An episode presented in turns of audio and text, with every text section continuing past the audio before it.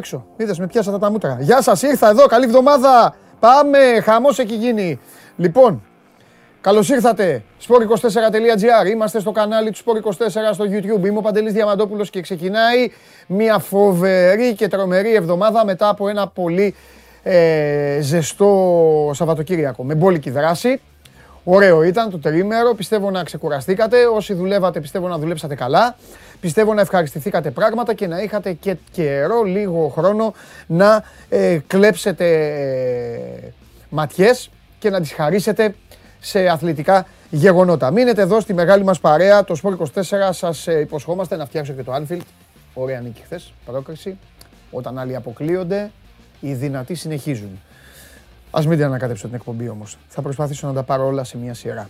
Ε, έχουμε λοιπόν ε, τη Παναγίας στα μάτια όλη την εβδομάδα που έρχεται. Οι Ευρωλίγκες, φοβερά μάτς κυπέλου στο ποδόσφαιρο, ε, στο εξωτερικό, αναμετρήσεις, αγώνες που έχουν αναβληθεί και πρέπει να γίνουν λόγω του COVID. Έρχεται και ένα ωραίο τριήμερο παντού σε όλα τα πρωταθλήματα. Το Κόπα Αφρικα έλαβε τέλος.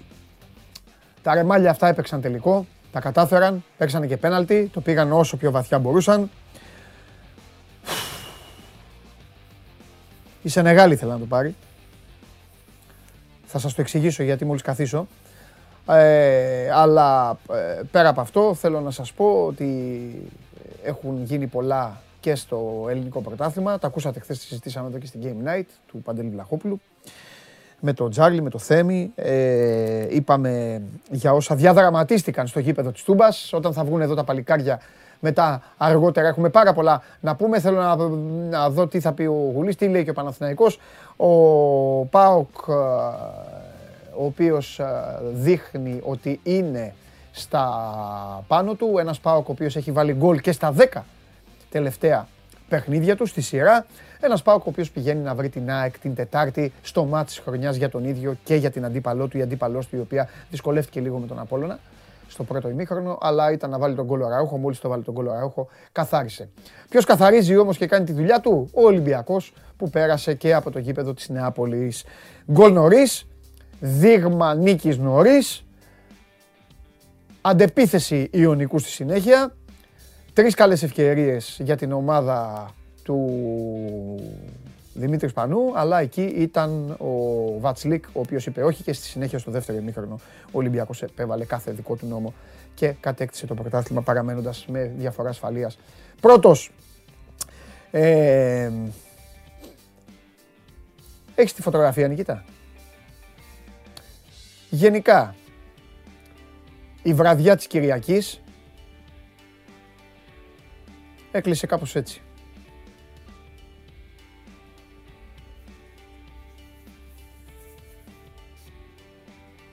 Καταλάβατε; Βγάλω τον από εκεί να τον βλέπω τώρα.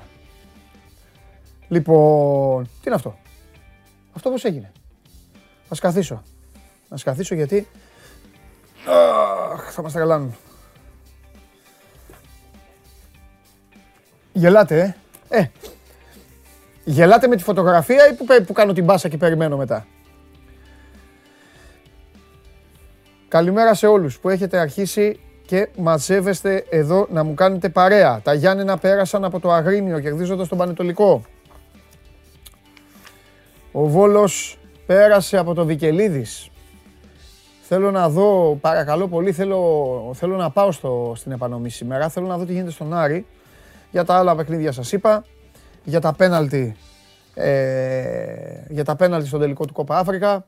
Έχασε πέναλτι ο Μανέ, υπάρχει ολόκληρο βίντεο. Ο Σαλάχ πάει στον τερματοφύλακα της Αιγύπτου και του λέει πού θα του εκτελέσει το πέναλτι ο Μανέ. Ο Μανέ πηγαίνει εκεί, πετάγεται, του λέει εκεί θα στο κάνω το πέναλτι. Τελικά το κάνει από την άλλη γωνία. Πολύ δυνατό. Δεν το βάζει. Αλλά η Σενεγάλη κατακτά το Κόπα Αφρικα. Ε, έπρεπε να το πάρει η Σενεγάλη και χαλάλη της. Πάρα πολλά χρόνια, δύο δεκαετίες καλή ομάδα και δεν μπορούσε να γευτεί μια χαρά. Έχει κάνει πάρα πολλά καλά ο Μανέ στη χώρα του. Έχει χτίσει σχολεία, έχει χτίσει νοσοκομεία. Ε, δεν ξέρω πώς είδατε τις εκτελέσεις των πέναλτι. Φαινόταν, ε, φαινόταν, φαινόταν όλη του η κατάσταση πώς ήταν. Τουλάχιστον ο Σαλάχ ήταν μαζί αγκαλιά εκεί με τους συμπαίκτες του, το βίωνε. Είχε κάνει το χρέος του Σαλάχ, τους είχε πάρει όλους από το χεράκι και τους είχε πάει. Η Αίγυπτος δηλαδή δεν ήταν για τελικό. Να, για να λέμε και την αλήθεια. Μια ομάδα η οποία σε εισαγωγικά έκλεβε, έκλεβε μέσα στα μάτς και πήγαινε σε βάθος χρόνου για να πάει στα πέναλτι. Η Σενεγάλη προσπαθούσε τα παιχνίδια της να τα κερδίσει. Ο Κακομύρης ο Μανέ είχε φύγει από τον Μπουλούκι και ήταν μόνος του και παραμίλαγε και, παραπάτε, και, και περπάταγε πέρα δόθε στη διαδικασία των πέναλτι. Ε, OK. Okay. Θα προτιμούσα να είχαν αποκλειστεί καιρό και οι δύο, τα ξέρετε αυτά. Σας τα έχω πει, δεν σας λέω συνέχεια τα ίδια. Τώρα θα γυρίσουν πίσω για να ξεκινήσω με τις σοβαρές ειδήσεις και με τις σοβαρές ομάδες. Θα γυρίσουν πίσω και θα βρουν άλλη Λίβερπουλ από αυτή που άφησαν. Ο Ντίας είδατε πώς μπήκε μέσα; Τρίμπλα πάνω στη γραμμή, είδατε; Που έκανε; Κλέψιμο και τρίμπλα. Και assist στο Μιναμίνο.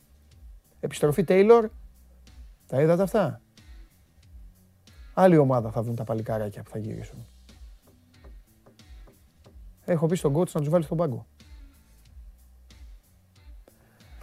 Δεν λυγίζω με τίποτα. Η ομάδα μου δεν λυγίζει με τίποτα. Να ο Τέιλορ. Ο Έλιοτ. Τέιλορ είπα, ε. Να ο Έλιοτ.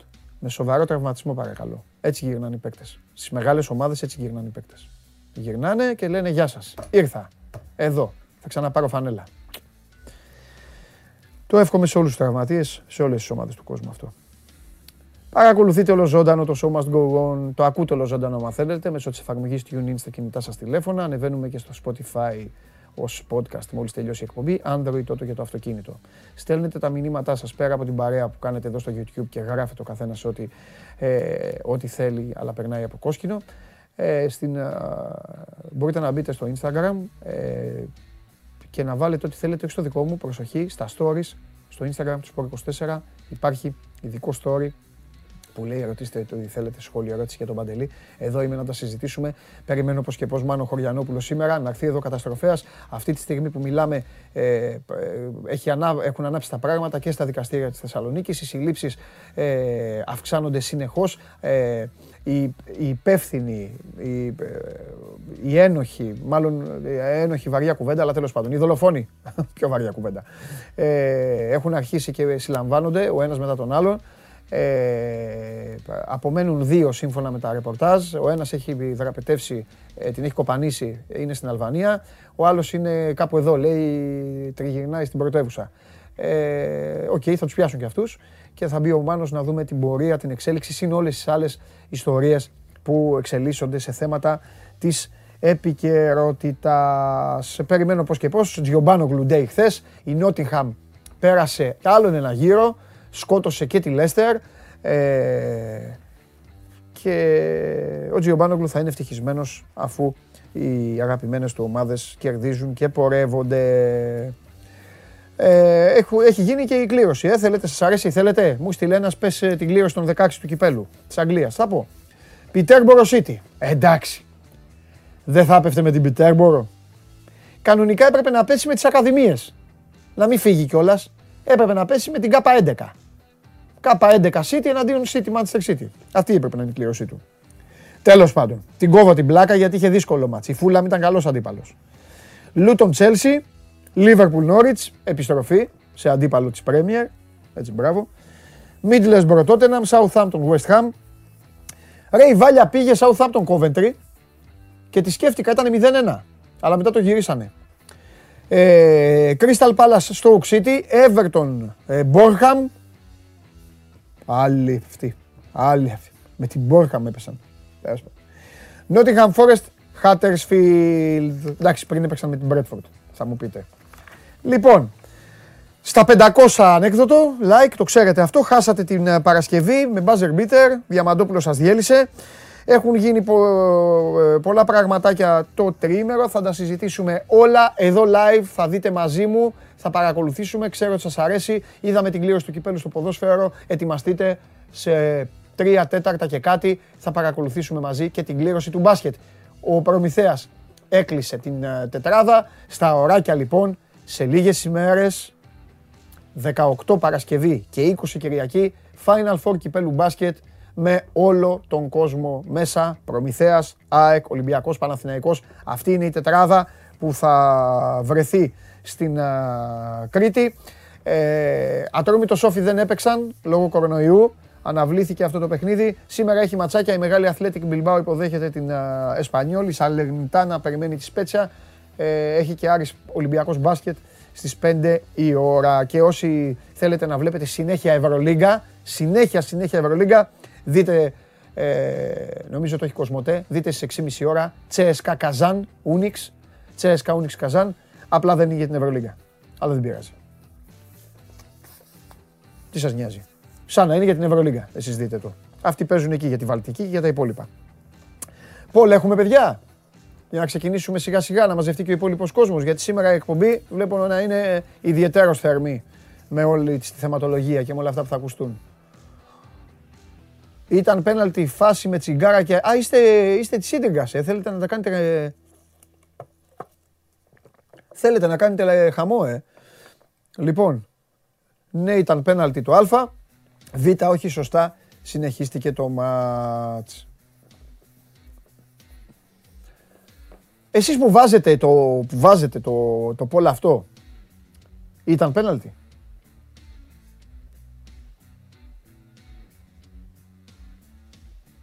Εσύ λες ήταν. Λοιπόν, Περπερίδης λέει ήταν. Ε, Ιριώτης, καλά εσύ τι να πεις; Ο Ιριώτης ο ορισμός. Τι να πει. Πίσω τα δύο παλικάρια της ΑΕΚ, αλλά είναι ο Γιάννης ε, σήμερα, δεν είναι τέτοιο. Όπου, ποικίλει σε χρώματα η εκπομπή αυτή έξω, χαμός γίνεται. Όλες, Όλοι, όλοι λέτε ήτανε. Λοιπόν, ακούστε λοιπόν, θα σας πω εγώ τι έπαθα. Αν το πω και στον κόσμο. Το έχω δει το μάτς. Βλέπω το μάτς. Στο live, στο ζωντανό. Λέω τι μόνος το έπεσε. Κατευθείαν. Βλέπω πρώτο replay. Λέω τι πέναλτι αυτό. Ποτέ. Ακούστε, ακούστε. Αυτό δεν σημαίνει ότι δικαιολογούνται βέβαια τώρα οι βαρίστες και οι αρσιβαρίστες. Με βαρ πάντα δικαιολογώ το διαιτή. Αυτό το γνωρίζετε. Με βαρ, επειδή υπάρχει το βαρ. Δεύτερο πέναλτι, δεύτερο replay. Τι πέναλτι είναι αυτό; Σιγά μην είναι πέναλτι. Παιδιά, πρέπει να έχω δει γύρω στα 5-6 replay για να αρχίσω να υποθέτω ότι ναι, μήπως όμως ναι, αλλά τώρα του έχει βρει το πόδι. Τώρα τον έχει πατήσει εκεί και τον έχει ρίξει, τον έχει κάνει. Ήταν δύσκολη φάση. Αλλά είναι δύσκολη, προσέξτε, δύσκολη για τον Διαμαντόπουλο και για εσά. Για αυτούς που είναι, ε, που είναι εκεί, θα πρέπει αυτές οι φάσεις να καθαρίζονται και να, και να αποφασίζουν αμέσως είναι σαν να μην μπορώ εγώ εδώ την ώρα της δουλειάς να, να πάρω μια απόφαση. Ε, λοιπόν, ε, τέλος πάντων, έγινε ένας χαμός. Καθίστε μισό λεπτό αφού κάποιος γελάει, να πάει να γελάσει. Λοιπόν, πάμε, πάμε στην επανομή όμως τώρα, πάμε στην επανομή παιδιά, πάμε στην επανομή γιατί τα πράγματα, ε, τα πράγματα είναι πολύ περίεργα στον Άρη, πάρα πολύ περίεργα. Για πάμε.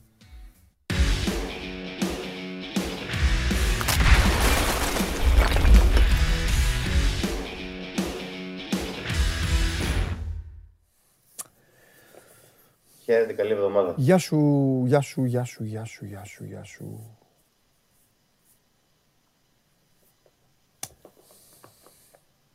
Καλά ρε από τη Μίντλεσμπρο. Δεν στο είχα πει την προηγούμενη εβδομάδα. Τώρα η δολοφονία του παιδιού, οι συνθήκες. Βάλαμε το VAR για να είναι πιο δίκαιο το ποδόσφαιρο. Ναι ρε φίλε, αυτό, αυτό, αυτό τι γκολ, τι γκολ μέτρησε, ρε φίλε. Και άλλος έκανε κοντρόλ με το χέρι ναι, και ναι. μέτρησε τον γκολ. Πήρε βοήθεια. Δηλαδή, Πήρε βοήθεια. Δεν, αυτό το γκολ δεν μέτραγε κανονικά. Δικήθηκε η United.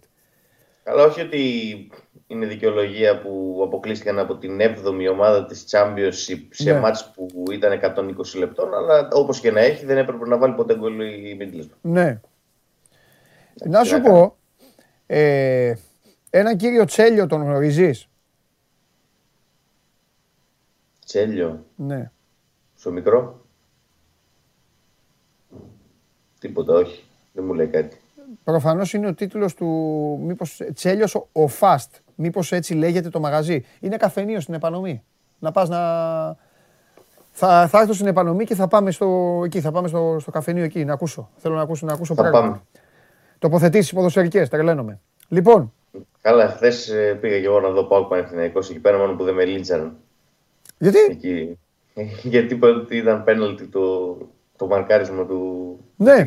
Πότε το είπες εσύ, αυτό πότε, πόσο χρειάστηκε; Εγώ μέχρι να το καταλάβω μου πήρε χρόνος. Τώρα αυτό έλεγα εδώ στον κόσμο. Ε, αφού είδα πρώτα τα replay, εντάξει. Αυτό είδα... είναι περίεργη φάση, ρε, δύσκολη φάση. Ναι, εντάξει. Τέλος πάντων. Δεν το έδωσε, εντάξει. Ναι. Ε, για πες. Τι γίνεται, ρε Μίτσο τώρα εκεί, τι γίνεται; Τι, τι, εκεί, τι... Φα, φαύλος κύκλος. Ναι ρε γάμο το, φοβερό εκεί που λες ότι πάει να... Ξανά λίγο, άντε πάμε λίγο μπροστά, πάμε λίγο μπροστά, ξανά, ξανά, πάμε πίσω ξανά. Ναι. Δηλαδή ε, έχει κουράσει κιόλας η, η κατάσταση. Ε, κινδυνεύει ο Άρης να μείνει εκτός εξάδας γιατί δεν μπορεί να βρει τη σταθερότητα από την αρχή της σεζόν. Έχουμε φτάσει 23η αγωνιστική ναι. και ο Άρης σταθερότητα δεν έχει δείξει ποτέ. Και είναι ε, προχτές το μάτς ε, κατά το πιστικότατο, δηλαδή από το πλάνο και το στήσιμο του Βόλου στο Κλειάνης Πικελίδης, καταλαβαίνει κανείς το τεράστιο πρόβλημα του Άρη. Δηλαδή ο Βόλος σε όλα τα παιχνίδια που πηγαίνει ανοιχτά να παίξει, ειδικά στα εκτός έδρας, ψηλά την άμυνα, πιέζει, ε, προσπαθεί να παίξει ποδόσφαιρο. Ναι. το Σάββατο ήρθε ο Κλειάνης Βικελίδης, κλείστηκε πίσω με 11 παίκτες πίσω από την μπάλα και του λέει αφού δεν μπορεί να βάλει γκολ ε, αυτός θα παίξουμε έτσι. Δουλεύει για τις άλλες ομάδες, θα δουλέψει και για μα. Οπότε άλλαξε εντελώς τη φιλοσοφία του για το συγκεκριμένο μάτς, προσαρμόστηκε σε αυτό το μάτς, διάβασε πολύ εύκολα τον Άρη ε, και τον Νάκη Μάτσο και πήρε αποτέλεσμα. Ο Άρης δεν ήταν για να χάσει, ναι. δηλαδή είχε ένταση στο παιχνίδι του, είχε ενέργεια. Έκανε ένα λάθος ο Ενδιαγέ στο 81 που το κάνουν ε, ε, παίκτες ερασιτεχνικού επίπεδου. Είχε πολύ κούραση πάνω του ο Αφρικανός. Έπρεπε να είχε αλλάχθει νωρίτερα, πιστεύω αλλά ε, μόνο η παρουσία του Βόλου πίσω από το κέντρο και το ότι δεν έκανε ο Άρης ε, τις ευκαιρίες που έπρεπε να κάνει για να σκοράρει δείχνει ότι δεν δίνεται λύση σε αυτό το πρόβλημα το οποίο λέμε από την αρχή της σεζόν και όσο δεν δίνεται λύση βαραίνει και περισσότερο και τις πλάτες του προπονητή αυτό. Ναι. Γιατί ε, είπαμε μία φορά, είπαμε δύο, είπαμε τρεις κάτι πρέπει να αλλάξει κάποια στιγμή. Δηλαδή, ο Άρης πάλι προχτές βγήκε με αυτό το 4-2-3-1 με τον Καμαρά μπροστά, με τον Ενδιαγέ σε θέση 10. Νομίζω ότι μπορούσε να τολμήσει περισσότερο προχτές ο Μάτζιος. Μπορούσε ακόμα και να μην πιστεύει τον Μάνο ή τον ναι. Λόπεθ, να τον βάλει από την αρχή ή νωρίτερα τέλος πάντων, να παίξει με δύο μπροστά, να γεμίσει λίγο την περιοχή. Νομίζω ότι δεν τολμάει τώρα τελευταία, ότι φοβάται περισσότερο και δεν, θα του, βγει, δεν του βγαίνει σε καλό αυτό. Δηλαδή ναι. δεν ενισχύθηκε ο Άρης, δεν πήρε φόρο όπως είπαμε, που έπρεπε να πάρει φόρο. 100% εφόσον ο Λόπεθ και ο Μάνος δεν βγάζουν αυτά που πρέπει να βγάλουν στο γήπεδο. Ναι. Αλλά αφού έχει αυτούς που έχει, νομίζω ότι θα έπρεπε λίγο να τους δώσει και περισσότερο χρόνο ο προπονητής να τους πετάξει μέσα μπας και αλλάξουν κάτι. Είδαμε με την ΑΕΚ, ας πούμε, μπήκε ο Λόπεθ, έδωσε μια assist στο Σάκητς, μπήκε το γκολ έτσι όπως μπήκε, έγινε 2-1. Ε, με το Βόλο δεν έγινε. Ήταν κλασικός, ο κλασικός Άρης στο ίδιο μοτίβο. Δεν είχε να δώσει περισσότερα πράγματα. Το διαβάζουν πολύ εύκολα πλέον οι αντίπαλοι προπονητές. Δηλαδή έχει γίνει, είναι ανοιχτό βιβλίο πλέον ο Άρης. Δεν μπορεί να, ναι. να αλλάξει κάτι. Μόνο στα ντέρμπι είναι διαφορετικός γιατί στα ντέρμπι παίζει ε, με ομάδες οι οποίες όντως παίζουν πιο ανοιχτά και μπορεί να χτυπήσει περισσότερο. Τώρα είπαμε, ο Βόλος, ενώ όλο το μάτσα, άμα δεις 20 αγώνες του Βόλου φέτος, θα δεις ότι είναι όλη η ομάδα μπροστά. Και προχτές το Σάββατο ήρθε ο Κλάδιο Βιγκερίτση και ήταν όλη η ομάδα πίσω. Δεν είναι τυχαίο αυτό. Ναι. Αυτό δείχνει το μεγάλο πρόβλημα του ΑΕΡ. Ναι, ναι, ναι. Ξέρεις τι θέλω μωρέ και να σε αφήσω. Το επίσης μεγάλο πρόβλημα του Άρη, εσύ το εντόπισες και το είπες στο αγωνιστικό σκέλος και έχεις δίκιο. Εγώ τώρα θα πω ένα άλλο μεγαλύτερο πρόβλημα, που σίγουρα και εσύ το έχεις σκεφτεί. Ο Άρης τώρα τι, τι, τι κάνει, τι ζητάει, τι, τι κάνει τώρα; Πού Απόλλων; Ε; Τι ζητάει ε, στο γήπεδο. Τι ζητάει σαν στόχο. Ναι, τι ψάχνει τώρα. Τι, ναι. Ε, ο Άρη, ευρωπαϊκό εισιτήριο θέλει. Ο Άρης άμα δεν πάρει ευρωπαϊκό εισιτήριο θα είναι μεγάλη αποτυχία αυτή την Έχετε βαθμολογία; στο budget. Αν έχετε, μίλα Δημήτρη θα μας στηρίξουν την ώρα ναι. που μιλάς ανέβαζε, αν, ανέβασε το budget στην αρχή της σεζόν και ανέβασε τις προσδοκίες πάρα πολύ ο Άρης. Ε, έχει φτάσει σε ένα σημείο που, εντάξει, τώρα θα μου πεις, το μείον 6 το έφαγε μια εβδομάδα πριν ξεκινήσει το πρωτάθλημα. Δηλαδή, ναι. χωρίς αυτό θα είχε 35, θα ήταν τέταρτος. Ναι, αλλά τώρα δεν μπορούμε να κάνουμε ναι. συνέχεια αυτή τη συζήτηση. Ναι, αυτό ακριβώς. Ε, γι' αυτό δεν μπορούμε να κάνουμε αυτή τη συζήτηση, γιατί ε, ο Άρης φέτος, καλά, δεν το συζητάω δεν πει playoff. Τώρα, άμα χάσει μια θέση σε playoff από τον Μπαζ Γιάννη, τον Αστέρα Τρίπολη ή από τον Όφη, ας πούμε, θα είναι τεράστια αποτυχία από τις μεγαλύτερες των τελευταίων ετών. Ναι. Σίγουρα η μεγαλύτερη από τη στιγμή που ανέβηκε και πάλι στην πρώτη κατηγορία. Καλά, αυτή που ανέφερε αυτή που ανέφερες είναι πάνω από τον Παναθηναϊκό, πάντως, να σου πενθυμίσω. Η βαθμολογία, ο Παναθηναϊκός είναι πάνω από τον Άρη. Ναι, αλλά το Απλά, Παναθηναϊκό απλά δεν δεν θες μπορώ- να πεις το όνομα Παναθηναϊκός. Θεωρείς ότι θα Όχι. Παναθηναϊκός θα είναι σίγουρα. Κάτι τέτοιο εγώ καταλαβαίνω. Όχι, δεν θεωρώ ότι θα είναι σίγουρα. Απλά ο Παναθηναϊκός έχει το τέταρτο budget στην κατηγορία. Οπότε, άμα ο Άρης Και- χάσει από το Παναθηναϊκό. Ναι. Α, δεν θα θέλω του πει να σου- κανείς εννοείς τίποτα. Η- Ναι, δεν μπορείς να του πεις γιατί δεν πέρασε τον Παναθηναϊκό. Γιατί πώς θα τον πέρασε τον Παναθηναϊκό. Ακριβότερου και καλύτερου θεωρητικά παίχτε είχε από τον Άρη. Αλλά άμα χάσει μια ε, θέση από τον Μπάζ Γιάννη από τον Αστέρα Τρίπολης που έχουν, υπό πολλαπλάσιο- που έχουν πολύ μικρότερο Ναι. μάλλον, budget από τον ε, Άρη, ε, σίγουρα θα Ναι. είναι δυνατόν να σε πέρασε ο Μπάζ Γιάννη. Τώρα θα μου πεις ποδόσφαιρο είναι. Κοίταξε Αλλά- να δεις τώρα, καλέ μου φίλε. Άμα δεις τη βαθμολογία, η βαθμολογία πολλές φορές λέει ψέματα, πολλές φορές λέει και αλήθεια. Ναι. Άμα δεις ο Άρης, εκεί που βλέπεις το όνομα της ομάδας, ο αριθμός νικών είναι διψήφιος. Που οι τρεις ομάδες από πάνω της τέτοιο αριθμό δεν έχουν. Απ' την άλλη όμως δίπλα υπάρχει ένας αριθμός που εμένα αυτός του έχει κάνει τη ζημιά του Άρη. Και αυτός είναι ο αριθμός στις ισοπαλίες. Έχει, πο- έχει πετάξει πολλούς, πο- πολλά δίποντα. Πολλά δίποντα. Τόσες ισοπαλίες έχει ο Ολυμπιακός. Μπορεί να πει κάποιος. Ναι, αλλά ο Ολυμπιακός έχει 16 νίκες και καμία ήττα. Οι άλλοι όλοι που είναι πάνω από τον Άρη έχουν λιγότερες ισοπαλίες. Ε, με εξαίρεση τον Πας, αν δεν κάνω λάθος. Ο Πας όμως Ναι. έχει και, ο Πας έχει και, είναι η ομάδα με τα περισσότερα παιχνίδια αυτή τη στιγμή στην κατηγορία. Ε, όπως μπορείτε να δείτε. Και είναι και ο επόμενος αντίπαλος του Άρη. Έτσι. Ναι. Φαντάσου δηλαδή τι θα γίνει σε αυτό το μάτι. Ναι. Στα Γιάννη, να πας Γιάννη Άρης. Θέλω να πω με αυτό ότι ο Άρης έχει πετάξει και βαθμούς. Αφέλειας, χαζομάρας, ανικανότητας, μπροστά όπως λέμε. Οπότε από ένα σημείο και μετά γυρνάμε πάλι, βάζουμε όπισθεν, rewind συζήτηση και καταλήγουμε ότι το Άρη του φταίει το καλοκαίρι του. Που δεν φρόντιζε, 100%. που δεν φρόντισε κάνοντας τις μεταγραφές κρότου να κάνει και μια μεταγραφή ουσίας. Δηλαδή Και να ένα να μπορεί καθαρίσει να και βάζει τα γκολ. αποδυτήρια που είπαμε. Ε, Και να καθαρίσει και τα αποδυτήρια από μερικούς ποδοσφαιριστές που δεν ήθελε. αυτό, οκ. Όπως έχουμε ξαναπεί. Ναι. Ναι. Γιατί μόνο βαραίνουν ε, αυτή τη στιγμή το κλίμα οι συγκεκριμένοι ποδοσφαιριστές και δεν δίνεται λύση ούτε τώρα. Μάλιστα. Εντάξει, δεν, είναι, κα- δεν είναι κακό να βγει και να πει ο, ο κύριος Καρυπίδη ότι ξέρεις, δυσκολεύεται και δεν μπορεί να, του, Ναι. να τα κάνει όλα αυτή τη στιγμή. Αλλά Ναι. εντάξει, όπως και να έχει, θα κρυφθεί εκ του αποτελέσματο. Ναι, ναι, ναι, ναι. Και αυτή τη στιγμή άρχισε σε πολύ δύσκολη θέση γιατί έχει το πιο δύσκολο πρόγραμμα από όλους. Έχει να παίξει με ΠΑΟΚ, έχει να παίξει με Ολυμπιακό, έχει να παίξει μέσα στα Γιάννηνα, έχει να παίξει μέσα στον Αστέρα Τρίπολης. Δηλαδή όλα τα μάτια είναι πάρα πολύ δύσκολα. Το πιο δύσκολο πρόγραμμα από όλους τις ομάδες που Ναι. διεκδικούν θέση στα playoff. Δημήτρη, πρώτη φορά θα σου το πω και σε αφήνω με αυτό και θα το συνεχίσουμε μέσα στη βδομάδα. Περνάει ο καιρός, περνάνε οι αγώνες. Αν δεν χαλάσει η μαγιά σε κάποιες από αυτές τις ομάδες οι οποίες παίζουν καλά, αναφέρομαι στα Γιάννενα, γιατί στον Αστέρα δεν νομίζω ότι θα χαλάσει η μαγιά. Ναι. Ο Άρης θα βρεθεί προδυσάρεστον εκπλήξεων και θα πληρώσει το, το στραβό χτίσιμό του. Και το μείον 6. Και το μείον 6, ναι, εντάξει, και το μείον 6. Σωστά, σωστά. Φιλιά, έλα, τα λέμε. Καλή συνέχεια. Να σε καλά, Δημήτρη. Ε, ο Άρης που επαναλαμβάνω περίμενε τον α, Βόλο με, με διάθεση, με ψυχολογία, με ένα περίεργο κλίμα λόγω της δολοφονίας, αλλά ελάχιστες ώρες μετά τη δολοφονία όλοι είδαμε τον Άρη να καταφέρει να κερδίσει την, Α- να κερδίσει την ΑΕΚ.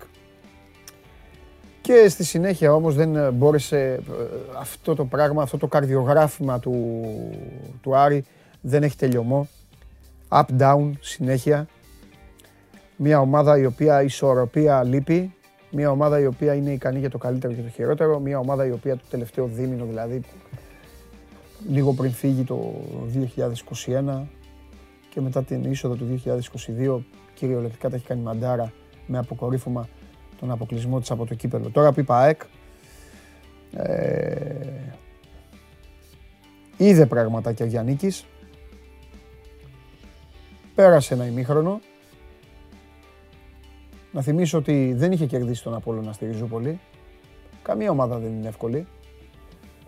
Αλλά θεωρώ ότι αυτή τη στιγμή η ΑΕΚ έχει ένα μεγάλο θετικό πρόσημο είναι φορμαρισμένος ο Αραούχο. Γενικά υπάρχουν κάποιοι ποδοσφαιριστές αυτή τη στιγμή στο πρωτάθλημα και μπορείτε εύκολα να τους εντοπίσετε οι οποίοι περί, ε, ε, ε, διανύουν περίοδο φορμαρίσματος σε κάθε ομάδα.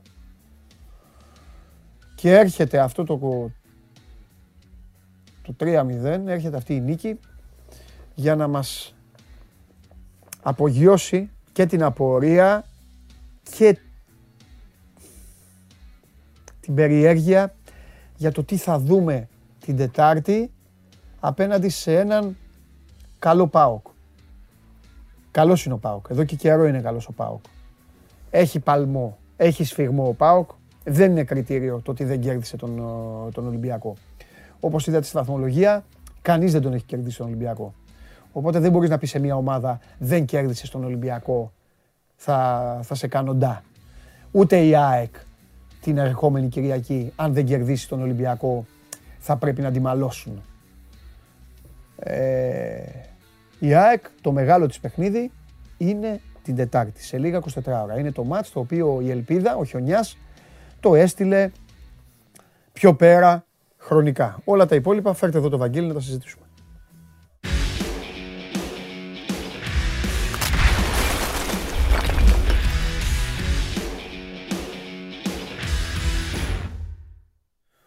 Νάτος ο Βαγγελάρας. Νάτος, νάτος.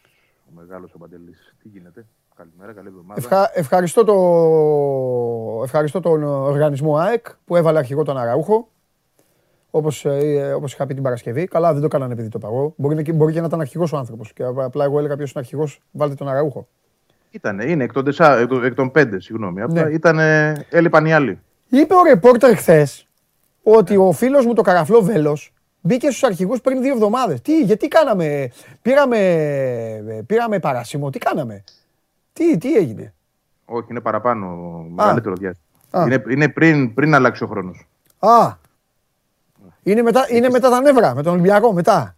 Τα τελειώματα. Έλα εδώ να σε Έλα εδώ να γίνεις αρχηγός για να γίνεις σύσκο παιδί. Να, να, να σε καλό παιδί να ησυχάσουμε. Σωστός. Σωστή κίνηση. Σωστή κίνηση. Πέρασε καιρός από τότε. Μάνι Μάνι έκλεισε ένας γύρος. Είδες τώρα ξαναπέζει με τον Ολυμπιακό. Ε, τι λέμε; Ε, καλή ήταν η ομάδα χθες. Εγώ δεν στέκομαι ποτέ μπαίνει τον γκολ, ξέρεις το πρώτο, ποτέ δεν Μπορεί να παίξει μια ομάδα καλά και να βάλει γκολ στο 80. Τι να κάνουμε; Ε, τι καλή, το πρώτο μήχρονο δεν βλεπόταν. Καλό Πάσχα και καλά Χριστούγεννα. τι καλή. Την καταλαβαίνω, Όχι. την, καταλαβαίνω την, την, την, καταλαβαίνω την κρίνια σου. Αλλά εγώ νομίζω ότι. Εντάξει, ναι. Τι, ε, τι ήθελες εσύ, ρε παιδί μου, στο πρώτο ημίχρονο, ήθελες να μπει μέσα να, να τον βάλει κάτω. Έλα να σε πατήσει. Όχι, δε, ε, όχι, όχι. Ε, Ήθελα να δω μπάλα, ρε Παντελή. Να μπάλα, δι, μπάλα είναι δύσκολο. Κοίτα, πρώτα, ε, πρώτα ναι, απ' όλα. έπαιξε καλά, άρα τι καλά. Θα σου πω. Θα σου πω, θα σου πω, θα το εξηγήσω, θα το εξηγήσω. Θα το εξηγήσω, μην παρεξηγηθώ κιόλας. Ρε παιδί μου, ήθελαν, είχαν χάσει όπως, χάσανε, ε, ε, είχαν χάσει όπως έχασαν στο Βικελίδης. Δεν είναι και η καλύτερη περίοδος. Έχει μπει το 22 και η ΑΕΚ έχει πάει από σφαλιάρα σε σφαλιάρα. Μπήκαν λίγο, έδειξαν, μου έδειξαν εμένα ότι έχουν κάνει ένα delete. Ε, προσπάθησαν, είχε μια προσπάθεια. Έκα, φαινόταν, πώς να σου πω ρε παιδί μου, φαινόταν ότι στο δεύτερο ημίχρονο η ΑΕΚ θα έβαζε γκολ, θα κέρδιζε ο κόσμος να χαλάσει. Αυτά πηγάζουν από το, από το, από το πρώτο. Σε μένα τουλάχιστον. Δεν είπα, δηλαδή εσύ είπες στο ημίχρονο είπες δεν κερδίζει με τίποτα; Ε, Αλλή μόνο τώρα με τον Απόλαιονα που έχει να βάλει γκολ 7 αγωνιστικές να πω και δεν με τίποτα. Ε, Όχι, αλλά, αλλά να σου πω κάτι. Ναι, Έλεγα ότι αν, αν δεχόταν ένα γκολ που θα το δεχόταν αν δεν ήταν ο Τσιντότα εκεί να κάνει τη μεγάλη απόκρουση, ε, θα ναι. βλέπαμε ροντέο. Εντάξει, Βαγγέλη, ναι, αυτό, έλεγα, αυτό έλεγα παντελή. Ναι, Βαγγέλη, έτσι είναι η μπάλα. Και, και ο Ιωνικός έκανε στον Ολυμπιακό τρει φάσει. Τι έγινε και τις έπιασε τερματοφύλακες. Okay. Παίζουν οι τερματοφύλακες, Βαγγέλη, και αυτοί οι άνθρωποι είναι. Παίζουν. Και Συμφωνώ. Είχε, είχε προηγηθεί ένα ημίχρονο όμως το οποίο η Άκη είχε μία ευκαιρία. Ναι. Μία. Λοιπόν, ε, με τη χειρότερη ομάδα του πρωταθλήματος σε όλα ναι. τα επίπεδα. Θες άμυνα, θες επίθεση. Δεν, δηλαδή ναι. είναι μια ομάδα η οποία δεν υπάρχει χειρότερη. Τι να κάνουμε τώρα. Αυτή είναι. Okay. Αν και απέναντι σε αυτή την ομάδα ναι χρειάζεσαι τον τερματοφύλακά σου για να, σου κρατεί, να σε κρατήσει μέσα στο μάτς και δεν το έχεις καθαρίσει εσύ το μάτς από το ημίχρονο. Ναι. Έτσι. Ε, εγώ αυτό σκέφτηκα ακριβώς που σου λέω. Όταν πήγε η ομάδα στο ημίχρονο, λέω: Αν μπει ένα γκολ από τον Απόλωνα, ναι. τελείωσε. Σχόλασε ο γάμος και σήμερα. Ναι. Δεν μπήκε τον γκολ, το βάλει στην επόμενη φάση. Ναι. Μετά από εκεί και πέρα, όντως, πράγματι, μετά το 1-0, γιατί έχει να κάνει και με το πώς μια ομάδα αυτή που είναι απέναντι, εν προκειμένου Απόλωνα, μπορεί να ανταποκριθεί ναι. στην απέτηση να ξαναμπεί στο παιχνίδι. Ναι. Δεν το έχει αυτή η ομάδα. Δεν την έχει αυτή την ικανότητα. Ναι. Ναι. Ήρθε πολύ εύκολα το 3-0. Να συμφωνήσω μαζί σου, ειδικά μετά το 60 που μπήκε και ο Άμπραμπατ, ε, και όντως έδωσε και πράγματα σε ένα, σε ένα ρόλο που ίσως τον δούμε και την Τετάρτη. Γιατί ναι. ο Γεύτιτ ομολογουμένως δεν πήγε και τόσο καλά. Okay. Ο Μάνταλος λογικά θα είναι εκτός. Mm-hmm. Άρα ε, πήρε εδώ ένα μήνυμα από τον ποδοσφαιριστή ο Γιάννης ότι ξέρεις τι, ε, να μπορεί και αυτός να παίξει πίσω από τον επιθετικό. Ναι. Ναι. Ε, αυτό κρατάω και το τελευταίο ημίωρο όντως και φυσικά τον ναι. Αραούχο. Ε, όντως υπήρξαν παίκτες οι οποίοι είχαν θέληση μεγαλύτερη από, από τι προηγούμενα μάτια. Αυτό μου ναι. έβγαζαν και εμένα. Δεν ήταν όλοι βέβαια, αλλά τούτος εδώ πράγματι είναι το κάτι άλλο τον τελευταίο ναι. καιρό. Σε φοβερή κατάσταση. Βρήκε και κάποιες. Παρατήρησα ότι από ένα σημείο και μετά η ομάδα βρήκε και κάποιες με ε, εύκολες φάσεις στην πλάτη της άμυνας. Με μεγάλες μπάλες. Έβγαιναν ναι. μπάλες από το κέντρο. Έγινε λίγο, αυτό δεν περιποιεί βέβαια ε, με, ξέρεις, ε, για τον Απόλλωνα. Ε, ναι, ε, ναι, ήταν δηλαδή, ο Απόλλωνας έτρωγε και φάσεις ομάδας χαμηλού επίπεδου. Ε, μεγάλες μπάλες τώρα, σαραντάρες μπάλες από πίσω, από την άμυνα της ΑΕΚ και να βγαίνουν μπροστά οι παίκτες, ε, να βγαίνουν μπροστά οι παίκτες σε tête-à-tête και σε εύκολα σπασίματα. Αλλά οκέι, okay. το κάνανε. Πήραν ψυχολογία και τώρα τι λέμε; Καλά, θα πούμε αύριο και μεθαύριο για το ματς. Ενώ ναι. ως αποδυτήρια, ως αύρα, τι... Α, απεφεύχθη το χειρότερο, αυτό θα πω. Δηλαδή, okay, υπάρχει μια ηρεμία εν ώψη του παιχνιδιού. Mm. Ε, σκέψου δηλαδή πόσο διαφορετικά, πόσο πιο δύσκολα μπορεί να είναι τα πράγματα αν δεν είχε κερδίσει έκθε. Αυτό ναι. και μόνο, τι άλλο να πεις. Δηλαδή, δεν είναι ότι κέρδισαν και σε ψυχολογία κάτι. Ναι. Έγινε το αυτονόητο με τον τελευταίο. Δεν είσαι, δεν μου είσαι, μου είσαι, μου είσαι προβληματισμένος, μου έχεις ξεκινήσει τη βδομάδα. Ε, πολύ είμαι. Πώς μου είσαι, ναι, ναι, δεν μου είσαι, μου είσαι, μου είσαι down. Μου είσαι down. Δεν είμαι down. Απλά έρχεται το παιχνίδι, παντελή μου. Ε, ναι. Ζωή θάνατος. Τελείωσε. Αυτό είναι. Δεν ναι. υπάρχει κάτι άλλο. Την Τετάρτη είναι το μάτς. Όχι ναι. ότι αυτό βέβαια ένα μάτς και μόνο του μπορεί να σώσει μια χρονιά, αλλά τουλάχιστον μπορεί να κρατήσει ζωντανή μια χρονιά. Όχι, συμφωνώ. Συμφωνώ. Έτσι. Όχι, συμφωνώ. Ο αποκλεισμός είναι άλλα. Μετά θα λέμε άλλα. Την Πέμπτη μη λέμε. Τι να λέμε. Δεν κάνουμε κολοτούμπες, ναι. Την Πέμπτη θα λέμε άλλα πράγματα. Οπότε είναι το μόνο που ε, μπορούμε να κάνουμε να περιμένουμε τι εικόνα θα παρουσιάσει η ομάδα. Πραγματικά έχω, έχω και εγώ μεγάλη απορία. Είναι μια ε, πολύ απαιτητική συνθήκη για εκείνη. Ειδικά απέναντι σε μια ομάδα που της έχει πάρει και τον αέρα. Έτσι, γιατί έχει να κερδίσει τον Μπάουκ 10 μάτς εδώ και 10 παιχνίδια δηλαδή δεν παίρνει νίκη και στα τελευταία 16 είχε ένα, ένα διπλό στην Τούμπα με τον Καρέρα για, το, για τα play-off. Έχει χάσει τελικούς, έχει χάσει ημιτελικούς, έχει χάσει εντός εκτός έδρας, έχει χάσει με όλους τους τρόπους. Ε, άρα δεν είναι κάτι το απλό να τη ζητάμε και μετά το 0-0 κιόλας να βάλει δύο γκολ και να μην δεχθεί πάνω από ένα. Ναι. Ζόρικη κατάσταση, αυτό θέλω να πω. Ζόρικη. Και με απουσίες, έτσι, γιατί και αυτό θα παίξει. Αυτό το επόμενο που θα σε ρώταγα. Για πες εδώ στον κόσμο τώρα να μάθω κι εγώ μια και καλή, γιατί εγώ είμαι ικανός να πω βάλει τον Γαλανόπουλο. Ε, ποιοι είναι εκτός ε, εντελώς τίποτα, ούτε μία ελπίδα. Απειροελάχιστες ελπίδες να παίξει ο Μάνταλος, γιατί έχει θλάσει, οπότε δεν νομίζω. Okay. Δεν έχει χρόνο να το περάσει, να το ξεπεράσει. Συγγνώμη. Ε, ο Βράνιες επικαλέστηκε ενοχλήσεις στον προσαγωγό. Δεν ξέρω σε τι κατάσταση είναι σήμερα αύριο, αλλά είναι αμφίβολος. Εντάξει, επιστρέφουν Τζαβέλα, Σιμόε. Ε, Ποιος άλλος, ο Άμπραμπα, το οποίος έπαιξε κιόλας, ναι, okay, θα τον έλεγα. Ε, μεγάλη απώλεια είναι ο Μοχαμάντη και είναι και ανόητη απώλεια. Έτσι. Πάει και δέχεται τώρα δεύτερη κίτρινη κάρτα στο 80 με το σκόρ στο 3-0. Και είναι μάλιστα δεύτερη κίτρινη. Δεν είναι να πεις ότι. Αλήθεια. Μεγάλη ανοησία έτσι. Γιατί είναι ένας παίκτης ο οποίος πράγματι δείχνει μια μεγάλη σταθερότητα σε όλη τη διάρκεια της σεζόν. Θα πω από, από τις μεταγραφές που όντως ε, βγήκαν και βγαίνουν και έχει μια σταθερή πορεία. Ε, κάνει αυτή την ανοησία. Ναι. Εντάξει, υπάρχει ο Χατζησαφή, αλλά δεν είναι το ίδιο. Ναι. Δεν είναι το ίδιο. Και θα προσθέσω κάτι επειδή το, το είδα το βλέπα δηλαδή. Με ενόχλησε κιόλας να μου πεις εντάξει, έτσι, έτσι, έτσι είναι αυτοί οι άνθρωποι, σαν φιλοσοφία. Δεν είναι, δεν θέλω να πω και, κάτι που να είναι και ανάρμοστο. Ε, δε, σαν να μην τον ένιαξε, δηλαδή κατάλαβε, σαν να μην το κατάλαβε. Ναι. Σαν Ίσως δεν ήξερε... Δηλαδή, αν ε, ήσουν, ήσουν γήπεδο ή το είδες. Ε... Όχι, όχι, δεν ήμουν. Τέλεια, αλλά... οπότε καλύτερα. Έχεις δει αυτό που έχω δει και εγώ. Ναι, ναι, κάνει ναι, και ναι. κοντινό του κάνει και κοντινό και βγαίνει, φεύγει, εντάξει, οκ, okay, όλα καλά. Δηλαδή, ξέρεις, δεν έκανε ούτε μία από ό,τι χαζώσει με τι έκανα. Χάνω το μάτι της χρονιάς, ένα τέτοιο πράγμα. Προ, Προφανώς δεν το ξέρει Παντελή μου ότι η αποβολή μετράει και στο κύπελο. Μετά το μάθα. Α, εντάξει, οκ. Okay. Παθαίνει αυτό, κατάλαβες. Οκ, okay, δεν θα παίξω δεν την Κυριακή, αλλά... Τον... Ωραία, δεν θες να παίξεις με τον Ολυμπιακό, δηλαδή. Το ίδιο. Δηλαδή... Όχι ότι δεν θες, αλλά δεν ναι, το στο μυαλό ότι χάνει. Λες και μετά, ναι, εντάξει, μετά με το κύπελλο, λες και μετά παίζει με τη με τις Εντάξει, κοίταξε να Όταν, όταν το ματς της χρονιάς πλέον ε, έχει οριοθετηθεί και είναι δεδομένο ότι είναι αυτό της Τετάρτης, ναι. ε, η πρώτη σου σκέψη είναι όταν αποβάλλεσαι ότι, οκέι, δεν το χάνω. Ε, ναι. Όταν μαθαίνει ότι το χάνει, καταλαβαίνει και την ανοησία που έκανε. Ναι.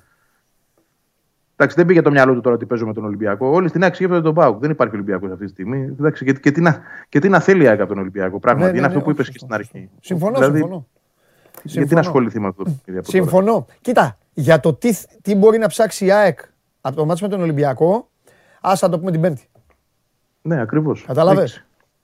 Γιατί αν έχει μια πρόκριση, η οποία θα έχει φέρει και ενθουσιασμό, θα έχει και αυτό, θα βγεις εδώ και θα πεις να πάει στο Καραϊσκάκι, να παίξει την μπάλα της, απαλλαγμένη από την. Και ό,τι γίνει και στην τελική, άμα χάσει, να χάσει κλειστά, ξέρεις και έχοντας πολεμήσει όπως έγινε στο ΑΚΑ. Ένα τέτοιο Αν έχει αποκλειστεί, θα πούμε εντάξει. Ξέ, ξέρεις γιατί θα το πω, γιατί τώρα μου ήρθε στο μυαλό, τώρα που το συζήτησες. Ε, θυμήθηκα ότι στη, στο προ τελευταίο κύπελο που κατέκτησε, πριν προ Χιμένεθ δηλαδή, που και πάλι ήταν με το Χιμένεθ επί Αδαμίδη, η Άκη είχε αποκλείσει τον Μπάουκ. Αν θυμάσαι, είχε πάρει 0-0 στην Τούμπα, νίκησε στο ΑΚΑ 2-0, δεν θυμάμαι νομίζω με τα γκολ του Διόπ και πήγε στο Καραϊσκάκι και φάγε 6. Οπότε και να προκριθεί την Πέμπτη δεν θα σου πω τίποτα ότι έχω απαιτήσει. Σωστό, σωστό. Καλά κάνεις και το λες. Κάτσε να δω. Πες τίποτα άλλο μέχρι να δω αν έχει στείλει κανένας χριστιανός τίποτα ε, ωραίο που του έχει κάνει εντύπωση χθες και εμάς μας διέφυγε. Ε, και αν δεν παίξει και ο Μάνταλος και δεν παίξει και ο Γεύτιτς, βλέπεις να αλλάζει, να κάνει καμιά αλχημεία. Δηλαδή να κρίνει ότι ο Γέφτιτς δεν είναι καλά και χωρίς Μάνταλο βλέπεις τίποτα άλλο εκεί. Πιστεύεις δηλαδή να βάλει κανένα Τζούμπερ πίσω. Πώς έλεγες, θυμάσαι στην αρχή της σεζόν που έλεγες ο Τζούμπερ να παίζει πίσω; Όχι, δεν το βλέπω αυτό γιατί ο Τζούμπερ δεν, δεν έχει παίξει ποτέ πίσω. Ναι. Επί Γιάννη Λοιπόν, άρα θεωρώ ότι αν δεν ξεκινήσει το Γέφτιτς, θα είναι ο Άμραμπατ. Γιατί έπαιξε χθες από το 60 και μετά, έβγαλε και την assist στο γκολ του Τζούμπερ και νομίζω έδειξε ότι μπορεί να σταθεί. σω και καλύτερα από το Γέφτιτς αυτή την περίοδο και ειδικά σε ένα ματς που θέλεις και, και ένταση και δύναμη και τσαμπουκά και ηγετικά προσόντα, ναι. χαρακτηριστικά. Ναι. Ο Γέφτιτς, κοίταξε να δεις. Τώρα που έχουμε και μια μεγαλύτερη εικόνα ναι. Ε, από τον ποδοσφαιριστή. Έχει ένα πολύ καλό αριστερό πόδι, πολύ γλυκό. Αλλά δεν μπορώ αυτό το μπλαζέ που έχει μέσα στο γήπεδο και αυτή τη, Πώς να σου πω, ε, τον οχαδερφισμό, ρε παιδί μου, δε, σαν μπορεί να καίγεται το σύμπαν γύρω του και αυτός να είναι παγωμένος. Ναι, δηλαδή δεν βλέπω ενέργεια. Ναι. ναι. αλλά όχι, αυτό το μεταφράζω εγώ σε ενέργεια και προσπάθεια και ένταση και. Ναι. Σαν να μην του καίγεται και καρφάκι, δηλαδή. Αν αυτό, δεν είναι, αυτό δεν είναι απαραίτητο κακό. Τώρα είναι. Σε αυτή την περίοδο για την ΑΕΚ είναι. Ναι, αλλά επειδή, στιγμή... επειδή, επειδή όμως δεν του καίγεται και καρφί ένας τέτοιος παίκτης που ξέρει πολύ μπάλα και είναι και έτσι όπως είναι, γι' αυτό πάει και στην Τούμπα θα μου πεις σιγά, δεν είχε 35.000 η Τούμπα. Ό,τι είναι. Ε, ναι. Γι' αυτό πήγε και στην Τούμπα και δεν του καίγονταν κάρφι και έκανε ματσάρα. Τα θες αυτά. Θες και τέτοιους παίκτες. Εξαρτάται. Ε, ε, ε, αυτή τη στιγμή η ΑΕΚ δεν μπορεί να έχει παίκτες οι οποίοι δεν καταλαβαίνουν τη σημασία των στιγμών. Είναι ναι. πολύ μεγάλη ναι. η απέτηση που υπάρχει. Ρε, ίσως, είναι ίσως μεγαλύτερη και από το ύψος τους. Είναι αδιάφορος. Είναι υπερ, υπερχαλαρός. Αυτό. Εμένα αυτή την εικόνα μου βγάζει. Παίκτης ο οποίος εντάξει θα, θα βγάλει τις δύο τελικές του, τις έβγαλε και χθες, πολύ ωραίες κάθετες, αλλά δυστυχώς δεν είναι τόσο συμμέτοχος στο παιχνίδι σε άλλα κομμάτια τα οποία πλέον είναι απαιτητά. Θέλεις θέλεις καταρχάς ε, από αυτό το παίκτη, επειδή είναι και η θέση τέτοια, mm. να βγάζει για τη λύκη, ρε παιδί μου. Να βγάζει, mm. δηλαδή να, να, σου δείχνει ότι εγώ θα την πάρω την μπάλα και εγώ θα σας βρω τη λύση. Μάλιστα. Και να έχει και λίγο παραπάνω πάθος. Δηλαδή ο Άμραμπατ είναι αυτό το πράγμα. Αυτό θέλεις τώρα. Εγώ έτσι, έτσι πιστεύω. Ναι. Δεν αποκλείω να ξεκινήσω γεύτη την Τετάρτη. Θα το δούμε. Όπως δεν αποκλείω, αλλά αυτά θα την κάνουμε την κουβέντα αύριο μεθαύριο να έχουμε και μια εικόνα. Να δούμε και μια διάταξη 3-5-2 που την είδαμε για λίγο με τον Άρη που λειτουργήσε. Ε, και ίσως είναι και αυτό ένα μυστικό. Θα το, θα, θα το δούμε όμως καλύτερα τις επόμενες μέρες. Δηλαδή να δούμε αν υπάρχει και αυτή η προοπτική από τον προπονητή. Τέλεια, τέλεια. Εντάξει, Βαγγέλη μου, θα τα πούμε. Αύριο θα βάλουμε φωτιά περισσότερη. Έλα, φιλιά. Ναι. Καλή συνέχεια. Λοιπόν, αυτός είναι ο Βαγγέλης Αγναούτογλου. Αυτά είναι στην ΑΕΚ. Εγώ να σας πω δύο θέματα. Ο Παναθηναϊκός ανακοίνωσε το δανεισμό του Χουγκάζ στον Ιωνικό μέχρι το τέλος, όπως με ενημερώνουν να παίξω τα παιδιά. Μέχρι το τέλος της σεζόν για το ε, μπάσκετ. Ε, στον Ιωνικό όμως δεν τον είχε. Αν ολοκληρώθηκε μου βάλες. Και γυρίσει στο Παναθηναϊκό. Α, εντάξει, δεν το διάβασα καλά. Βάλτε, ε, βάλτε τι κάνετε, βάζετε τα πάνω, παιδί μου. Τώρα γι' αυτό τα βάλω τα κόλπα για να τα ανεβοκατεβάζει. Έχουμε νέα κόλπα εδώ στο στούντιο. Μέχρι να τα μάθει ο Γιώργος. Λοιπόν, ολοκληρώθηκε ο δανεισμός από τρίτης προπονήση του Παναθηναϊκού ο Χουγκάζ. Για να το πω και σωστά. Και από την άλλη, χαμός χθες που είναι ο Τρίγκας; Πού είναι ο Τρίγκας; Μεγάλο διπλό. Ο Ελέ, μεγάλο διπλό. Ο Τρίγκας, όχι μόνο αυτό, έφαγε τον Αναστό. Και ο φίλος μου ο Σωτήρης ο Γεωργούτσος ουρλιάζει. Με φοβερή ατάκα στον Αναστόπουλο, δύο σε βρίζουν, 700.000 είναι η Μεσίνη. Έχει δίκιο ο Σωτήρης. Έχει δίκιο. Μαύρη θύελα. Και μόνο, μόνο ο Σωτήρης την προσέχει. Ευτυχώς υπάρχει ο Σωτήρης. Αν δεν υπήρχε ο Σωτήρης, δεν θα μίλαγε κανείς για τη μαύρη θύελα. Και είδατε, μόνο μαύρη θύελα τη λέω εγώ. Δεν τη λέω καλαμάτα.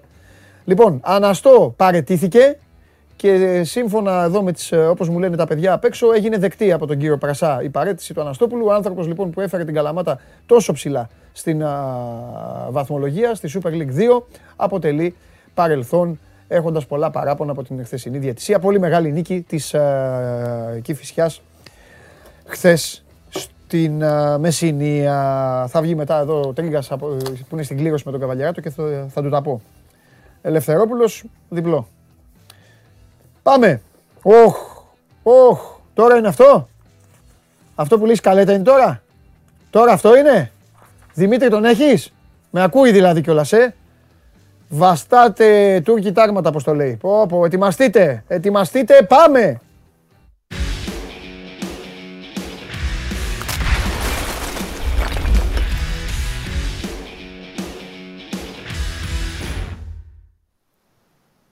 Καλημέρα, καλή εβδομάδα. Κοστάρα μου. Τι κάνεις; Υπήρξε και πολύ καλή ζωή. Κοστάρα. Λοιπόν, αν τα βάλουμε όλα σε μία σειρά, θέλω να συζητήσουμε για το μάτς που είδαμε. Το συζητήσαμε, έχουν γραφτεί διάφορα, ε, σε αναλύσεις, σε κινήσεις. Πάμε να το πάρουμε λίγο με τη σειρά. Βάζει ένα εξαιρετικό γκολ το τσίμπημα είναι το 80%. Η εκτέλεση είναι το 20%. Ναι, γιατί τη φαίνει εκεί που πρέπει. Πολύ ωραίο γκολ. Ο Παλάσιος και... και έχει ο Παναθηναϊκός ένα ημίχρονο στο οποίο καταφέρνει να κάνει κάτι στον Μπάουκ που δεν του το έχουν κάνει άλλοι, δεν του το είχε κάνει ούτε στη λεωφόρο. Ο Πάοκ, ρε παιδί μου, έχει δύο σημάδια. Το ένα του σημάδι φέτος είναι ότι μπαίνει πάντα δυνατά, στο πρώτο τέταρτο και μετά αρχίζει και πέφτει. Και το άλλο σημάδι το οποίο δεν ξέρω ο Γιωβάνοβιτς αν το γνώριζε, όφιλε να το γνωρίζει, το είπα και χθες εγώ το βράδυ, είναι ότι ο Πάουκ είναι η πρώτη ομάδα του πρωταθλήματος σε γκολ μετά το 75. Και χθες έβαλε δύο μάλιστα. Ο Παναθηναϊκός δεν σου έδινε την εντύπωση στο πρώτο μέρος, Κώστα. Εμένα δηλαδή. Δεν μου έδινε την εντύπωση ότι πιεζόταν ότι θα ανησυχούσε. Όλα τα προβλήματα στην ομάδα, για να τελειώνουμε με τα αγωνιστικά, πιστεύω ότι ξεκίνησαν μόλις ήρθε αυτό που έρχεται, ξέρεις, στο ποδόσφαιρο που βλέπουμε ένα μάτς, ό,τι και να είναι, τοπικό να είναι, τελικός μουντιάλ, που φτάνει εκεί στο 60 και αρχίζεις και λες. Τώρα, μήπως κουράστηκε αυτός, τώρα τι θα γίνει. Όχι, αυτός χτύπησε, τώρα τι να γίνει, να γίνουν και αλλαγές. Πιστεύω ότι εκεί, ρε παιδί μου, ο Γιωβάνοβιτς κάπου, κάπου το 'χασε. Δεν του βγήκε το στοίχημα Αγιούμπ, τον έβαλε γιατί πολλοί βάζουν κάποιον από το πουθενά, ξέρεις, να, να, να ταρακουνήσει τα νερά. Βγήκε ο Αλεξανδρόπουλος και ήταν σαν να η ομάδα να έκανε ένα έτσι σε θέμα παλμού, φλαπ, σε θέμα δυναμικής. Έπεσε. Ε, έχει ποιοτικούς παίκτες ο Πάοκ. Πλησίασαν, λίγο Μίτριτσα. Έκανε και, ο, έκανε και ο Λουτσέσκο αυτά που έπρεπε από τη δική του πλευρά. Και έτσι καταλήξαμε σε αυτό που καταλήξαμε. Πρώτη ερώτηση. Στο αγωνιστικό. Να σου πω πέντε πράγματα λίγο. Ναι. Πάμε, πάμε, πάμε. Ή μάλλον πάρτε εσύ με τη σειρά. Και άσε να κάνω εγώ ερωτήσεις άμα, άμα προκύψουν. Γιατί θα ρίξουμε και την κάμερα. Λοιπόν, ε, τρία πράγματα πολύ γρήγορα να μην σε κουράζω για το αγωνιστικό και μετά να συζητήσουμε και τι θέλεις. Ναι, ναι, ναι. Έχει απουσίες δεδομένες. Το ναι. ξέραμε στον άξονα της μεσαίας γραμμής. Επιλέγει να ξεκινήσει το Σουηδό, το Λούντβιστ. Γιατί ο Γκατσίνοβιτς δεν ήταν για περισσότερο και φάνηκε επί αποτελέσματος. Κλείνει το πρώτο κομμάτι. Μέχρι το 35 και την ώρα που βγαίνει ο Λούντβιστ από το γήπεδο, το πλάνο του Γιωβάνοβιτς πάει πάρα πολύ καλά. Δηλαδή, έχει στοχεύσει την πλευρά του Βιερίνια, γιατί εκεί υπάρχει αεροδιάδρομος. Ζήφκοβιτς δεν γυρνάει ούτε με αίτηση να, να βοηθήσει το Βιερίνια. Τον έχει κάνει και τρέχει και δεν φτάνει ο, ο Παλάσιος τον ε, το Δεν είναι μόνο η φάση το τσίμπημα, ναι. το στημένο που έβαλε ο Παναθηναϊκός γκολ επιτέλους μετά από στατική φάση. Ναι. Το είδαμε και αυτό. Ναι. Και ήταν πολύ σημαντικό. Είναι γενικά ότι σε όλο το πρώτο 35 λεπτό από εκείνη την πλευρά έχεις στοχεύσει ο Παναθηναϊκός και του βγαίνει όλο αυτό το κομμάτι. Το πρώτο μεγάλο πρόβλημα για τον Παναθηναϊκό, τον ελληματικό, τον γεμάτο απουσίε Παναθηναϊκός στο θέσινο μάτς, είναι την, ε, τη στιγμή που χτυπάει ο Λούντκβιστ. Mm-hmm. Ο Λούντκβιστ, μικρή παρένθεση, πιθανότατα θα κάνει αρθροσκόπηση. Έχει πειραχτεί ο μηνίσκος του, οπότε αυτό θα το δούμε στη μέρα λογικά, αλλά λογικά πάει για ένα μήνα έξω. 20-25 με ένα μήνα έξω. Κλείνει και αυτή τη μικρή παρενθεσούλα.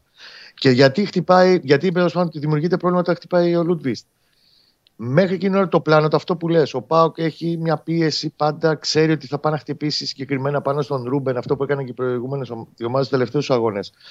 Πολύ περισσότερο δε από τώρα που έλειπε ο Βιγιαφάνιες, γιατί από το Ρούμπεν περνάει το παιχνίδι του Παναθηναϊκού και είναι πάντα το μαξιλάρι του. Η λειτουργία του Παναθηναϊκού στο να αποφορτίζει την όποια ορμή βγάζει ο Πάοκ στα ξεκινήματά του ήταν πάρα πολύ καλή. Τον είχε απορροφήσει πλήρως τον όποιο παλμό μπορούσε ναι. να βγάλει ο Πάοκ στην εκκίνησή του. Με, εκεί γίνεται λοιπόν την πρώτη αλλαγή. Ξέροντας ότι ο Γκατσίνοβιτς δεν είναι παραπάνω, δεν είναι για χόρταση ακόμα, δεν είναι παραπάνω για 20-25 λεπτά, βλέπεις την άκρη του μπάγκου και σου λέει τι άλλο έχω. Έχω τον Αγιούπ. Δεν βάζει τον Αγιούπ στο 34. Δεν υπάρχει περίπτωση να τον βάλει στο 34. Επιλέγει να βάλει τον Βιτάλ και να τον φέρει πιο κεντρικά. Ο Βιτάλ δεν είχε ξαναπέξει πιο κεντρικά. Από εκείνο το σημείο και μετά, και όχι στο δεύτερο ημίχρονο που όλοι πιστεύουν ότι έχει γίνει, από το δεύτερο ημίχρονο έχει αρχίσει και έχει Ναι, και εγώ αυτό, ναι, γι' αυτό το είπα κιόλας. Από εκείνο το σημείο και μετά, ο ναι. Παναθηναϊκός έχει χάσει μέτρα στο γήπεδο, αλλά ναι. το περνάει ανέματα. Ναι, γιατί ο Πάοκ δεν κάνει κάτι, έχεις δίκιο. σω αυτό να μην το πήραμε πρέφα λόγω του Πάοκ κιόλας. Μπάλα όμως αρχίζει και παίρνει ο Πάοκ στα πόδια. Ναι. Ο Λουτσέσκου λοιπόν έχοντας πολύ περισσότερες επιλογές στον πάγκο του, βάζει μέσα τον Μπίσεσβαρ, το ανακατεύει το πράγμα ακόμα περισσότερο και φτάνουμε στο δεύτερο σημείο κλειδί. Το πέναλτι θα τα συζητήσουμε μετά. Ναι. Στο δεύτερο, αγωνιστικά πάμε τώρα. Ναι, στο ναι, δεύτερο σημείο κλειδί που είναι στο 61ο λεπτό. Έχει χτυπήσει ο Αλεξανδρόπουλος, έχει σφίξιμο στον οπίστιο Μοιραίο. Είναι στο όριο της θλάση. Τι θα κάνει προπονητής, θα τον βγάλει. Εκεί λοιπόν όλοι ψέγουν και κατηγορούν τον ε, Γιωβάνοβιτς γιατί έβαλε τον Αγίου. Παιδιά δεν είχε με το, το Τζάβι και τον Ιέσα στον πάγκο. Ο Αγίου υπήρχε πλέον ως κεντρικός χαφ. Εκεί λοιπόν πάμε σε άλλη. Η κουβέντα είναι άλλη. Ο Γιωβάνοβιτς θέλει να ζει και να μπαίνει πιστός στις αρχές του στο πώς θέλει να είναι το παιχνίδι του, το, το σετάρισμά του, τα κουτάκια του, το build-up μέσα στο γήπεδο. Ναι. Εφόσον λοιπόν ήθελε να επαναφέρει πάλι την ομάδα του σε 4-3-3, να διατηρήσει η ομάδα του 4-3-3, έπρεπε να βάλει μέσα χαφ. Άλλον χαφ δεν είχε, μπήκε ο Αγιούμπ. Η όποια ένσταση προς το Σέρβο είναι ότι από τη στιγμή που ο Παναθηναϊκός έχει καεί στο χυλό και στο παστίτσιο και σε ό,τι θες τρεις και τέσσερις φορές, έχοντας φέρει τα παιχνίδια του προηγούμενο στο σκορ εκεί κοντά στο 70, γιατί δεν είναι θέμα δυνάμεων, είναι θέμα τι υλικό έχει ξεκινήσει να διαχειριστεί. Δεν το έχει τολμήσει μέχρι τώρα να βάλει τρίτο στόπερ πίσω. Γιατί φοβάται ότι θα τους φέρει όλους μέσα στην περιοχή. Μα ήδη είχαν μπει όλοι με... ανεβαίναμε στην περιοχή. Εκείνη την ώρα χρειάζεται να βάλει ένα τρίτο στόπερ. Γιατί αρχίζει και σεντράρει και σεντράρει και σεντράρει. Όπου κάποια στιγμή θα, θα, μία θα περάσει. Και δεύτερον, έπρεπε να έχει έναν ποδοσφαιριστή Όπως το έκανε ο Ιωαννίδης, αυτό που κάνει καλά χτε ο Ιωαννίδης είναι να κρατάει τα στόπερ του Πάουκ πίσω και να μην ανεβαίνουν στο Θεό. Γιατί στο τέλος αυτό έγινε. Ανεβαίνουν τα στόπερ του Πάουκ και στο Θεό Πάουκ είχε 10 παίκτες στην επίθεση. Πάνω από μέσα γραμμή από ένα σημείο και μετά. Και να τους κρατάει πίσω απασχολημένους, είτε ήταν ο καλύτερος αν είχε κουραστεί ο Ιωαννίδης. Εκεί λίγο είναι η όποια ένσταση και η όποια θολούρα στο μυαλό του Γιωβάνοβιτς που δεν το διαχειρίστηκε σωστά το παιχνίδι. Ναι. Το γιατί μπήκε ο Αγιούμπ έλα μου, έβαλε τον Αγιούμπ, δεν είχε κι άλλον. Εφόσον λοιπόν επέλεξε να πάει με τρεις χαφ πάλι, δεν είχε άλλον. Για να ξέρουμε τι λέμε. Ο Λουτσέσκου γύρισε στον πάγκο του και είχε έξω την πολυτέλεια να έχει έξω τον Ακπομ, τον Μπίσεσβαρ. Και, και εγώ δεν ξέρω τι. Οκέι. Okay. Είχε τα προβλήματά του, τα έχει και όλα, έχει και τις μούτζε στο Παναθηναϊκός. Δηλαδή, του, του, του χτυπάει ο Λούντβις σε εκείνο το σημείο. Ενδεχομένως να μην το βλέπαμε έτσι το παιχνίδι στο υπόλοιπο. Και σίγουρα θα πρέπει να το διαβάσει όπως έκανες μετά το μάτι του πρώτου γύρου στο, με τον Μπάουξ στη λεωφόρο. Όπου το γύρισε πλέον το σύστημα με τρεις χαφ. Από εκείνο το μάτι και μετά ήρθε ο Πανάκο να πεις με τρεις χαφ. Ναι. σω θα πρέπει ο Γιωβάνοβιτς να δει ότι σε ειδικές συνθήκες και ειδικές καταστάσεις όπως είδαμε το χθεσινό μάτι, όταν το έχεις στα χέρια στο παιχνίδι μέχρι το 70, δεν είναι κακό να βάζεις τρίτο στόπερ μέσα. Αυτή τη στιγμή που ούτως ή άλλως έχουν αρχίσει και έρχονται κατά κύματα πάνω Εντάξει, πόσες φορές το έχει κάνει μέχρι τώρα; Καμία κάποια στιγμή θα πρέπει να δουλευτεί και αυτό το κομμάτι. Εντάξει. Δεν μπορώ να τον μαλώσω γι' αυτό. Πιο πολύ τον μαλώνω όμως. Πιο πολύ τον ναι. μαλώνω που ξέρεις λίγο με τον επιθετικό έξω. Είναι σαν να του είπε και του πάω λίγο. Έλα, πάρε την μπαλά, έλα λίγο. Έλα, έλα, έλα κι άλλο, έλα κι άλλο. Σαν να τον. Ωραία, σωστή πάσα αυτή. Ο Καρλίτος που μπήκε μετά στο τελευταίο δεκάλεπτο όταν ξαναάλλαξε την, ε, την τράπουλα ναι. και έβγαλε τον παλαιό κτλ. Ο Καρλίτος δεν είναι καλά. Ναι ο προπονητής σε αυτό το κομμάτι ξέρει ποιοι είναι καλά και ποιοι δεν είναι καλά. Ο Διαμαντόπουλος μπορεί να βγάλει τόσο, ο ναι. Ιριώτης μπορεί να βγάλει τόσο και ο οποιοδήποτε μπορεί να παίξει τόσο. Δεν είναι καλά. Και ξέρεις που φαίνεται ότι δεν είναι καλά ο Καρλίτο. Στο offside που βγαίνει τα τέτ και το χάνει, 99% Καρλίτο το βάζει αυτό. Ναι. Και φαίνεται ότι δεν είναι καλά. Και ναι. εκεί πάλι δεν έχει επιλογές. Είναι ο Ιωαννίδης κασμένος, δεν μπορεί να κάνει τρία βήματα παραπάνω.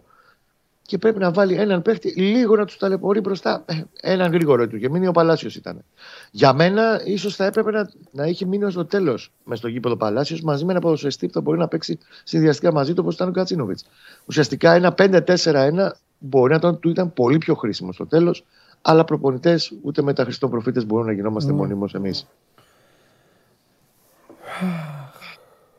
Έχεις προλάβει να δεις μάτς, το είδες δηλαδή χθες; Το είδα το παιχνίδι. Το είδα κανονικά. Ωραία. Όλο το είδα. Με ε... ηρεμία, γιατί πλέον έχω αποφασίσει να μην μου τσαλακώνεται το νευρικό σύστημα κανένας διαιτητής. Θα, πω, θα πω αυτό που είπα. θα πω αυτό που είπα, πάνω σε αυτό. Θα πω αυτό που είπα στην εκπομπή. Ε, ναι. Και χθες. Και δεν προλαβα, το είπα μπαμ μπαμ, γιατί δεν θέλω να τρώω χρόνο των παιδιών αφού έχω δική μου εκπομπή. Δηλαδή, τι θα κάνω να κάνω. Ναι. Ε, Πάω πρώτα να, να, τελειώσω, να τελειώσω με τη φάση τη, τη συγκεκριμένη, αλλά θέλω να σταθώ στη γενική παρουσία και θέλω να σταθώ και σε κάτι γενικό για τον Παναθηναϊκό. Τρία πράγματα ναι. δηλαδή. Πρώτον, η συγκεκριμένη φάση. Είναι μια φάση στην οποία έχεις ασχοληθεί, έχεις κάνει ρεπορτάζ διαιτησίας. Ξέρεις πάρα πολύ καλά ότι οι διαιτητές δυστυχώς αφήνουν πάντα τα παραθυράκια που αφήνουν όλες οι νομοθεσίες στον ε, πλανήτη. Είναι μπερδεμένο ε, το αν υπάρχει, αν δεν υπάρχει, πώς γίνεται η επαφή, πού πηγαίνει η μπάλα, προς τα πού πηγαίνει ο παίκτης. Κάποια στιγμή θα πρέπει να αποφασίσουν ότι αν οι επαφές είναι όλες επαφές και είναι εκεί, είναι αυτό. Ή είναι το ένα ή είναι το άλλο. Ομολογώ ότι στο live Κώστα μου δεν το είδα πέναλτι. Λέω τι είναι αυτό, μόνος το έπεσε. Αυτό είπα. Μετά αρχίζει, αρχίζουν τα replay. Και αρχίζω να μπαίνω στη διαδικασία. Την έχει χάσει την μπάλα. Τον βρίσκει, δεν τον βρίσκει. Μετά από 4-5 replay λοιπόν κατέληξα στο ότι μπορούσε ο Βαρίστας να του πει πέναλτι. Ξεκάθαρα. Χωρίς να σημαίνει βέβαια ότι είναι το μεγαλύτερο λάθος που έχει γίνει στην ιστορία του ποδοσφαίρου ή ότι ο Παναθηναϊκός είναι η πιο γκράντε αδικία που έχει δεχθεί. Αυτή. Αυτό ήθελα να πω για τη συγκεκριμένη φάση. Και δεν το λέω για να τη βγάλω λάδι. Εγώ ξέρω πολύ καλά, λέω αυτό είναι πέναλτι. Αν δεν είναι, όπως είπα για την κόκκινη εκεί, μια Ποιο πετάξαν έξω του Παναθηναϊκού που δεν ήταν. Δεν το Βιαφάνιε. Το Βιαφάνε. Αστείο. Και του λείψε του Παναθηναϊκού Βιαφάνε. Τέλος πάντων. Πολύ χθες. Ε, το δεύτερο που έχω να πω είναι ότι αν είναι να έρχονται διαιτητές όπως ο Τρεϊμάνης και να βασανιζόμαστε εμείς που θέλουμε απλά να δούμε το μάτς. Οκέι. Okay. Δηλαδή έβλεπα το ματς και έλεγα. Είπα πω πω τέτοια ώρα πριν μια εβδομάδα έτρωγα κρύο. Α κάτσω λίγο αυτό να το ευχαριστηθώ. Κατάλαβες. Ναι. Και έβλεπα ένα διαιτητή να θέλει να γίνει superstar. Είναι, υπάρχουν πολλοί διαιτητές που το έχουν αυτό.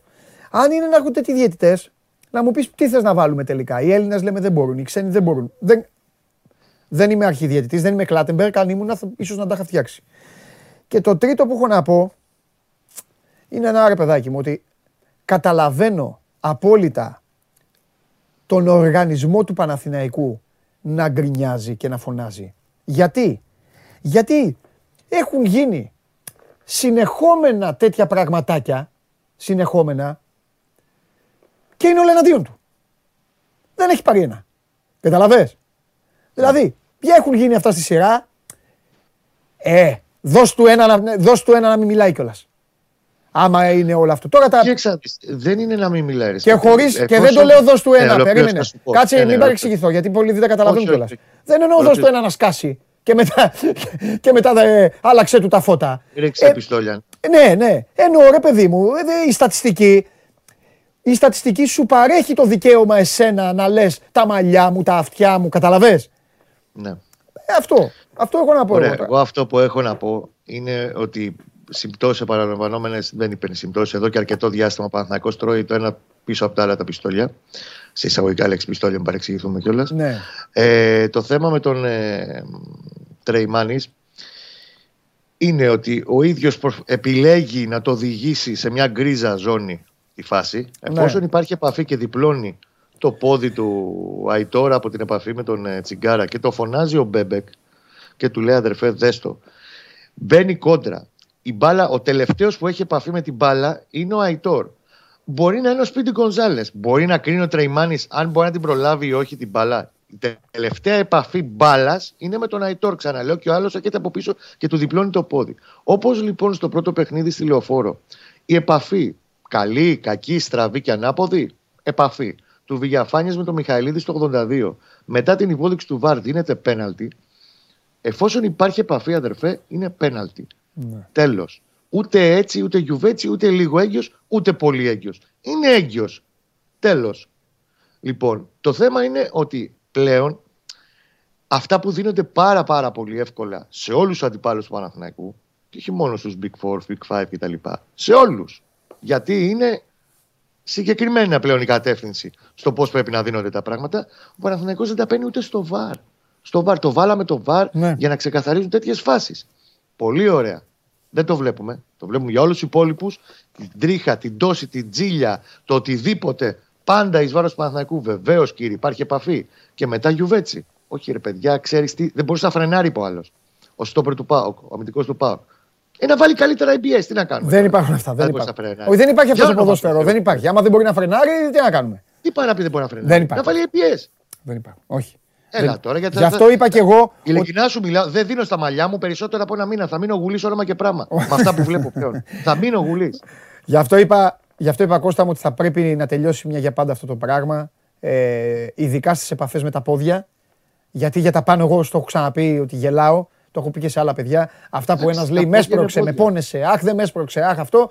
Εκεί τους καταλαβαίνω και τους διαιτητές. Γιατί άμα σπρωχτούμε και μας τραβάνε φωτογραφία, κανείς δεν ξέρει αν εγώ σου τυχώνω ή αν εσύ πηγαίνεις απαλά και αυτά. Αλλά με τα πόδια. Γιατί στην τελική αυτό είναι και το άθλημα. Ποδόσφαιρο. Αν με τα πόδια ναι. λοιπόν μέσα. Ή θα το πω αλλιώς. Αν αυτή η επαφή ήταν στο κέντρο, τι θα είχε δώσει; 100% θα δίνει φάουλ. Θα δίνει φάουλ; Αν είναι ακίνδυνο, για, εφόσον είναι ακίνδυνο για το πώς ναι. θέλει να σφυρίξει ο Τρεϊμάνη, βέβαια. Ναι, ναι ε, ωραία. Το βγάζω λοιπόν αυτό που είπες εσύ το στοιχείο έξω και εγώ ε, μιλώντας κοινικά και ψυχρά, αν είναι φάουλ, είναι και πέναλτι. Αν δεν είναι φάουλ, για τους λόγους του ότι ο Τρεϊμάνη κρίνει ότι παραπατάει, του φεύγει μπάλα, χάνει την ισορροπία του. Ε, ε, τότε, OK, okay, μην δώσεις πέναλτι. Πλέον έκτημα δεν υπάρχει μες στη μεγάλη περιοχή. Ειδικά όταν ε, ο παίκτης είναι εκεί όπως ήταν. Γιατί θα τα ακούσουμε και αυτό στο τέλος. Όχι ότι πήγε ναι, του Παναθηναϊκού. Λέω γενικά για να μην πεταχτεί κανείς και πει σε σύγκριση με το φάουλ που είπαμε. Τέλος πάντων. Επίσης θέλω να πω και κάτι άλλο, γιατί το έχω δει live όλο αυτό. Μπορεί να έχει το, τα νεύρα του οργανισμού του Παναθηναϊκού με τις κτλ. Υπάρχει μια φάση στην εκκίνηση του δεύτερου ημιχρόνου, στο 50, πριν χτυπήσει ο Αλεξανδρόπουλος, πριν αρχίζει να γυρνάει όλο το έργο, πάει να βγάλει Παναθυνακό κόντρα. Και είναι ο Βιτάλ λίγο πίσω από τη μεσαία γραμμή, περνάει έναν-δύο αντιπάλους, πάει να περάσει το πάλι ο Τσιγκάρα στη φάση. Τον τραβάει το σπρόνι, το μένει όρθιος, το αφήνει το πλεονέκτημα, κάνει την πάσα στον Παλάσιο, χάνει την μπάλα, ναι. δεν δίνει καν το φάλα να τη φωνάξει πίσω τη φάση. Ναι. Εκρήγνεται ο Γιωβάνοβιτς, ο πάντα ψύχρεμος Γιωβάνοβιτς του διαιτέ, και σηκώνει τα χέρια σαν τον Ιησού το Σταυρωμένο και κάνει τι, και έρχεται ο Τζίλος με πάθος και αυτοθυσία να, να ψέξει τον προπονητή του Παναθηναϊκού. Και από την άλλη άκρη έχει παρατήσει το μάτσο Λουτσέσκου και έρχεται να κάνει το κομμάτι του και mind games προς τον πάγκο του Παναθηναϊκού. Για δύο λεπτά πήγε να γίνει το κουτούλιο γάμο. Αστυνομικοί τους χώρισαν. Ναι. Ε, Ήθελα να σε ρωτήσω γι' αυτό, όχι αυτό συγκεκριμένο. Ήθελα να σε ρωτήσω. Αν έχει παίξει αντιποδόσφαιρο ο Παναθηναϊκός όπως λέει προπονητής του Πάου, γιατί μια ζωή ο Πάου παίζει την μπαλάρα και όλοι οι υπόλοιποι παίζουν αντιποδόσφαιρο. Το έχει πει και για την ΑΕΚ αυτό, για το μάτι του κυπέλου. Τα mind games είναι πάρα πολύ ωραία για τον προπονητή του Πάου, αλλά καλό είναι να μην είναι τόσο αγενεί ορισμένες φορές. Όλοι, όλοι με το Ρασβάντα έχουν βάλει το φίλο μου. Πω, πω, ναι. Α μην είναι τόσο αγενεί. Να σέβεται λίγο την αντίπαλη ομάδα, όπως τον σέβεται η αντίπαλη ομάδα αντίστοιχα και να μην δημιουργεί εντάσεις τεχνητές κρίσεις εν ώρα αγώνα επειδή μπορεί να χάνει. Γιατί το αντιποδόσφαιρο κανονικά πρέπει να είναι 0-2 στο 30. Ε... Σύμφωνα με το αντιποδόσφαιρο του κ. Λουτσέσκου. Λοιπόν, σε αφήνω να ηρεμήσεις για να πάμε στην κλήρωση του. Να, να, πάμε στην κλήρωση του μπάσκετ. Τίποτα. Μιλάνε και έχουν ανοιχτό μικρόφωνο και τους ακούω. Ε, σε αφήνω να πάμε στην κλήρωση. Θα τη συνεχίσουμε τη χθεσινή κουβέντα. Γιατί έγινε και ένταση μέσα, ποδοσφαιριστές ε, και όλα αυτά έγινε χαμός. Θέλω να το συνεχίσουμε αυτό αύριο. Εντάξει. Ε, άντε, φιλιά πολλά. Φιλιά, γεια σου Κώστα μου, τα λέμε. χαρά, χαρά. Πάμε, πάμε να συνδεθούμε με την κλήρωση του κυπέλου. με το Ρασβάν όλοι τα βάζετε. Λοιπόν. παρούσα στο... Χαιρετισμό έχουμε εδώ, έτσι. Ε, επαναλαμβάνω. Ε, είναι ένα καινούριο σκηνικό. Η Ελληνική Ομοσπονδία Καλαθοσφαίριση προσπαθεί να επαναφέρει τη γιορτή του Final Four με συνθήκες δύσκολες. Συνθήκες οι οποίες είναι δύσκολες για δύο λόγους. Το πρώτο είναι γιατί, όπως καταλαβαίνετε, ζούμε σε μια χώρα στην οποία δεν μπορείς να βάλεις στοίχημα για κάτι. Είναι πάρα πολύ δύσκολο να γίνει κάτι ορθό, κάτι λογικό, κάτι που θα μπορούσε να φιλοξενήσει φιλάθλους, οπαδούς, του Ολυμπιακού, της ΑΕΚ, του Παναθηναϊκού και του Προμηθέα μέσα σε μια ε, πόλη. Ο πρώτο, λοιπόν, η συνθήκη αυτή δυσκολεύει όσον αφορά στο μοίρασμα των εισιτηρίων υπό φυσιολογικές συνθήκες. Και εδώ έχετε και το δεύτερο χτύπημα, ότι οι συνθήκες δεν είναι φυσιολογικέ. Όπου έχουμε κλήρωση; Α, δείχνει τα χαρτάκια; Αυτό είναι το πλάνο που έχουν. Δεν έχουν κοντινό; Τους έχει πάρει το ποδόσφαιρο. Τους έχει πάρει, συγγνώμη, το ποδόσφαιρο τους έχει πάρει τα σόβρακα. Συγγνώμη κύριε Λιόλιο μου εκεί, θα τα πω στον καβαλιαράτο. Ένα κοντινό πλάνο. Βάλτε φωνή. Βάλτε φωνή. Η δεύτερη συνθήκη είναι ο κορονοϊός, παιδιά. Αυτό ήθελα να πω. Λοιπόν, μπαίνουν τέσσερις ομάδες. Τρίτη ομάδα είναι ο Παναθηναϊκός. Ναι. Ο κύριος δείχνει, τους, δείχνει, δείχνει τον Παναθηναϊκό, πήγα να πω. Ε, δείχνει τις ομάδες που συμμετέχουν. Ένα πλάνο, ένα κοντινό, μια κάμερα. Δείχνει τα χαρτάκια, δεν τα βλέπει κανένας.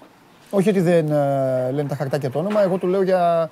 Τώρα έχω κολλήσει εδώ από τους δικούς μου και κάνω, κάνω κριτική υψηλού επίπεδου. Τέλος πάντων.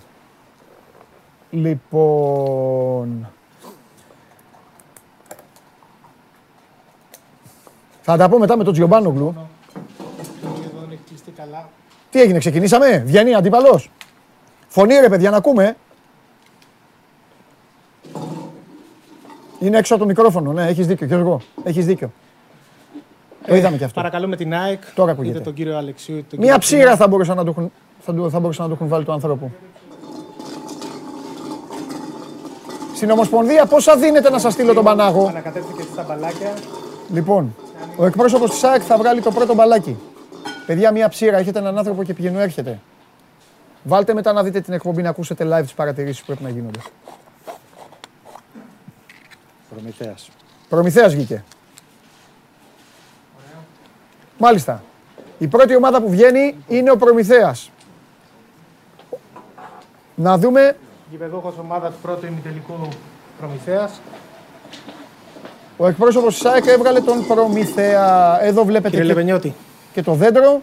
Και τώρα ο Γενικός Διευθυντής της ΚΑΕ Ολυμπιακός, ο κύριος Λεπενιώτης θα πάει να βγάλει τον αντίπαλο του Προμηθέα για να δούμε ποια θα είναι τα μάτς της 18ης. Το μπαλάκι τον δυσκολεύει το Λεπενιώτη.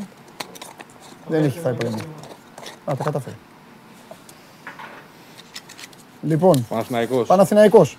Προμηθέας Παναθηναϊκός και Ολυμπιακός ΑΕΚ ή ΑΕΚ Ολυμπιακός είναι τα ζευγάρια των uh, ημιτελικών ε, του κυπέλου. του Ο Προμηθέας που κέρδισε χθες ε, εύκολα τον uh, ΠΑΟΚ θα περιμένει τον Παναθηναϊκό και τώρα τυπικά ε, ο Γιώργος ο Καλαϊτζής θα βγάλει τώρα ή το ΑΕΚ ή το Ολυμπιακός. Είναι τυπικά αυτά για το ποιος θα είναι ε, γηπεδούχος. Ας το δούμε και αυτό. Μιας... Ολυμπιακός, γηπεδούχος. Ολυμπιακός. Μάλιστα. Ο εκπρόσωπος του Ολυμπιακού έβγαλε το Παναθηναϊκό, ο εκπρόσωπος του Παναθηναϊκού έβγαλε τον Ολυμπιακό. Και από την Προμηθέα να έρθουμε να επιβεβαιώσουμε την τελευταία ομάδα. Και εδώ ο εκπρόσωπος του Προμηθέα βγάζει τώρα το μπαλάκι που θα γράφει πάνω ΑΕΚ. Yeah. Αυτό είναι. Λοιπόν, πάρτε το. Αυτό είναι το δέντρο. Επαναλαμβάνω, Προμηθέας Παναθηναϊκός, Ολυμπιακός ΑΕΚ στις 18 του μήνα στο Ηράκλειο στα δύο αράκια. Να δούμε αν οι αιώνιοι παίξουν τελικό, αν καταφέρει ο Παναθηναϊκός δηλαδή να φύγει από το μάτς με τον Προμηθέα και αν ο Ολυμπιακός ξεπεράσει το εμπόδιο της ΑΕΚ. Λοιπόν, αυτά. Συνεχίσουμε. Τον έχετε τον Τσάρλι να πούμε και στοίχημα για να έρθει να τρέξουμε λίγο. Σε λίγο, σε λίγο. Ωραία. Είδα το Δημήτρη. Ε, σε λίγο θα έχουμε Μάνο Χωριανόπουλο. Υπάρχουν εξελίξεις για το θέμα του δολοφονίας του Αλκιβιάδη. Θα τις αναπτύξει όλες εδώ ο Μάνος. Και φυσικά στη συνέχεια ε, δείξτε μου το Πολ ε, για το αν ήταν πέναλτι ε, ή όχι, τι έχουν ψηφίσει. Το αποτέλεσμα βάλτε. Το, την, ε, την πορεία, όχι το αποτέλεσμα. Την πορεία. Την εξέλιξη. Πώς πηγαίνουμε αυτή τη στιγμή; Τι ψηφίζει ο λαός της εκπομπής; Ψηφίζουν ή δεν πάνε στην κάλπη. Ούτε αυτό. Άιτε. Μάλιστα. 71,8 ήταν. 27,3 όχι. Πάει και αυτό. Λοιπόν, τι χρωστάω; Ε, θα κάνουμε σύνδεση με τα γραφεία της Ελληνικής Ομοσπονδίας με το Τρίγκα ε, και στη συνέχεια θα Ε, έχουμε να πάμε, θα μιλήσουμε με Σάβα. Άλλοι με το Ρασβάν τα βάζετε. Ε, τα, εκεί, σας, όλες οι ομάδες. Σας, τι έβαλε τον γκολ, πανηγύριζε εκεί, έξαλ. Τι γκολ έβαλε ο Σάστρε, παιδιά. Τι γκολάρα ήταν αυτή. Έχουμε δει φοβερά γκολ τις τελευταίες ημέρες, το είπα και χθες τα παιδιά στην Game Night. Η γκολάρα του Αραούχο. Πω. Η γκολάρα του Σάκιτς μετά στο ίδιο παιχνίδι. Την έστειλε απέναντι την μπάλα στο απέναντι παραθυράκι. Αγκιμπού Καμαρά χθες στη Νεάπολη. Αν και ο Αγκιμπού Καμαρά τα κάνει αυτά. Δηλαδή δεν μου προξένησε του Καμαρά, δεν μου προξένησε να, να κάνω αυτό που έκανα στους άλλους που δα τα τρία γκολ τα άλλα και κάνω «Ουα, πω, πω». Του Καμαρά με το που έφυγε η μπάλα από το πόδι λέω γκολ. Κατευθείαν. Μαγκιά του Καμαρά είναι αυτό. Γιατί αυτό, σου δίνει τη, στους άλλους δεν το περιμένεις δηλαδή. Του Καμαρά λες γκολ. Ε, αλλά ο Σάστρε, ακούστε, γιατί η εκπομπή αυτή κανονικά πρέπει να μην ασχολούμαι, μόνο με τέτοια να μιλάμε, εγώ και εσείς. Ο τύπος το έχει πιάσει, ούτε μισό βήμα φόρα δεν είχε. Ακίνητος, ακίνητος και της, και της δίνει μία της μπάλας κατευθείαν. Θυμάστε παλιά, πόσοι είστε μεγάλοι, πόσοι είστε μεγάλοι, Θυμάστε παλιά που υπήρχαν κάτι ποδοσφαιράκια που πάταγε στο κεφαλάκι, ε, ε, εσείς τα θυμάστε, που πάταγε στο κεφαλάκι του παίκτη και το πόδι του έκανε έτσι, τάκ. Έτσι το σούταρε ο Σάστρε. Ακίνητος ήτανε. Και έστειλε την μπάλα εκεί δηλαδή που δεν πια... Πω... Παιδιά τρελάθηκα, ε. Τρελάθηκα. Τρελάθηκα με το Αραούχο, με τους Σάκητς. Δεν ξέρω γιατί. Ήτανε το τελείωμα Ανρή, ήταν έτσι. Θα σας αποκαλύψω κάτι. Από όλα αυτά, με τους Σάκητ έχω τρελαθεί περισσότερο από όλα. Δεν ξέρω γιατί πήγε έτσι, την έστειλε απέναντι. Ήταν η φόρτιση, ήταν αυτό. Αλλά και το χθεσινό του Σάστρε, τρομερό. Τρομερό, τρομερό. Γκολάρες.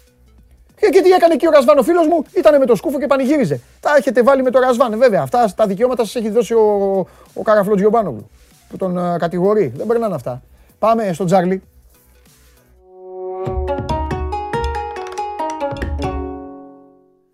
Όλοι, όλοι, με το, όλοι τα βάζουν με το Ρασβάν. Όπως ορθώ είπε εσύ χθες, ορθώ έκανε τις κινήσεις για να πάρει το παιχνίδι. Ναι. Τι έκανε; Και, έκανε και, τις και με τον Ολυμπιακό τα έκανε. Και μάζεψε την ομάδα του. Ναι. Δηλαδή, αν θυμηθούμε την πραγματικότητα που βρισκόταν ο Πάοκ μετά από την ήττα εντός έδρας από τον Άρη Τούπα και στο καπάκι στην Νίκαια, αυτό που έχει πετύχει ο Λουτσέσκου, χωρίς κανένα τρομερό ρόστερ, είναι σπουδαίο ναι. και δείχνει ότι ο Πάοκ έχει πραγματικά καλό προπονητή. Δηλαδή, ναι, ναι. ότι δικαιολογημένα του δίνουν αυτό το συμβόλαιο, γιατί σε μια δύσκολη κατάσταση μπόρεσε και την ομάδα του τη μάζεψε. Είναι πολύ σημαντικό αυτό που κατάφερε. Ναι. Ε, πάμε στα σημερινά. Πρώτα απ' όλα θέλω να δώσει πολλά χαιρετίσματα. Ναι. Δεν το, τόσο καιρό θέλω να το πω και δεν το λέω. Πολλά χαιρετίσματα στα παιδιά που κάνουν έργα δίπλα από, από το διαμέρισμά σου. Ναι. Τα φιλιά ε, μας. Δεν πειράζει. Ναι. Δεν πειράζει. Αυτή είναι η ζωή. Δεν πειράζει. Ένα. Δεύτερον, γιατί θέλω, θέλω, να σε πειράξω. Σήμερα έχω διάθεση να σε πειράξω πολύ. Δεύτερον, τρομερό μάτσο Ντινέζε σε Βίλη 0-0. Ο επαναληπτικός θα γίνει στην Ισπανία. Στο Φρίουλι. Άντεξε στο Φρίουλι, στο Φρίουλι σε Βίλη. Το θέμα είναι άλλο. Ότι το έπαιξα διπλό.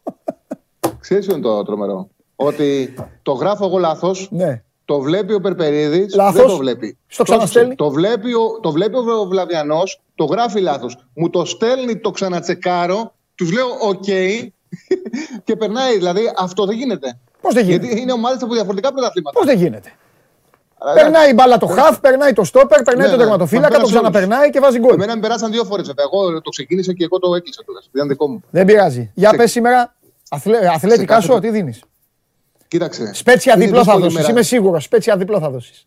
Ε, να το πάω πιο συντηρητικά, στο χειδίο την ευκαιρία. Α, εντάξει. Είναι, ξέρεις, γίνεται, είναι δύσκολη η μέρα σήμερα. Ναι. Έχει δύο παιχνίδια. Ναι. Κανονικά η Bilbao με την Εσπανιόλ είναι εύκολος άσος.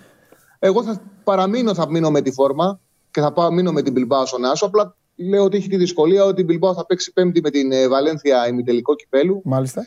Και έχει αυτή τη δυσκολία το παιχνίδι. Ναι. Δηλαδή, εντάξει, απλά επειδή δεν υπήρχε και άλλες επιλογές, είπα να πάω για να την συμμετοχή, να ποντάρω στην καλύτερη ομάδα. Η Bilbao έχει πολύ είναι φορμαρισμένη σε καλύτερη της κατάστασης από την αρχή τη σεζόν. Τη δυσκολία την είπα. Το 2022 έχει κερδίσει την ε, Ατλέτικο Μαδρίτη για το Super Cup. Στον τελικό έχασε ε, στο τελικό από τη Real.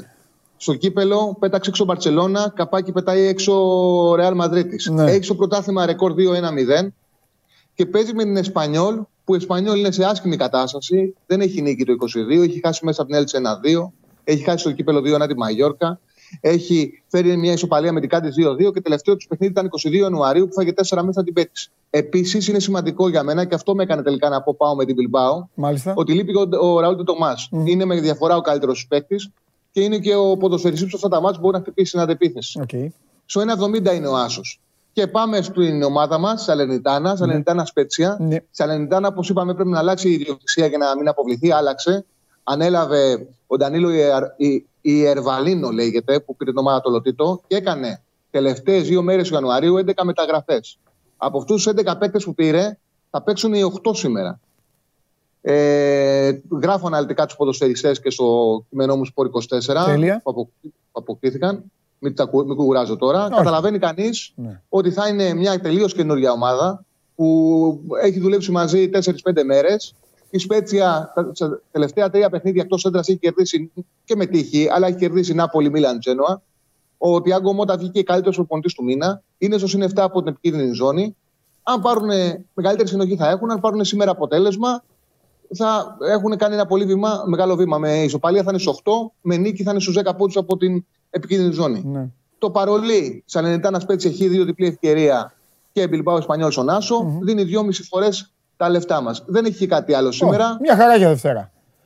Αν θέλει κανείς να πάρει περισσότερα, ας βάλει φύλλα, κλείσει τα μάτια και ας παίξει και ένα από τα άλλα δικό του. Α το πάρει πάνω του. Τι είσαι. Ναι, σωστό. Ε, ναι, αλλιώς θα ανοίγε τράπεζα. Ρε Τσάρλι και θα ερχόμασταν να λέγαμε να δώσει δάνειο. Λοιπόν, φιλιά, Τσάρλι μου, φιλιά. Γεια σα, Παντελή μου. Φιλιά, Τσάρλι, τώρα δες απόλαυσε εκπομπή. Υπάρχει λόγος τώρα, καπάκι. Ναι. Ε, ούτε διακοπή, ούτε διαφήμιση. Εγώ τι ρώτησα.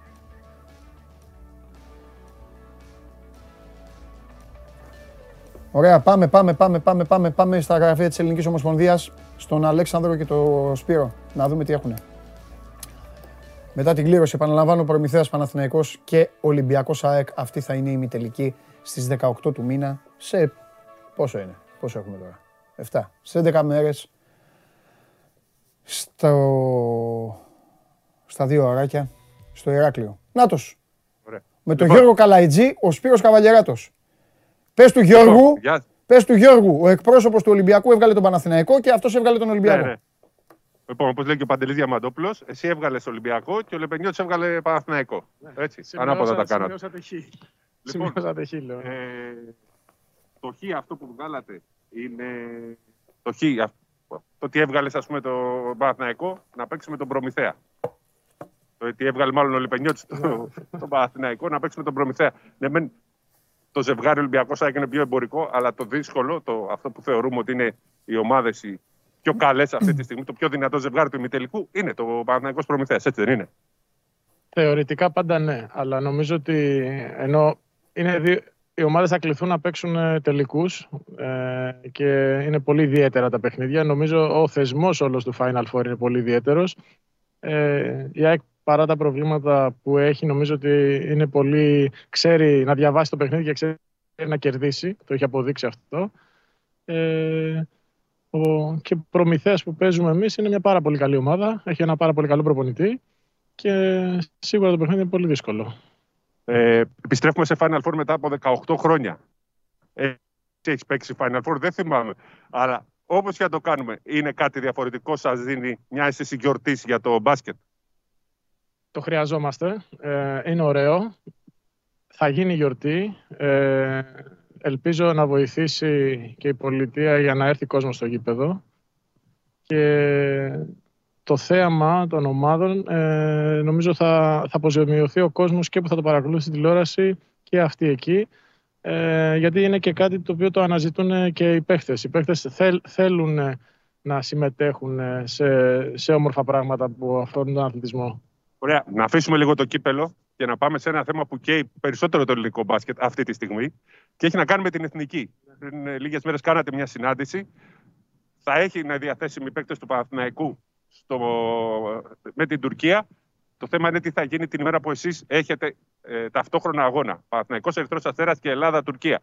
Εκεί υπάρχει το ερώτημα, θα είναι κάποιος, μπορεί να είναι κάποιος πρωτοκλασσάτος παίκτης του Παναθηναϊκού στην εθνική σε αυτά τα τόσο σημαντικά παιχνίδια; Ο Παναθηναϊκός όλα τα χρόνια ε, και σαν οργανισμός στηρίζει την εθνική ομάδα και νομίζω ότι αυτά τα δύο πάνε μαζί. Όσο η εθνική ομάδα πήγαινε καλά, πήγαινε καλά το ελληνικό μπάσκετ, πήγαινε καλά και η ομάδα του Παναθηναϊκού και όλες οι ομάδες. Ε, είμαστε, είμαστε σε σκέψη, σε πολύ θετική σκέψη και ακόμα και την ημέρα που υπάρχει αυτό το παιχνίδι, ε, εφόσον οι συνθήκες το επιτρέπουν και εννοώ συνθήκες όσον αφορά αν δεν υπάρχει κάποιος τραυματισμός, αν δεν υπάρχει κορονοϊός, ε, ακόμα και εκείνη την ημέρα να είναι διαθέσιμοι οι παίχτες και στα δύο τα παιχνίδια των παραθύρων. Δηλαδή, μιλάμε για τους πρωτοκλασσάτου, για τον Παπαγιάννη, τον Παπαπέτρου, τέτοιου. Γιατί την προηγούμενη φορά δώσατε παίχτη τον Καβαδά ακόμα και όταν παίζατε. Για, αυτή, για αυτό το επίπεδο παίχτη μιλάμε, έτσι. Αυτό θέλω να πω ότι ουσια... όλοι έχουμε αντιληφθεί ότι το καλό του ελληνικού μπάσκετ πρέπει να μπει αυτή τη στιγμή πάνω απ' όλα. Το έχουμε υπηρετήσει αυτό το καλό όλα τα χρόνια και θα συνεχίσουμε να το κάνουμε. Ε, δεν ήσουν ξεκάθαρος, αλλά μας έδωσες να καταλάβουμε πολλά νομίζω. Λοιπόν, νομίζω, να ευχαριστήσουμε, νομίζω πως ναι. λοιπόν, να ευχαριστήσουμε τον Γιώργο Καλαετζή, γιατί ε, μας έδωσε και είδηση ουσιαστικά ότι πρωτοκλασσά το παίκτη του Παναθηναϊκού θα είναι στην Εθνική την ημέρα ε, στις 28 του ε, Φεβρουαρίου, τις 25 Φεβρουαρίου, δηλαδή την ημέρα που ταυτόχρονα θα έχει ο Παναθηναϊκός ε, αγώνα με τον Ερυθρό Αστέρα. Αυτό που συζητιέται περισσότερο είναι για τον Γιώργο Παπαγιάννη, έτσι. Ε, λοιπόν, πρώτον, ε, πρώτον ηρέμησε, γύρνα στην κάμερα ευθεία να σε βλέπω, έχεις, ε, κοιτάς ναι. το υπερπέραν. Ένα. Δεύτερον. Όχι, απλά είναι, είναι ο Γιώργο... Δεύτερον. Νίκος Λεπενιώτης. Δευ... Α, θα μιλήσει ο Νικό. Γι' αυτό. Ναι, ναι, ναι, γι' αυτό ε, είχα Εντάξει, φέρ τον μετά, έχω να σου το πω μετά. Φαγώθηκες. Πρώτα απ' όλα φαγώθηκες, ε, ε, ε, έγινε κλήρωση του κυπέλου. Έχουμε μετά από 18 ναι. χρόνια Final Four. Μίλησες με τον άνθρωπο πέντε λεπτά πόσο μίλησες, τα τέσσερα λεπτά ήταν για την εθνική ομάδα. Είσαι άξιος. Άξιος. Αυτός είναι ο πόνος μου. Άξιος. Άξιος. Λοιπόν, τώρα θέλω να ξεκινήσει με τον Νίκο. Ε, επειδή δεν ναι, ήθελα ναι. να σε διακόψω. Δεν ήθελα να ναι. σε διακόψω. Θέλω να τον ρωτήσεις τον Νίκο λοιπόν, ε, αφού ε, θα μπορούσες να ρωτήσεις και τον Γιώργο, το ίδιο είναι. Ε, αυτό το Final Four είναι μια μεγάλη προσπάθεια που κάνει η Ομοσπονδία μετά από 18 χρόνια να το ξαναφέρει στα μάτια μας έχουμε δύο πολύ μεγάλους μπελάδες. Πρέπει να τα λέμε χήμα. Ο μπελάς νούμερο 1 λέγεται κορονοϊός. Ο μπελάς νούμερο 2 λέγεται ε, ότι δεν μπορείς να έχεις εμπιστοσύνη και να αφήσεις τις ομάδες να κουβαλήσουν κόσμο όπως γίνεται στο εξωτερικό, όπως γίνεται στα Final Eight στην Ισπανία, στα Final Four, οπουδήποτε ε, γίνεται σε σοβαρές και μεγάλες διοργανώσεις. Θέλω να ρωτήσω τον Λίκο αν πιστεύει ότι ποτέ υπάρχει περίπτωση να συμβεί αυτό; Μετά και, την, μετά και τη δολοφονία που είχαμε στη Θεσσαλονίκη βέβαια, που αυτό όπως καταλαβαίνεις δικαιωματικά κάνει τον κόσμο να φοβάται διπλά, τριπλά και την πολιτεία να μην θέλει να πάρει τέτοιες αποφάσεις. Θέλω να τον ρωτήσει αν πιστεύει ότι μπορεί να γίνει αυτό, αν μπορεί να γίνει, τι μέτρα μπορούν να ληφθούν και από εκεί και πέρα ε, μην τον ρωτήσει για την εθνική ομάδα γιατί ο Ολυμπιακός έχει ήδη ανακοινώσει ότι έχει όλους τους παίκτες του διαθέσιμους. Όχι, όχι. Μόνο τον Παναθηναϊκό θα ρωτώ για την εθνική ομάδα. Ο Ολυμπιακός το έχει. Ε, είναι πιο ξεκάθαρο γιατί παίζει και πέμπτη. Έτσι. Λοιπόν, ε, Νίκος Λεπενιώτη μαζί, Γενικός Διευθυντής ε, του Ολυμπιακού και έχω παραγγελιά από το στούντιο από τον Παντελή Διαμαντόπουλο, ο οποίος θέλει να ασχοληθούμε με το κομμάτι του κόσμου. Με την έννοια ότι υπάρχουν δύο προβλήματα. Το ένα είναι ο κορονοϊός και τα όποια μέτρα. Και αν ξεπεραστεί αυτό, ότι είμαστε σε μια πολύ δύσκολη ε, κατάσταση Υπάρχουν και όσα δημιουργήθηκαν, τα άσχημα που έχουμε ζήσει το τελευταίο καιρό. Ε, και ότι στην Ελλάδα δεν είναι εύκολο να είναι οπαδοί τεσσάρων ομάδων. Πώς. Ε, κάνω ελεύθερη μετάφραση παντελής αυτό που μου είπες έτσι, γιατί ε, να μεταφέρω την ερώτηση. Πώς πιστεύεις ότι μπορεί να λειτουργήσει αυτό, αν πιστεύεις ότι μπορεί να έχει κόσμο ε, το Final Four σε αυτή την επιστροφή μετά από 18 χρόνια ε, τεσσάρων ομάδων σε ένα γήπεδο; Καταρχήν ε, θα είμαι σύντομος γιατί εδώ που μας έχετε βάλει στα 7 από 4, νομίζω ότι θα αρπάξουμε καμιά πνευμονία. Ε, ε Λόγω κορονοϊού είναι. Ναι, ναι, ναι. Ε, ε, πιστεύω ότι επειδή σήμερα είναι Δευτέρα, ο, συγγνώμη, ο, το Final Four είναι σε, ουσιαστικά σε 10-11 ημέρες. Αυτή τη στιγμή στα γήπεδα επιτρέπεται το 10%. Οπότε δεν μπορούμε να πούμε κάτι για αυτό το κομμάτι, πρώτον. Δεύτερον, αν αυξηθεί το κομμάτι του κόσμου που θα μπορεί να μπει μέσα, ε, από, όσο, από όσο μας έχει ενημερώσει η Ομοσπονδία και από όσο ξέρω και, από όσο ξέρω και από όσο μπορώ να σου πω ότι είμαι και χαρούμενος γιατί δεν ασχολούμαστε εμείς με το κομμάτι της επιλογής του ποιοι θα μπουν. Ε, η Ομοσπονδία θα μοιράσει τα εισιτήρια τοπικά στην Κρήτη και αυτό νομίζω είναι και το σωστό. Τώρα, με ποιο τρόπο και πώς θα μοιραστούν δεν το γνωρίζω. Θεωρώ όμως ότι θα είναι ένα πολύ ωραίο Final Four. Πιστεύω ότι το συγκεκριμένο γήπεδο προσφέρεται για να, γίνει, για να, να πάρθουν όλα τα απαραίτητα μέτρα ώστε να μην έχουμε προβλήματα. Φυσικά να υπάρχουν ε, φίλαθλοι και από τις τέσσερις ομάδες.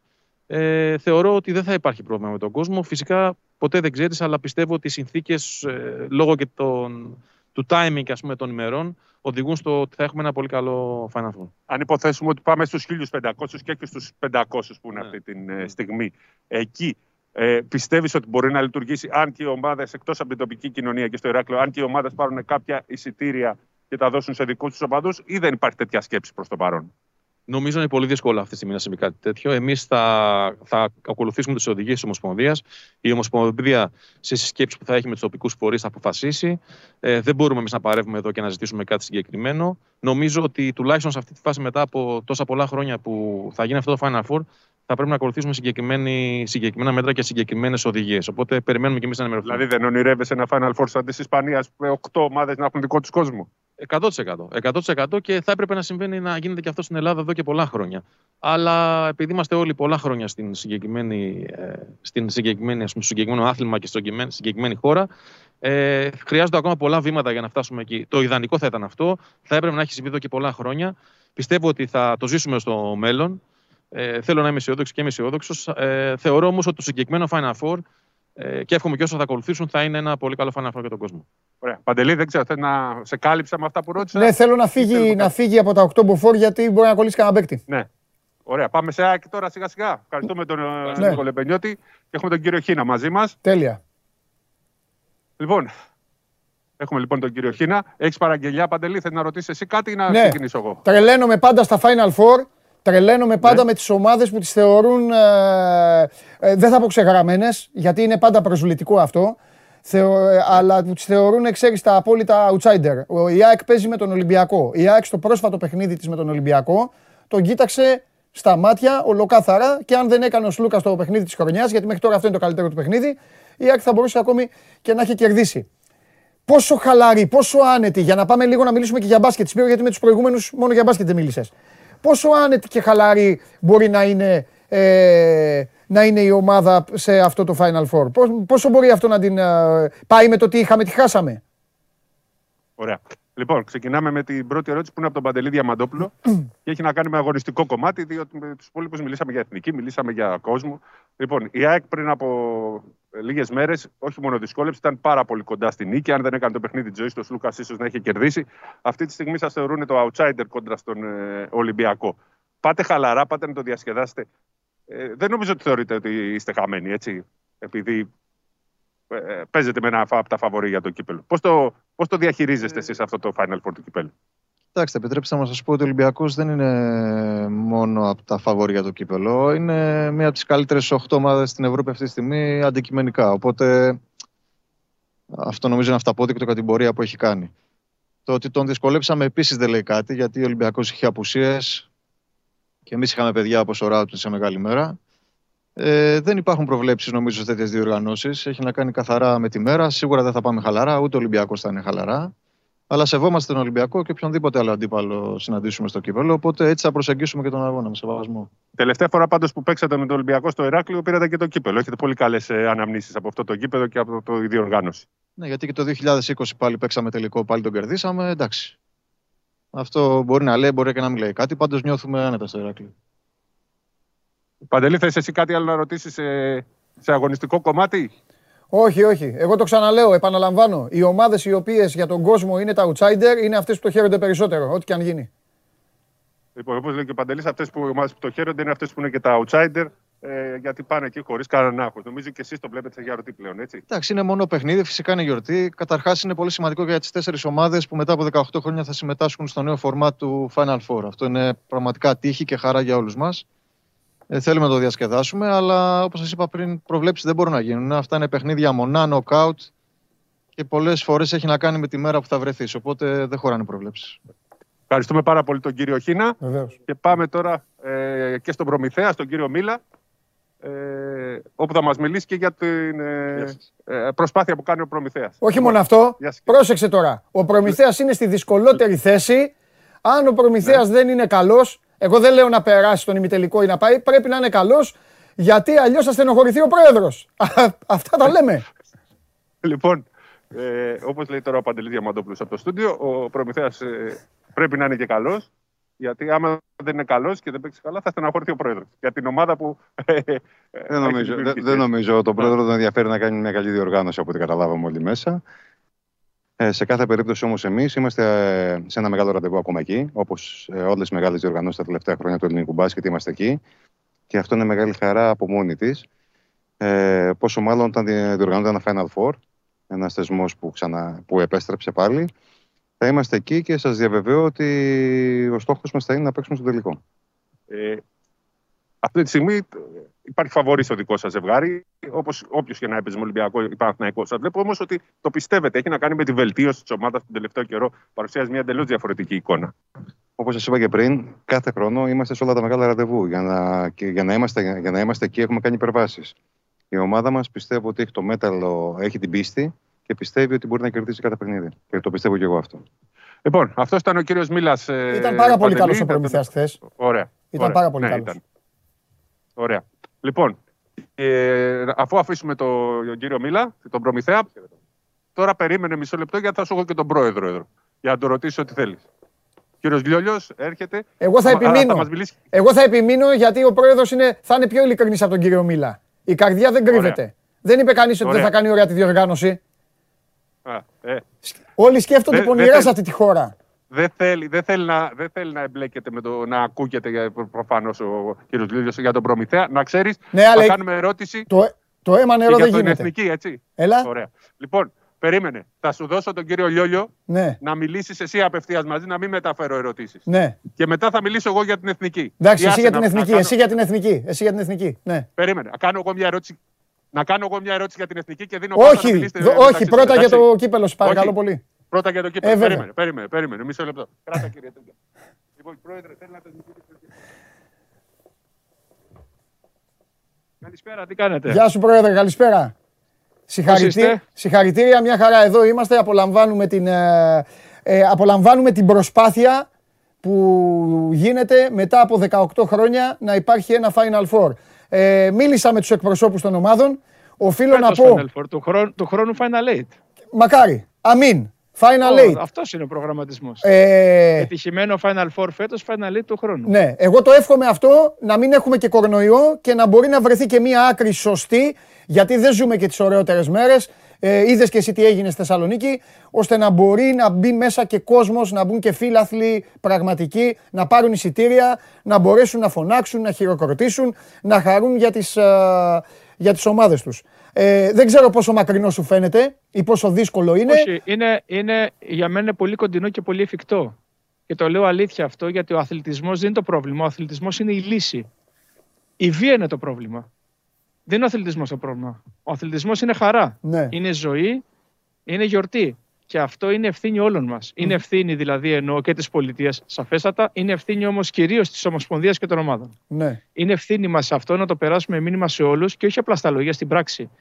Εμείς λοιπόν πήραμε την πρωτοβουλία αυτή και το πιστεύουμε μπράκτος ότι η λογική του αθλητισμού είναι να παρουσιάζει σε όλους το θετικό πρόσημο. Το θετικό πρόσημο είναι η γιορτη Το αρνητικό πρόσημο είναι ότι δεν κάνω τίποτα επειδή φοβάμαι τη βία. Προς Θεού.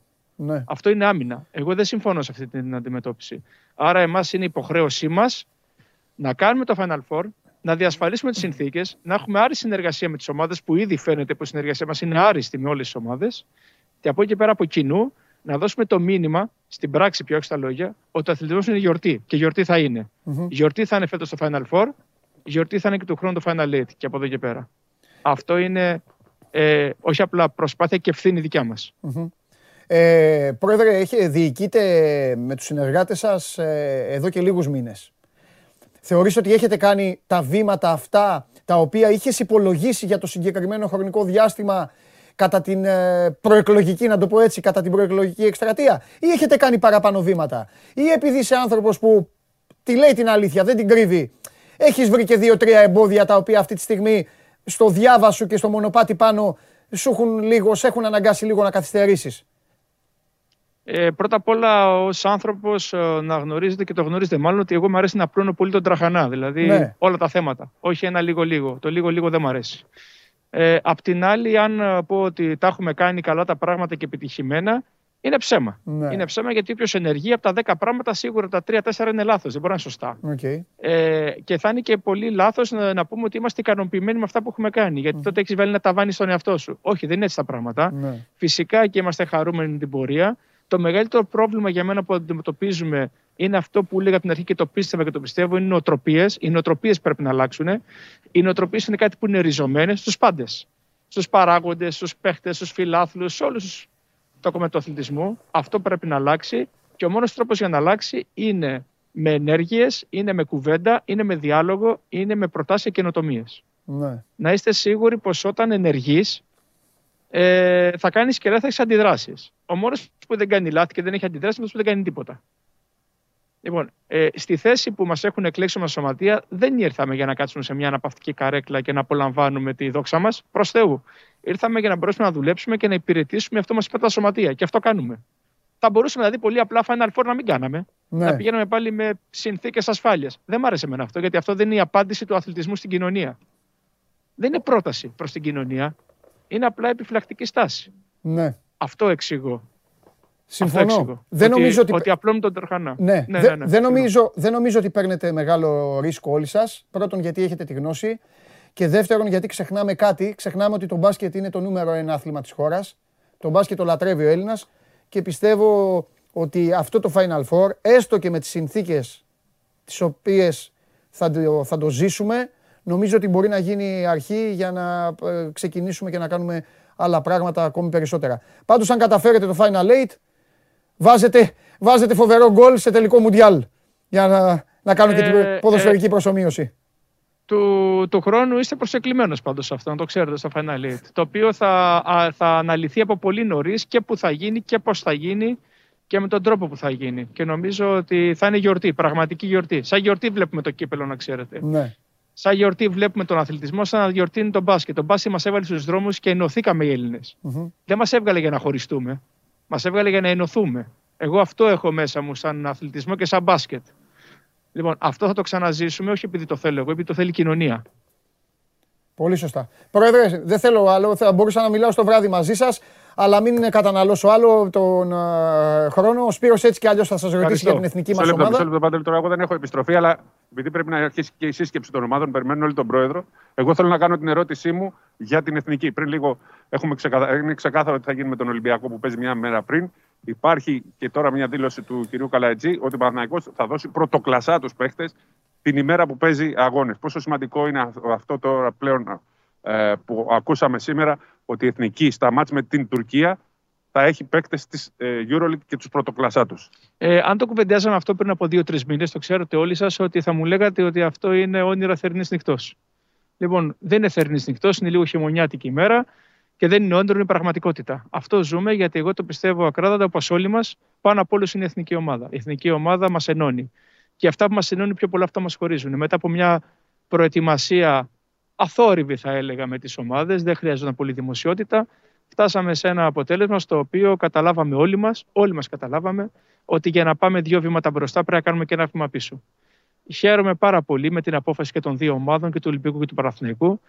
Χαίρομαι πάρα πολύ και με την απόφαση του Παναθηναϊκού που ήδη κάνει μια υπέρβαση εναντί όλων των υπολείπων, όταν την ίδια μέρα που παίζει η ομάδα του στην Ευρωλίγα επιλέγει να δώσει πρωτοκλασσάτο ή πρωτοκλασσά τους παίχτες για να παίξουν στην εθνική ομάδα, καταλαβαίνετε ότι είναι μια υπέρβαση αυτό και είναι μια υπέρβαση η οποία γίνεται για το καλό της εθνικής ομάδας. Δεν γίνεται για να διαδηλώσουμε μια κόντρα ή υποστήριξη από εδώ. Δεν είναι αυτό. Η, η, η κίνηση που γίνεται του Ολυμπιακού, του Παναθηναϊκού, των άλλων ομάδων που διαθέτουν παίχτες και τους ευχαριστούμε. Η Ομοσπονδία ευχαριστεί τις ομάδες γιατί οι ομάδες συντηρούν τους παίχτες επαγγελματίες και παίζουν. Και τους ευχαριστεί πραγματικά γιατί ε, τους Έλληνες παίχτες τους εξελίσσουν οι ομάδες. Και οι ομάδες εξελίσσουν οι Έλληνες τις ελληνικές ομάδες. Έτσι λοιπόν η εθνική ομάδα είναι η σύνθεση αυτών, η σύνθεση όλων μας. Ε, το μήνυμα που περνάει λοιπόν ο αγαπητές Σπύρο είναι πάρα πολύ ισχυρό. Είναι πάρα πολύ ισχυρό ότι ο αθλητισμός ενώνει. Είναι το ίδιο μήνυμα που θα πρέπει στο Final Four. Ότι ο αθλητισμός μας ενώνει, είναι γιορτή, είναι χαρά και ε, η επόμενη μέρα θα είναι λαμπρή. Να ευχαριστήσουμε τον κύριο Λιόλιο. Ε, Τόσε μας και τα τέτοια. Τα... Ακουστικά. Ωραία. Ευχαριστούμε πολύ. Υπάρχει σύσκεψη. Ευχαριστώ. Λοιπόν, και τώρα έρθει και ο Αλέξανδρος Τρέγκας ε, Παντελή. Ναι, θέλω τον Αλέξανδρο οπωσδήποτε ε, για, για, για, ένα ε, πολύ σοβαρό λόγο. Οπότε εσένα σε χορτάσαμε. Δώσ' του και τα ακουστικά, δώσ' του και τα ακουστικά, δεν χρειάζεται εσύ να τα ακούς αυτά. Τον Αλέξανδρο τον θέλω για σοβαρούς λόγους, για πολύ σοβαρό λόγο. Ε, καλημέρα. Καλημέρα, καλημέρα. Τι έκανες θες, ρε αγόρι μου; Τι, ε, καλά, μην κορδώνεσαι, μην περιμένεις να σε ρωτήσω για τα Final Four και αυτά, δεν με ενδιαφέρει καθόλου. Έχεις κάνει μία πόλη ανάστατη. Παρετήθηκε ο Αναστόπουλος. Έγινε δεκτή παρέτηση. Ο Γιωργούτζο σουρλιάζει. Τι έχεις κάνει ε, εκεί; Νομίζω, τι έχει, νομίζω ότι έχει, δώσει, είχα... έχει φωνάξει ο βοηθός στο διαιτητή και έχει δώσει το πέναλτι. Έχω δει τις φάσεις. Ε, νομίζω ότι σε είχα προειδάσει την Παρασκευή ναι. για τη δυναμική της ομάδας, για την ναι. κατάσταση της φόρμας, για την ψυχολογία. Ναι. Επιβεβαιωθήκαμε στην πράξη με το διπλό. Πάντως, ε, επειδή όσοι ήμασταν στο γήπεδο, το πρώτο πράγμα που πιστέψαμε είναι αυτό το οποίο λες και εσύ, δηλαδή ότι πήγε να δώσει κάρτα ε, για θέατρο στο Ρικάρντο Βάζ και τελικά άλλαξε την απόφασή του. Ναι. Ε, αν παρατηρήσει κανείς την ώρα που σφυρίζει ο διαιτητής δεν σηκώνει το χέρι του ναι. και να υποδείξει έμεσο υπέρ της Καλαμάτας, ναι. άρα να δικαιολογηθεί η κάρτα για θέατρο. Σφυρίζει ναι. και απλά με τη, τη, βοήθεια του βοηθού του αποφασίζει σωστά σε ποιον παίκτη πάει η κίτρινη κάρτα για τις Καλαμάτας. Αυτό ήταν το πρόβλημα. Ε, τώρα για πράγματα τα οποία υπόθηκαν ε, περί βάρ και αν οτιδήποτε άλλο, προφανώς ο βοηθός μπορεί να βοηθήσει τον πρώτο ναι, διαιτητή ναι. στην κρίση του σε κάτι το οποίο το βλέπει πιο καθαρά. Γιατί νομίζω η φάση ήταν ξεκάθαρα ναι. με το πέναλτι. Είναι καθαρό πέναλτι έβαλες, για την Κυφσιά. Έβαλες ε, τρία πράγματα, θα σου πω. Πρώτον, έχεις βάλει φωτιά στη μαύρη θύελα. Ένα. Δεύτερον, ε, πρέπει, πού είναι ο coach, πού μου τον κρύβεις. Θέλω ότι η επόμενη σύνδεσή μας να είναι κοντά. Κοντά τον θέλω 10 δευτερόλεπτα. Μου φτάνουν 10 δευτερόλεπτα. Με τον κύριο μου φτάνουν 10 δευτερόλεπτα. Ε, λοιπόν, δεσμεύομαι, δεσμεύομαι. Και το, και το τρίτο, ε, το, α, και το τρίτο, το τρίτο. Θέλω να είσαι πολύ σκληρός όταν θα πας το απόγευμα. Βλέπεις τις φάσεις. Είναι ο πάγκος της ομάδας και αριστερά κάθεται και κόσμος επίσης. Είναι ο πάγκος και δίπλα κάθεται, έχει άλλο έναν πάγκο που είναι έξω, δεν καλύπτεται. Εκεί λοιπόν είναι ένας νεαρός, τι είναι, είναι εκτός αποστολής, δεν ξέρω τι είναι, είναι εντός αποστολής, είναι κάτι άλλο κάνει τέτα τέτη καλαμάτα, τέτα τέτ, το πιάνει ο τερματοφύλακας ή πηγαίνει μπάλα out και αυτός τον δείχνει και κάνει έτσι. Δεν τα κάνουν αυτά. Αυτά απαγορεύονται. Κατάλαβες; Στη γλώσσα του ναι, σώματος ναι. αυτό απαγορεύεται. Είναι σαν, σαν να λες, όχι το 'χασε, πω πω τι έχασε και τέτοια. Ας σου μάθω εγώ και ενδοαποδητηριακά αυτά. Και θα, το δει, θα τα δει ο coach. Αυτά θα, θα καταλάβει. OK. Okay. Λοιπόν, τι νόμιζες ότι σε ήθελα για τον μπάσκετ; Δεν σε ήθελα για τον μπάσκετ. Εσύ, η είδηση της ημέρας είσαι.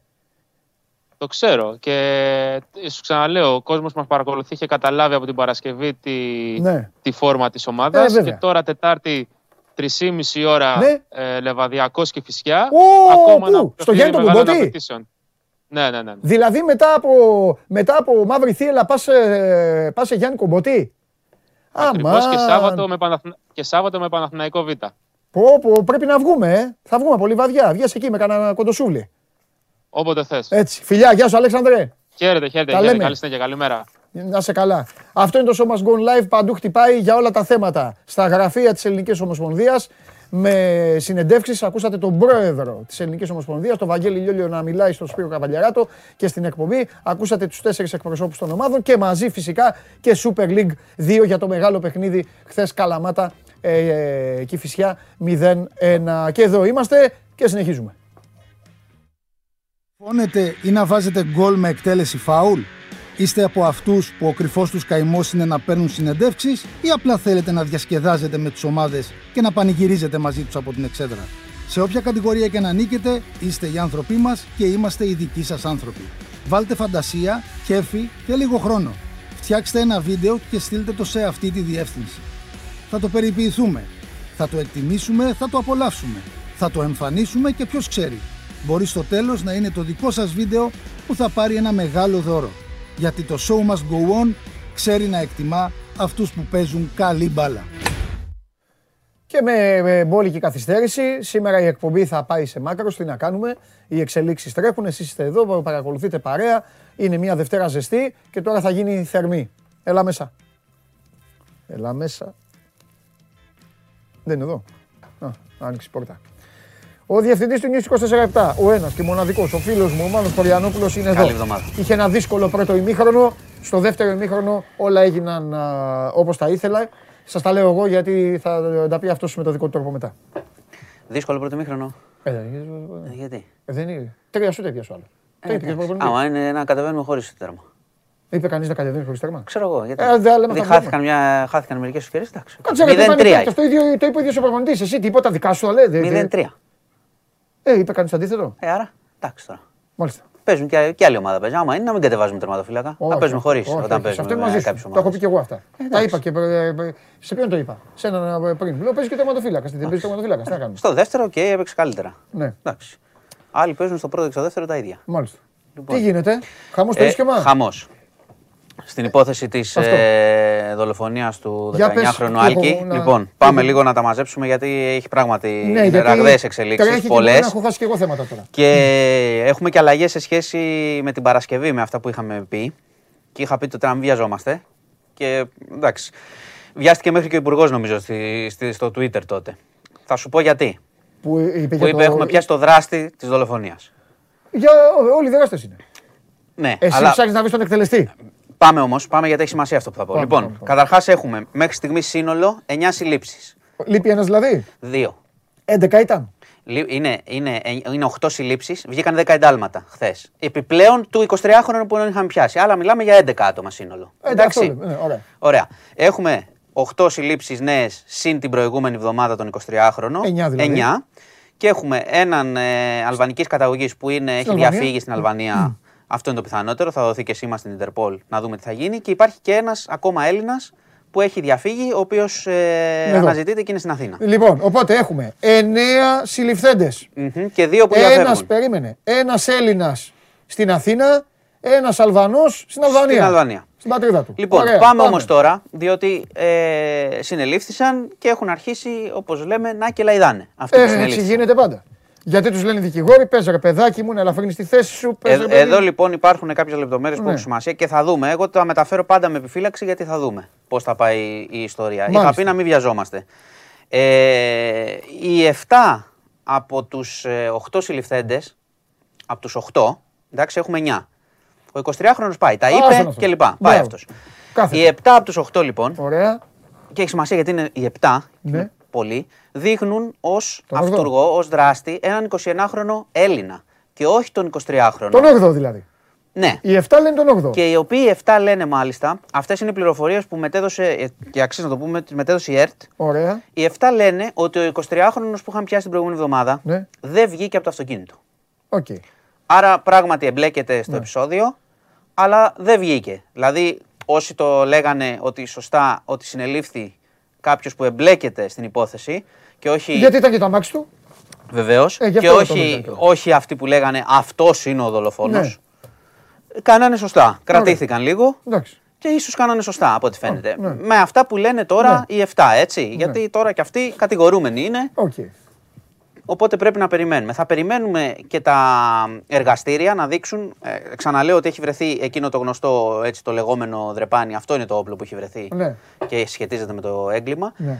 Εκεί θα παίξουν ρόλο και τα αποτυπώματα και οι κοιλίδες του αίματος ναι. για να έχουμε μια πιο σαφή ναι. ε, εικόνα του ποιος πράγματι δολοφόνησε το ναι. 19χρονο. Σου έχω πει από την, ότι, από την αρχή ότι αυτοί που κατέβηκαν και βάραγαν με μαχαίρια δεν έχει καμία διαφορά το ποιος ακριβώς κτλ. Αλλά Καμία. θα έχει σημασία νομική όμως. Καμία.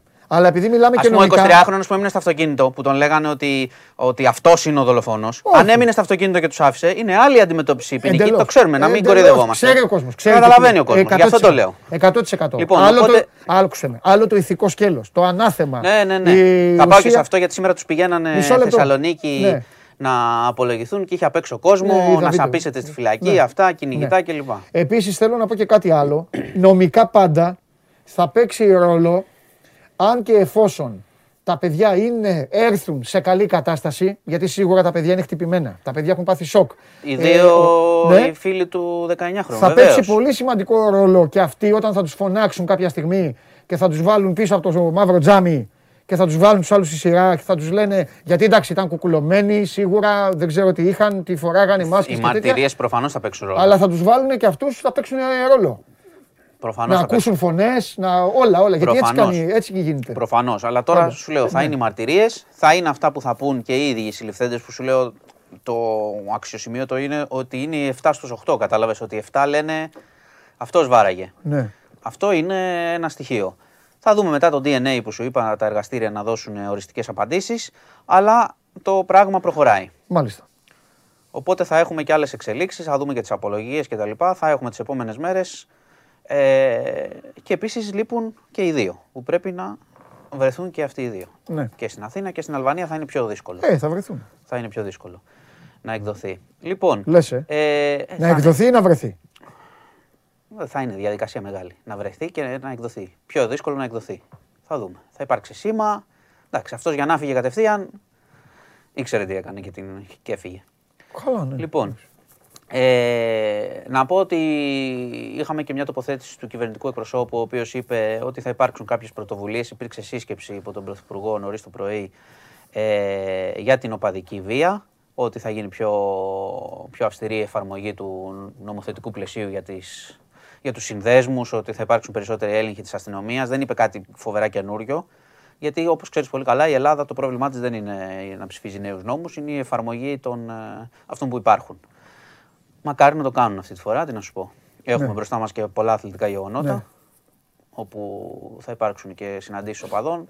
Ναι. Ε, ελπίζω οι ίδιοι οπαδοί σε όλα αυτά να, πώς το λένε, να κρατήσουν ε, έτσι, μια στάση που πρέπει. Ναι. Ο, σύμφωνα με αυτά που έχουν πει κιόλας για το 19χρονο. Έτσι, όλοι οι οπαδοί της χώρας έχουν πει. Ναι. Έχουν τοποθετηθεί με ένα, με ένα, σωστό τρόπο αυτή τη ναι. στιγμή. Ελπίζω να το κάνουν πράξη αυτό που ναι. λένε. Εγώ θα είμαι πολύ επιφυλακτικός σε όλη αυτή την ιστορία. Θέλω να δω που θα το πάει η αστυνομία. Ακούω προσεκτικά όλες αυτές τις έρευνες και όπως τα αναφέρεις. Ε, πρέπει να δούμε αν ακόμα και οι 7 όντως υποδεικνύουν τον σωστό. Ναι, ναι. Έχουμε δει πολλές φορές. Δεν ξέρεις ξέρεις τι κανονίζουν μεταξύ τους. Με κάθε επιφύλαξη. Αυτός με το μαχαίρι πάνω στη γέφυρα, στις φωτογραφίες που έχετε βάλει, είναι ο 23χρονο. Για ποιον λες με το μαχαίρι; Στο βόλο. Τον δείχνει. Τον δείχνει Όχι, αυτό το είχα πει από την αρχή ότι δεν έχει αποδειχθεί. Α, γιατί το λένε τα δελτία, γι' αυτό έχω μπερδευτεί. Γι' αυτό ήθελα να σε ρωτήσω. Έχει αποδειχθεί μόνο η υπόθεση του 2019. Το είχα πει και την προηγούμενη εβδομάδα. Το είχα πει και την προηγούμενη εβδομάδα. Εντάξει. Ότι μπορεί και είναι πάρα πολύ πιθανό να ήταν. Να ήταν εκεί μέσα, ναι, όλο αυτό το ξέρουμε. Αλλά ότι είναι αυτός, όχι. Ε, ναι. Γι' αυτό εγώ σου έχω πει από την αρχή θέλει λίγο προσοχή. Δηλαδή και ναι. με τα όπλα, εντάξει, βγαίνουν διάφορα. Βρέθηκαν ναι. διάφορα. Το ποιο όπλο είναι στην περιοχή, τι ναι. αποτυπώματα έχει, το ποιος είναι ο δράστης. Θέλει λίγο χρόνο. Γι' αυτό είπα ότι ήταν λάθος η πρώτη εντύπωση. Ναι. Εντάξει, πρέπει να δούμε τι θα γίνει και τα στοιχεία και τις μαρτυρίες. Βέβαια. Λοιπόν, αλλά έχει προχωρήσει, δηλαδή τους έχουν πια. Λείπουν οι δύο. Ναι. Αυτό είναι το σημαντικό, να προχωρήσει γρήγορα. Και το δεύτερο είναι προφανώς το μεγάλο πράγμα να πάρουμε ένα δίδαγμα από όλο αυτό το πράγμα ε, και να σταματήσουμε. αλλά τώρα εντάξει, ναι, δεν, ναι, ναι. έχει νόημα να εύχομαι εγώ τώρα διάφορα, ας πούμε. Λοιπόν, Πάμε σε άλλα. Ε, να πούμε ότι σήμερα λύγει το πιστοποιητικό εμβολιασμού για όσους δεν έχουν κάνει την αναμνηστική, την τρίτη δηλαδή, την τρίτη δόση. Έτσι, είχε δοθεί παράταση λόγω της ε, κακοκαιρίας. Ναι. Οπότε ισχύει όλα αυτά που έχουμε πει περί των προστήμων και τα, και τα λοιπά. Όσοι έχουν συμπληρώσει 7 μήνες και δεν έχουν κάνει την τρίτη δόση. Ε, rapid μετά. Για τον κορονοϊό. Ε, ε, ή, ή, ναι, rapid. rapid. Για δουλειές λέω. Rapid. Έχει στείλει και ο πάνω εδώ μέσα. Rapid, rapid. Mm. Ε, rapid για αυτούς που έχουν κάνει δύο, δεν έχουν κάνει την τρίτη. Ναι. Και για τους ανεμβολίας τους ισχύει το μοριακό. Έτσι. Μοριακό. Εντάξει. Ξεκάθαρα αυτά και ισχύουν ό,τι έχουμε πει για τα πρόστιμα κτλ. Mm. Για τα μέτρα δεν αλλάζει κάτι. Δηλαδή υπάρχει η απελευθέρωση που έχουμε πει στα μαγαζιά για τα γήπεδα, δεν συζητιέται αυτή τη στιγμή ακόμα κάτι. Ναι. Ε, και οι δείκτες σκληροί παραμένουν περίεργοι. Ε, θα σου πω και κάτι. Και ανεβασμένοι. Θα μου πεις τι σχέση έχει το ένα με όλα έχουν σχέση. Εγώ πιστεύω ότι έγινε και αυτό που έγινε τώρα με το παιδί. Εντάξει. Δεν, ε, δεν ξέρουμε, αλλά. Θα τα ανοίξουμε και να δούμε. Κοίτα, έτσι κι αλλιώ έτσι κι αλλιώς, βάσει των στοιχείων δεν έχουν αιτιολογία να χαλαρώνουν ε, συνέχεια κάθε εβδομάδα κάτι. Ε, δεν ναι, πάει τόσο καλά για να τα χαλαρώνουν. Ναι, Απ' την άλλη θα μου πεις ναι, τα μπουζούκια και Ανοίξανε και οι μουσικές. Εγώ είδα. Είδα πάλι stories. Ε, μόνο τα γήπεδα κλειστά. Εντάξει. Σου έχω πει εντάξει, με τα γήπεδα, ναι, αφού είναι ανοιχτά τα μπουζούκια, σου έχω πει. Ε, καλό είναι δηλαδή, να, αυτή να πηγαίνουν και περισσότεροι ε, και κατα... εφόσον είναι και εμβολιασμένοι. Δηλαδή αυτή τη στιγμή τι λέμε τώρα δηλαδή, στον κόσμο; Λέμε ότι ο, το, το άνδρο του κορονοϊού είναι τα γήπεδα; Όχι, ε, εντάξει. Ε, Καλά, το, λέ, το τι λέμε στο, σε σχέση με τα μέτρα στον κόσμο, άστο. Είναι τη μία με εβδομάδα λέμε το ένα και την άλλη το άλλο. Μάλιστα. Εδώ και δύο χρόνια. Λοιπόν, ε, προσοχή, γιατί έχει βγει έκτακτο δελτίο καιρού τι, με φοβερούς. Αυτή όνομα; τη φορά δεν έχει όνομα ακόμα, αλλά θα έχει αεροχήμαρο που σημαίνει πάρα πολύ ισχυρούς ανέμους. Άρα πέρα από το OK, είναι προφανές ότι μπορεί να έχουμε απαγορευτικό απόπλου και τα λοιπά, αλλά λίγη προσοχή θα πρέπει να έχουμε, ξέρεις, βεράντες τέτοια, μην φύγει καμιά γλάστρα, κανένα δέντρο πέσει, να προσέχετε που παρκάρετε κλπ. Ναι. Θα είναι από το βράδυ σήμερα αυτό. Οπότε θα δούμε πώς θα εξελιχθεί. Σήμερα το, το χαρακτηριστικό θα είναι η πάρα πολύ ισχυρή άνεμη. Μα τι πρόσεχε στο καλάμι, εσύ μην ξυπνήσεις και είσαι σε, σε άλλο διαμέρισμα μένεις. μην φύγεις από κανένα μπαλκόνι. Κολόνες. Ρε, αυτά που, ε, αυτά που δα στο χαλάμι, ε, μου τα έλεγε και δεν τα πίστευα. Μου τα έλεγε και δεν τα πίστευα. Και περάσανε πέντε μέρες και είδα ρεπορτάζ live στο Δήμο Χαλανδρίου. Δευτέρα δεν έγινε εδώ το μακελιό. Δευτέρα και Τρίτη Είδα μετά. Παρασκευή, Παρασκευή, δελτίο ειδήσεων βράδυ και το χιόνι ήταν τόσο. Ναι, ναι πέντε μέρες μετά. Γιατί κάποιες, και κάποιες περιοχές δεν είχαν ρεύμα. Ε. Άστο. Μην με πας παλίκι. Τέλο πάντων. Λοιπόν, και να κλείσουμε με κάτι, με έτσι μια φασαρία μεγάλη που έχει γίνει σε σχέση με τα σχολεία. Ναι. Ε, σου είχα πει και την προηγούμενη εβδομάδα για ένα. Γίνονται λίγο περίεργα πράγματα στα σχολεία της κυρίας Κεραμέως με κάτι εκπαιδευτικά προγράμματα που είναι λίγο βγαλμένα από παλιές δεκαετίες, κάτι με τις αμβλώσεις κτλ. Προαιρετικά που μπορείς να τα διαλέξεις και να τα διδάξεις στα παιδιά μας δήθεν αθώα. Είναι όλα προς συγκεκριμένη κατεύθυνση. Αυτό που έγινε αυτή τη στιγμή είναι ότι ε, η ελληνική αγωγή, που είναι μια ιδιωτική σχολή, ε, την οποία έχει ιδρύσει ο Άδωνης Γεωργιάδης, ο Υπουργός Ανάπτυξης, και ο οποίος τυπικά τώρα δεν έχει σχέση με αυτή τη σχολή λόγω ασυμβίβαστο αφού είναι υπουργός, ε, εγκρίθηκε για να μπορούν να διδάσκονται ε, τέλος πάντων το περιεχόμενο της σχολής προαιρετικά στα ελληνικά σχολεία. Εδώ υπάρχουν κάποια προβλήματα. Αυτή η σχολή διδάσκει για τους αρχαίους και τα λοιπά με το δικό της τρόπο. Τα προβλήματα το ένα είναι ότι τώρα υπουργός με υπουργό δεν είναι πολύ ηθικό η σχολή που σχετίζεται να διδάσκεται στα σχολεία. Ο ίδιος λέει δεν πήραμε ούτε ένα ευρώ γι' αυτό και δεν θα πάρουμε. Ναι. Όταν λες για τους αρχαίους, για την αρχαία Ελλάδα. Αρχαία Ελλάδα, τώρα μην μπω τώρα σε λεπτομέρειες του τι διδάσκει. Ναι, για την αρχαία Ελλάδα. Αρχαία... Ωραία είναι αρχαία Ελλάδα. Ωραία, αλλά εδώ μισό λεπτό. Μισό λεπτό. Η αρχαία, η αρχαία, Μπράβο σου. Αυτό ήθελα να πω. η αρχαία Ελλάδα. Ναι, για να το εξηγήσουμε γιατί θα με, το εξηγήσω, θα το εξηγήσω πάρα πολύ καλά. Γιατί, γιατί δεν είναι θέμα. Δεν είναι, δεν είναι ναι. της αρχαίας Ελλάδας. Το πώς διδάσκεται η ιστορία μας και η αρχαία Ελλάδα είναι θέμα του σχολείου. Α, ναι, βέβαια. Εντάξει. Ναι. Δεν μπορεί κάθε σχολή, αν έχει το ανάλογο μέσον, να παίρνει να μπαίνει στο εκπαιδευτικό πρόγραμμα του ελληνικού σχολείου, έστω και προαιρετικά και δωρεάν, για πολλούς λόγους. Πρώτον, υπάρχουν επιστήμονες που θα πούν πώς θα διδαχθούν τα παιδιά την ιστορία. Ναι, Δεύτερον, ναι. είναι ανήθικο. Υπουργός με υπουργό, υπουργός που έχει μια σχολή, να τη διδάσκει το περιεχόμενό της στα σχολεία. Ναι, Λέει δεν πήρε ούτε ένα ευρώ. Μπράβο, ναι. το πιστεύουμε. Δεν πήρε ούτε ένα ευρώ. Είναι έμεση διαφήμιση. Άμα ξαφνικά δείχνουν αυτή την εκπομπή προαιρετική σε όλα τα σχολεία, είναι η καλύτερη διαφήμιση που μπορούν να μας κάνουν και θα πρέπει να τους πληρώνουμε, όχι να μας πληρώνουν. Σου λέω εγώ τώρα. Ξαφνικά είσαι σε ένα κοινό όλης της χώρας. Τζάμπα.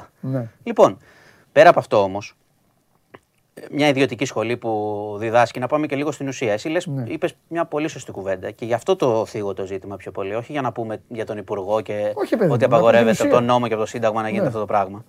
Γιατί υπάρχει ασυμβίβαστο καθώς είναι Υπουργός. Το λέω γιατί. Γιατί η Αθήνα, πράγματι, η αρχαία Αθήνα και η ναι. ιστορία μας είναι πάρα πολύ πλούσια. Είναι πράγματα εκεί, έχουν γεννηθεί από την ελεύθερη σκέψη και τη σκέψη και την απόδειξη και τα λογικά επιχειρήματα μέχρι το, τη συμμετοχή του κόσμου στους θεσμούς, το πώς φτιάχνεται μια πολιτεία. Έτσι μεγαλούργησε η Αθήνα. Πράγματι, μεγαλούργησε. Γιατί μόνο για την Αθήνα μιλάνε; Το λέω γενικά. Εγώ λέω για την αρχαία Ελλάδα. Α, μπράβο, το ναι, παράδειγμα της Αθήνας και για ναι. τη Σπάρτη που ό,τι είχε κάνει. Εντάξει, πιο, η Αθήνα είχε κάνει περισσότερα πράγματα, είναι η αλήθεια. Ναι. Αυτό που θέλω να πω είναι ότι είναι καλό να έχει, να έχει ο κόσμος και θέληση να διαβάζει την ιστορία ναι. και πρόσβαση στα κείμενα. Δεν λέω, μπορεί στα αρχαία κείμενα και από μετάφραση μπορεί. Και από μετάφραση. Να καταλαβαίνει τα νοήματα της, ε, των αρχαίων και όχι να μένει, δηλαδή το να ντύνουμε κάποιον με χλαμίδα, να κάνουμε μαθήματα να διαβάζουμε αρχαία σε σκυλάκια, να λέμε ότι ο Παρθενώνας τι, είναι... Τι, τι, Να λέμε, ξέρω πολύ καλά τι λέω, μπορεί να τα βρείτε στο Twitter. Τι σκυλάκια. Η σχολή αυτή έχει κάνει διάφορα happening σε σχέση με το πώς διδάσκει τα αρχαία. Εγώ επανέρχομαι στο σοβαρό. Τι λες, ρε φίλε; Εγώ επανέρχομαι στο σοβαρό. Ναι. Που είναι ότι αυτό που είπες. Ναι. Όποιος, ο- οι άνθρωποι δεν πρέπει να λέμε απλά ότι έχουμε τους καλύτερους προγόνους και την καλύτερη ιστορία. Πρέπει να τη γνωρίζουμε. Βεβαίως. Εντάξει, είναι Βεβαίως, πολύ βασικό διαβάζουμε, και να την βεβαίως, αγαπάμε και να βεβαίως, την γνωρίζουμε. βεβαίως. Και τα αρχαία κείμενα και τις τραγωδίες Ναι. και το Θουκυδίδη. Όλα, όλα, τους προγόνου, όλους. Τα πάντα. Και τον Ηρόδοτο για να καταλαβαίνουμε το παράδειγμα. Δεν μπορεί να λες ότι εμείς ήμασταν, πώς το λένε, χτίζαμε Παρθενώνες και οι άλλοι ήταν στα Βελανίδια. Πρέπει να καταλάβεις ακριβώς πώς λειτουργούσε Ναι. τότε. Και φέρνω την Αθήνα ως παράδειγμα, Ναι. γιατί αυτό είναι το χρυσό παράδειγμα. Οκ. Το τι σημαίνει ο λαός να συμμετέχει. Ναι. Το τι σημαίνει μια πολιτεία να είναι αυτόνομη, Ναι. αυτοδίκαιη, Όλα, ρε παιδί να μου, παράγονται ναι, όλα, νόμοι, τέχνη, να τα πάντα, συμμετέχουν. όλα, όλα, ναι, όλα, να ναι. συμμετέχουν. Πολύ σημαντικό. Να συμμετέχει ο κόσμος, οι πολίτες τότε, Ναι. και να λέμε και τα κακά, γιατί είχαν και δούλους. Αλήθεια είναι αυτό. Ε, καλά, ναι. Λοιπόν, ο κόσμ- οι πολίτες τότε λοιπόν που λένε τον τους επικαλούνται, συμμετείχαν πολύ καλά, εκπαιδεύονταν Ωραία. μέσα από την εξουσία που ασκούσαν οι ίδιοι Ναι. και με κληρώσεις κλπ. Συμμετείχαν στη διακυβέρνηση. Το πιάσαμε. Τι λέω εγώ, Όλο ποιο αυτό, είναι το νόημα; κάτσε βρε, για να Ποιο είναι καταλαβαίνει το και ο- και νόημα. πιο απλό. Δεν μπορούμε. Όλο αυτό μπήκε σχολεία. Αυτό μπήκε προαιρετικά. Δηλαδή μπορεί κάποιος να το διαλέξει, εγκρίθηκε. Ναι. Κατάλαβες; Αν Ποιος εγώ διδάξω. Να το διαλέξει Το- ποιος; Να, δια- να το διαλέξουν καθηγητές για να διδαχθεί. Πρωτοβάθμια; Ναι, για να, σε παντού, από, μικρά, από μικρές τάξεις μέχρι παραπέρα. Ο- Δάσκαλοι; Μπορεί, Είπες ναι. καθηγητές. Σε Ναι, ρωτάω, σε ρωτάω καθηγητές. συγκεκριμένα πράγματα. Καθηγητές, καθηγητές. Δευτέρα γυμνασίου λοιπόν. Μπορεί να το Καθηγητές. επιλέξει; Γυμνάσιο, μπορεί να το Σε διαλέξει ως δημόσιο βίντεο. σχολείο; Ναι, δηλαδή βέβαια. μπορεί να το διαλέξει; Βέβαια, όπως και το το 14ο γυμνάσιο Όπως- Πειραιά ακριβώς, να ακριβώς, διαλέξει και να πει ακριβώς, θα διδάξω ακριβώς. αυτό. Όπως και, τα, Α, όπως σαν- και το πρόγραμμα το προηγούμενο, Δεν τα με καταλάβω, τα ναι. προγεννητικά την προηγούμενη Ναι, εβδομάδα, ναι. που λέγανε περί αμβλώσεων κτλ. Τι άμβλος. Ναι, τέλος πάντων. Ναι, Άστο, με κάτι κυρίες που λέγανε ότι το έμβρυο με το που συλληφθεί έχει ψυχή και κάτι τέτοια περίεργα πράγματα. Είναι, αντι, είναι αντιεπιστημονικά, δεν είναι θέμα απόψεως. Δεν είναι θέμα Α. ότι εγώ δεν δια, διαφωνώ ή συμφωνώ. Ναι, OK, OK, κλπ. OK, OK, ναι, καταλαβαίνω τι Δεν- λες. Κατάλαβες. Ναι, ναι, ναι, αυτό ναι, ναι, το ναι. νόημα εδώ είναι πέρα από το ηθικό που θα το λύσει η κυβέρνηση αυτό. Αν το λύσει και ασχοληθεί. Ναι. Είναι ότι και για την αρχαία Ελλάδα και για οτιδήποτε διδάσκεται στα σχολεία, Ναι. είτε είναι προαιρετικό να το διαλέξουν, είτε είναι υποχρεωτικό, Ναι. Πρέπει να έχει μια αιτιολόγηση και να το ασχολούνται επιστήμονες. Δεν μπορούμε να αφήσουμε στον κάθε στην τύχη Ναι. να διδάσκει πράγματα στα ελληνικά σχολεία. Ναι, παιδί μου, ναι. Αυτό θέλω να πω. Εντάξει. Και κατάλαβα. παραπέρα, ξαναλέω, ο κόσμος Ωραίο θέμα. πρέπει να. Είναι, είναι δυνατό θέμα. Ναι. Το δίδαγμα είναι ότι ο κόσμος πρέπει πράγματι. Να προσέχει ο κόσμος. Πράγματι να ασχολείται με την ιστορία και Ναι. να τη διαβάζει. Ε, βέβαια. Είναι πλούσιο. Βέβαια. βέβαια. Από τις πιο πλούσιες η ελληνική. Αλλά το θέμα είναι ότι δεν χρειάζεται τέτοια διαμεσολάβηση. Ναι. Δηλαδή πηγαίνετε στους φιλοσόφους, πηγαίνετε στα αρχαία κείμενα. Ναι. Δεν χρειάζεται κανένα Στο τσαρλατάνο πρωτογενές. να μας λέει ότι να είναι να ντύνονται με χλαμίδες και να κάνουν ε, Ναι. τέτοια πράγματα και να σας παίρνουν τα λεφτά. Με τρέλανες με τα Είναι σκυλάκια. πολύ απλό. Ναι. Καλά, θα το- Μάλιστα. θα στο στείλω εγώ μετά. Αυτό, Ναι, ναι, το- ναι, με τα- στείλε. αυτό με τα σκυλάκια θα στο στείλω. Ναι, να μου το στείλεις. Εντάξει, γιατί άμα δεν το δεις, δεν. Ναι, λέω τι είπε τώρα; Νομίζω ότι έκανες λάθος. Λέω τι λέει; Λοιπόν, Άλλο; αυτά, αυτά είναι. Έχουμε Εντάξει. τίποτα αθλητικά; Καλά, που μου τα είπες στην αρχή. Τι αθλητικά; Γκρίνια πάλι για το πρώτο ημίχρονο. Εντάξει. Καμία γκρινιά. Απλά ήθελα να στο επισημάνω. Τι είναι επισημάνεις. Έχετε, μάτς, ε, έχετε προημιτελικό κυπέλου. Εντάξει. Σκορ 2-1 στο Αγρίνιο. Πρόκρισης. Στο Πρόκρισης του Πανετολικού. Γιατί, με τον γκολ το εκτός; Αυτή τη στιγμή ο Πανετολικός προηγείται. Εντάξει. Αυτό σου λέω. Εντάξει, εντάξει. Καταλαβες; Ναι, ναι. Α, εγώ θα μας τα λέω αυτά. Και όμως και Να- μπάσκετ. ε. για να σε έχω στην τζίτα, την μπάσκετ. Πότε Σήμερα. είναι το, ε, Με τον το Άρη. κύπελο, πότε είναι. Τι, το Σαββατοκύριακο. Σε δεν 11 είναι; μέρες Σε το 11 κύπελο. μέρες, αργή- Έγινε αργό. κλήρωση.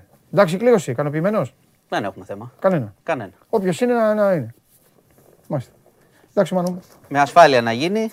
Ε, από Εντάξει. έτσι. Όχι, το Ε, λέω, ασφάλεια για, να γίνει το κα- λέω για τους οπαδούς Ε, κανονικά. να πάνε να το χαρούν και μέχρι εκεί. Δεν θα πάνε. Ε; Δεν, Δεν έχει θα- μετακινήσεις. Έχει κορονοϊό. από Όχι, εκεί θα- μετακινήσεις. Όχι, όχι. Εκεί δεν θα έχει κόσμο. Κριτικούς. Ελάχιστοι Κριτικούς. λίγους Ε, κριτικούς. για τους κριτικούς οπαδούς. Τι μετακινήσεις. Εδώ μας λες ο ένας πήγε στην Αλβανία, ο άλλος ήρθε στην Αθήνα, εδώ έγινε τέτοιο. Θες και μετακινήσεις εσύ. Α. Αισιοδοξία. Ωχ, τι να τον κάνω, ρε παιδιά, τι να τον κάνω. Μπείτε στο News 24 για όλα τα υπόλοιπα. Ο ένας και μοναδικός Μάνος Χωριανόπουλος πάντα μαζί μας, αλλά ο άλλος ένας και μοναδικός, ο πάντα ύπουλα χαμογελαστός, θα είναι τώρα μαζί μου.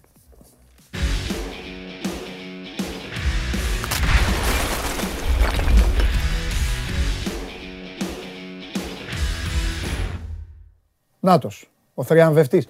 Λοιπόν, όλοι, όλοι τα έχουν με το Ρασβάν. Όλοι. Γιατί; Όρθος ανάστημα όμως, ε. Ο Γουλής. Προκαλεί, ε, προκάλεσε λέει, ο κ. Λουτσέσκου που κάνει, τα κάνει όλα αυτά συνέχεια, τα κάνεις σε όλες τις ομάδες και τέτοια. Όλα, όλοι με το Ρασβάν. Εσύ φταίς, εσύ το ξεκίνησες. Τα δικαιώματα αυτά εσύ τα παραχώρησες. Ο Ρασβάν, όχι Ναι. εγώ. Όχι, τι, Ο τι, Ρασβάν. ο Ρασβάν τι Και έκανε; τι έκανε ο Ρασβάν. Δηλαδή χθες, είδε τι την κολάρα του δημοσιογραφία. Σάστρε Και, πανη... με το... είχε το σκούφο του εκεί και πανηγύριζε. Έκανε τι να κάνει λοιπόν. Να βάλει τέτοια γκολάρα ο παίκτης του να κάνει έτσι. Τι να κάνει; Τι; Σάστρε, φαίνεται πολύ καλή επιλογή. Άστο τώρα. Τον γκολ του Σάστρε δεν το έχεις δει στον ύπνο σου εσύ. εσύ ούτε, ούτε όχι μόνο με τα γκολ, Παντελή. Ούτε. Όχι μόνο με τον γκολ. Ο Κωστίκος, ο Δαμανάκης, ο Κούδας, ποιοι άλλοι, τέτοιο γκολ. Ο Χωσάμ, Χωσάμ Χασάν, Μαγντή Τολμπά.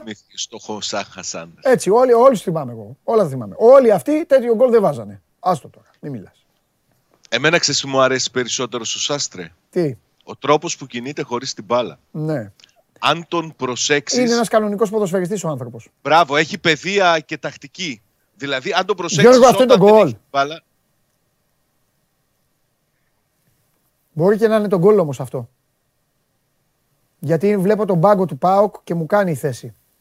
Ο τύπος έχει σουτάρει χωρίς να πάρει φόρα, ρε παιδιά. Τι να πω, δεν γίνονται αυτά. Για λέγε. Και συγκλίνει συνέχεια χωρίς μπάλα, πηγαίνει και βγαίνει στον άξονα. Ναι. Άμα το προσέξεις, ναι. κάνει συνεχώς αυτή την κίνηση. Είναι νομίζω λαχείο αυτό το παιδί. Να τα βάλουμε όλα, Είπαμε σε... Ότι... να τα βάλουμε όλα σε μια σειρά. Πάμε, ναι, ξεκίνα. Λοιπόν, κακό πρώτο ημίχρονο. Ναι. Αρχή που, δεν, αρχή που δεν συνάδει με την εικόνα του φετινού ΠΑΟΚ. Ο ΠΑΟΚ συνήθως στις αρχές των αγώνων μπαίνει καλά, δυνατά. Εντάξει, Έπαιξε ρόλο σε αυτό.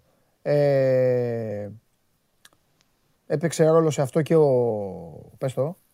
Ο Λουτσέσκου με τις ο, και ο Ναι, και ο Λουτσέσκου αλλά και ο Παναθηναϊκός. OK. Okay. Και μετά όσο πέρναγε η ώρα το παιχνίδι, ήρθαν από τον πάγκο ήρθε κόσμος. Ο Παναθηναϊκός έκανε αυτά που έκανε ο Γιωβάνοβιτς, που αποφάσισε να κάνει για τους λόγους που μας είπε ε, προηγουμένως ο Γουλής. Ε, εγώ νομίζω ότι το μεγαλύτερο κέρδος του ΠΑΟΚ το είπαμε χθες ε, μετά και στην κλασική τηλεφωνική μας επικοινωνία, μετά το τέλος του αγώνα, και το, ναι. το είπε σωστά. Είναι ότι τώρα τη θέση της κούρασης, της κόποση, της εξάντλησης την έχει πάρει αυτή η ψυχολογική ένταση. Γιατί το δύσκολο μάτι είναι την Τετάρτη. Έτσι δεν είναι; Ναι. Ο Πάοκ έχει βάλει γκολ και στα 10 τελευταία παιχνίδια. Σωστό. Στο, στο πρωτάθλημα είναι στα 10. Ναι, και... Έχει το 0-0 με την ΑΕΚ. Αυτό, ναι. Το παιχνίδι που δεν σκόρε. Μήπως ήταν πριν από αυτά τα 10. Δεν θυμάμαι. Τι εννοείς; Μήπως παίξανε με την ΑΕΚ και μετά 10 παιχνίδια ή όχι; Ε, όχι, δεν έχει παίξει 10 ναι. παιχνίδια μετά την ΑΕΚ. Οπότε είναι στο πρωτάθλημα. Είναι στο πρωτάθλημα. 10 παιχνίδια στο πρωτάθλημα με γκολ. Και μένει να δούμε πλέον αν θα το ξανακάνει με την ΑΕΚ αυτό που κάνει τα τελευταία χρόνια. Εσύ τώρα τι εντόπισες χθες που δεν σου άρεσε και δεν το περίμενες; Κοίταξε, για να σου πω την αλήθεια, εγώ περίμενα τον Πάουκ να είναι περισσότερο πιεστικός από τη στιγμή που βρέθηκε πίσω στο σκορ. Ναι. Αυτό έχει να κάνει ως ένα βαθμό και με τις επιλογές. Είναι διαφορετική ομάδα ο Πάοκ με τον Μπίσεσβαρ ναι. στην ενδεκάδα, τον καλό Μπίσεσβαρ στην ενδεκάδα. Είναι διαφορετικός ο Πάοκ με τον ε, Ακπομ στην κορυφή της επίθεσης αν και ο Τσόλακ νομίζω σιγά σιγά αρχίζει και βρίσκει πατήματα είχε την κεφαλιά στο δοκάρι, είχε το ανάποδο ψαλίδι ναι. ήταν συμμετοχικός ναι. στο, στο παιχνιδι και αυτό το, που κινήθηκε μετά θετικά ήταν ότι ήταν σταθερή η πίεσή του. Δηλαδή δεν έκλεισε τον Παναθηναϊκό στα καρέτο, αλλά έβλεπες ότι σιγά σιγά κέρδιζε περισσότερο την μπάλα, ανέβαινε περισσότερα μέτρα στο γήπεδο, δημιουργούσε με μεγαλύτερη συχνότητα ευκαιρίες και έδειχνε ότι το πιστεύει μέχρι τέλους ότι μπορεί να φτάσει στη, στην ανατροπή. Συμφωνώ ε, και νομίζω ότι αυτό είναι το δίδαγμα από το χθεσινό παιχνίδι, ότι ναι μεν το παιχνίδι, άμα το είχε στο μυαλό του ο Λουτσέσκου, θα ήθελε να το έχει κερδίσει από το πρώτο λεπτό και χωρίς να ζοριστεί Και αυτό δεν έγινε σε καμία περίπτωση. Και ζορίστηκε και δυνάμεις σπατάλησε και ό,τι η ενέργεια έχει την ναι. έδωσε για να φτάσει στη νίκη. Ναι. Αλλά ο τρόπος με τον οποίο ανέτρεψε το σκορ νομίζω ότι θα τον βοηθήσει πολύ εν ώψη του αγώνα της Τετάρτης με την ΑΕΚ. Ναι. Ε, ο Λουτσέσκου έχει πει πολλές φορές ότι ο Πάουκ χρειάζεται να ταΐζει την αυτοπεποίθησή του και νίκες σαν τη χθεσινή νομίζω ότι παίζουν αυτό το κομμάτι στο μεγαλύτερο βαθμό. Μάλιστα. Κάτσε να δω άμα έχουν και καμιά ερώτηση οι άνθρωποι, γιατί σήμερα με το μπάσκετ φάγαμε μεγάλο μέρος εκπομπής. Ε, α, ευτυχώς μου το θυμίζουνε. Συγχαρητήρια για την ε, πρόκριση και στην επόμενη φάση του κυπέλου. Εντάξει, μετά την Arsenal κατάπιες και τη Leicester. Από σένα το έμαθα, να ξέρεις. Ναι. Στην αρχή της εκπομπής. Τι Τετάρτη παίζει, ρε. Γιατί είναι ότι. Ρε, θα δίνει συγχαρητήρια σε ελληνική ομάδα, ρε. Ναι, αυτό θέλω να σου πω. Ότι από σένα Θα μου λέγανε οι εκτζίδε που θα είχαν δίκιο. Θα μου λέγανε δεν τρέπεσαι. Και εδώ κοίτα. Εδώ, εδώ οι παίκτες σου τρώνε ξύλο. Κοίτα εδώ, κοίτα εδώ. Παπ! Παπ! Χουκ. Δεξί χουκ. Είναι αντίπαλος. Ναι, ναι, ναι, ναι, τη Λέστερ. Αλλά πού, μπήκε μέσα από το πέταλο. Ε, τις έφαγες μέσα στο γήπεδο σου. Μέσα στο γήπεδο σου. Ε, εντάξει, γίνονται και αυτά.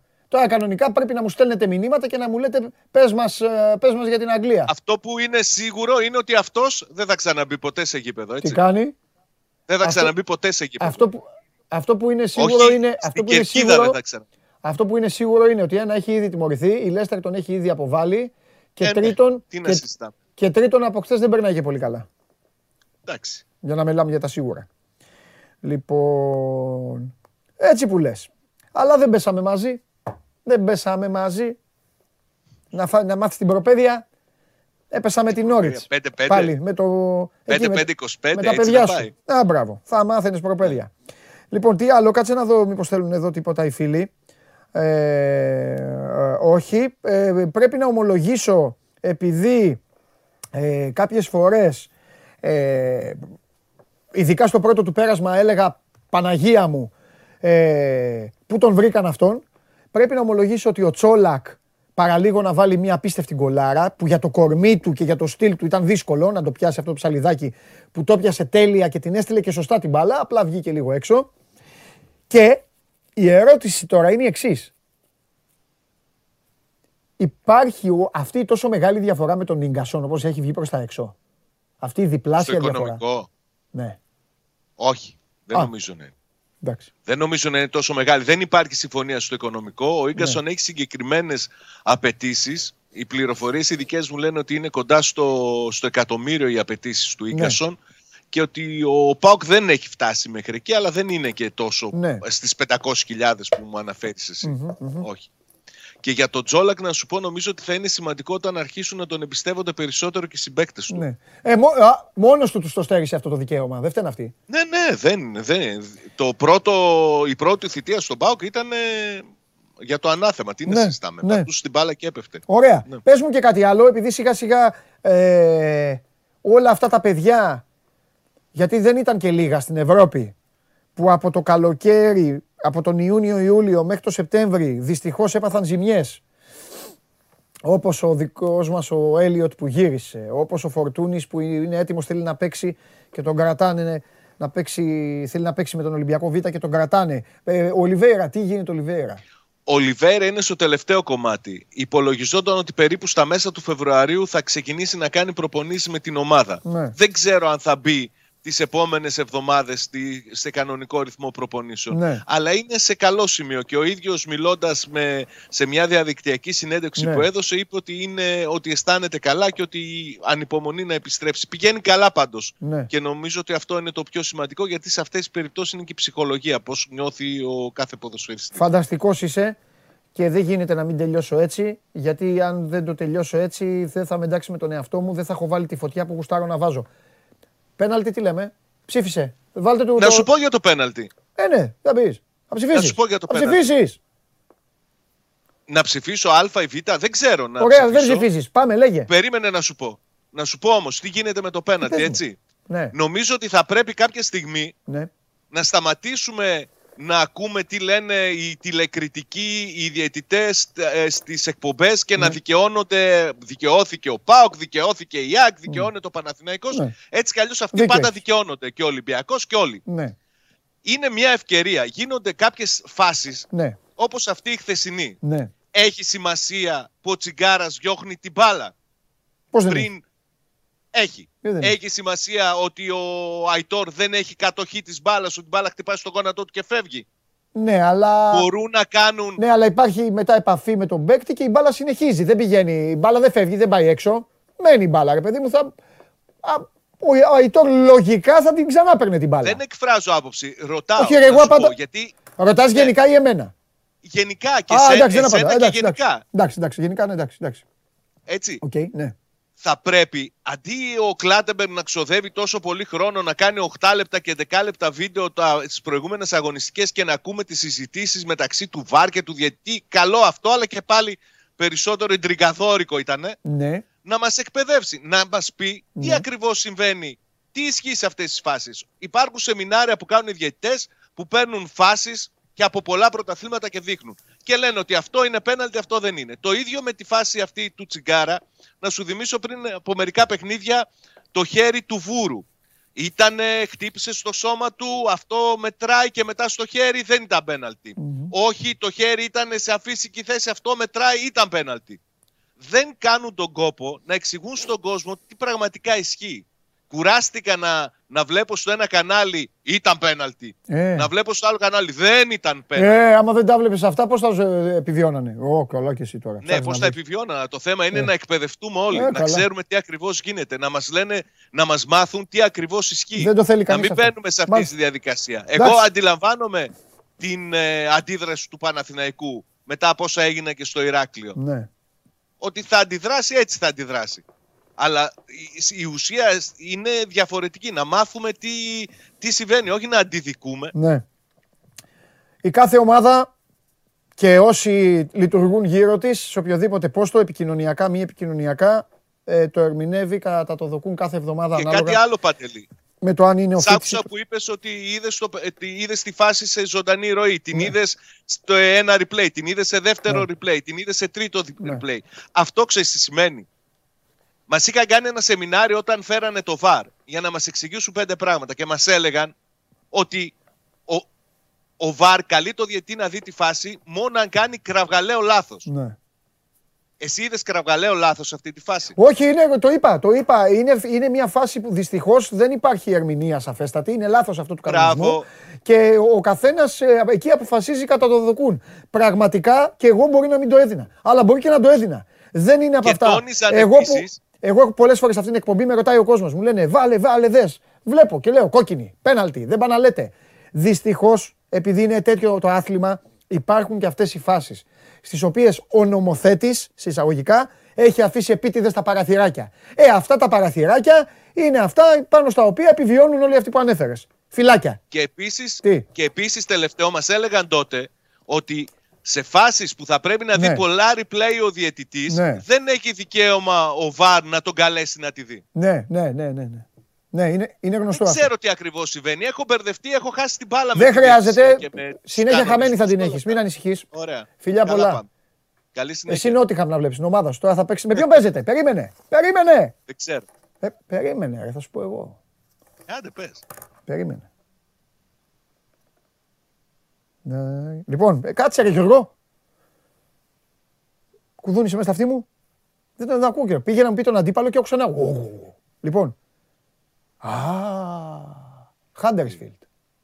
Χάντερσφιλτ, πού παίζουν αυτοί; Σε εσάς. Ναι, εννοώ σε τι κατηγορία είναι. Η Χάντερσφιλτ. League One νομίζω. League One. Ναι. Θα γίνει μάχη. Περάσει την επόμενη. Πας για τους 8, ε, πας για τελικά, ε. Με αγχώνεις τώρα. Φιλάκια. Καλή συνέχεια. Yeah. Championship είναι η Huddersfield. Championship. Λάθος έκανα. Το λένε εδώ οι φίλοι μου. Δεν πειράζει. Σάβα Championship είναι. Όχ, θα παίζετε και αντίπαλοι δηλαδή θα έχετε παίξει. Ας σου έχει ρίξει καμιά τριάρα. Λέω εγώ τώρα. Κύριε Ματίκα, τον έχουμε; Τον έχουμε; Δεν ακούω ρε παιδιά. Α, μπράβο. Πάμε.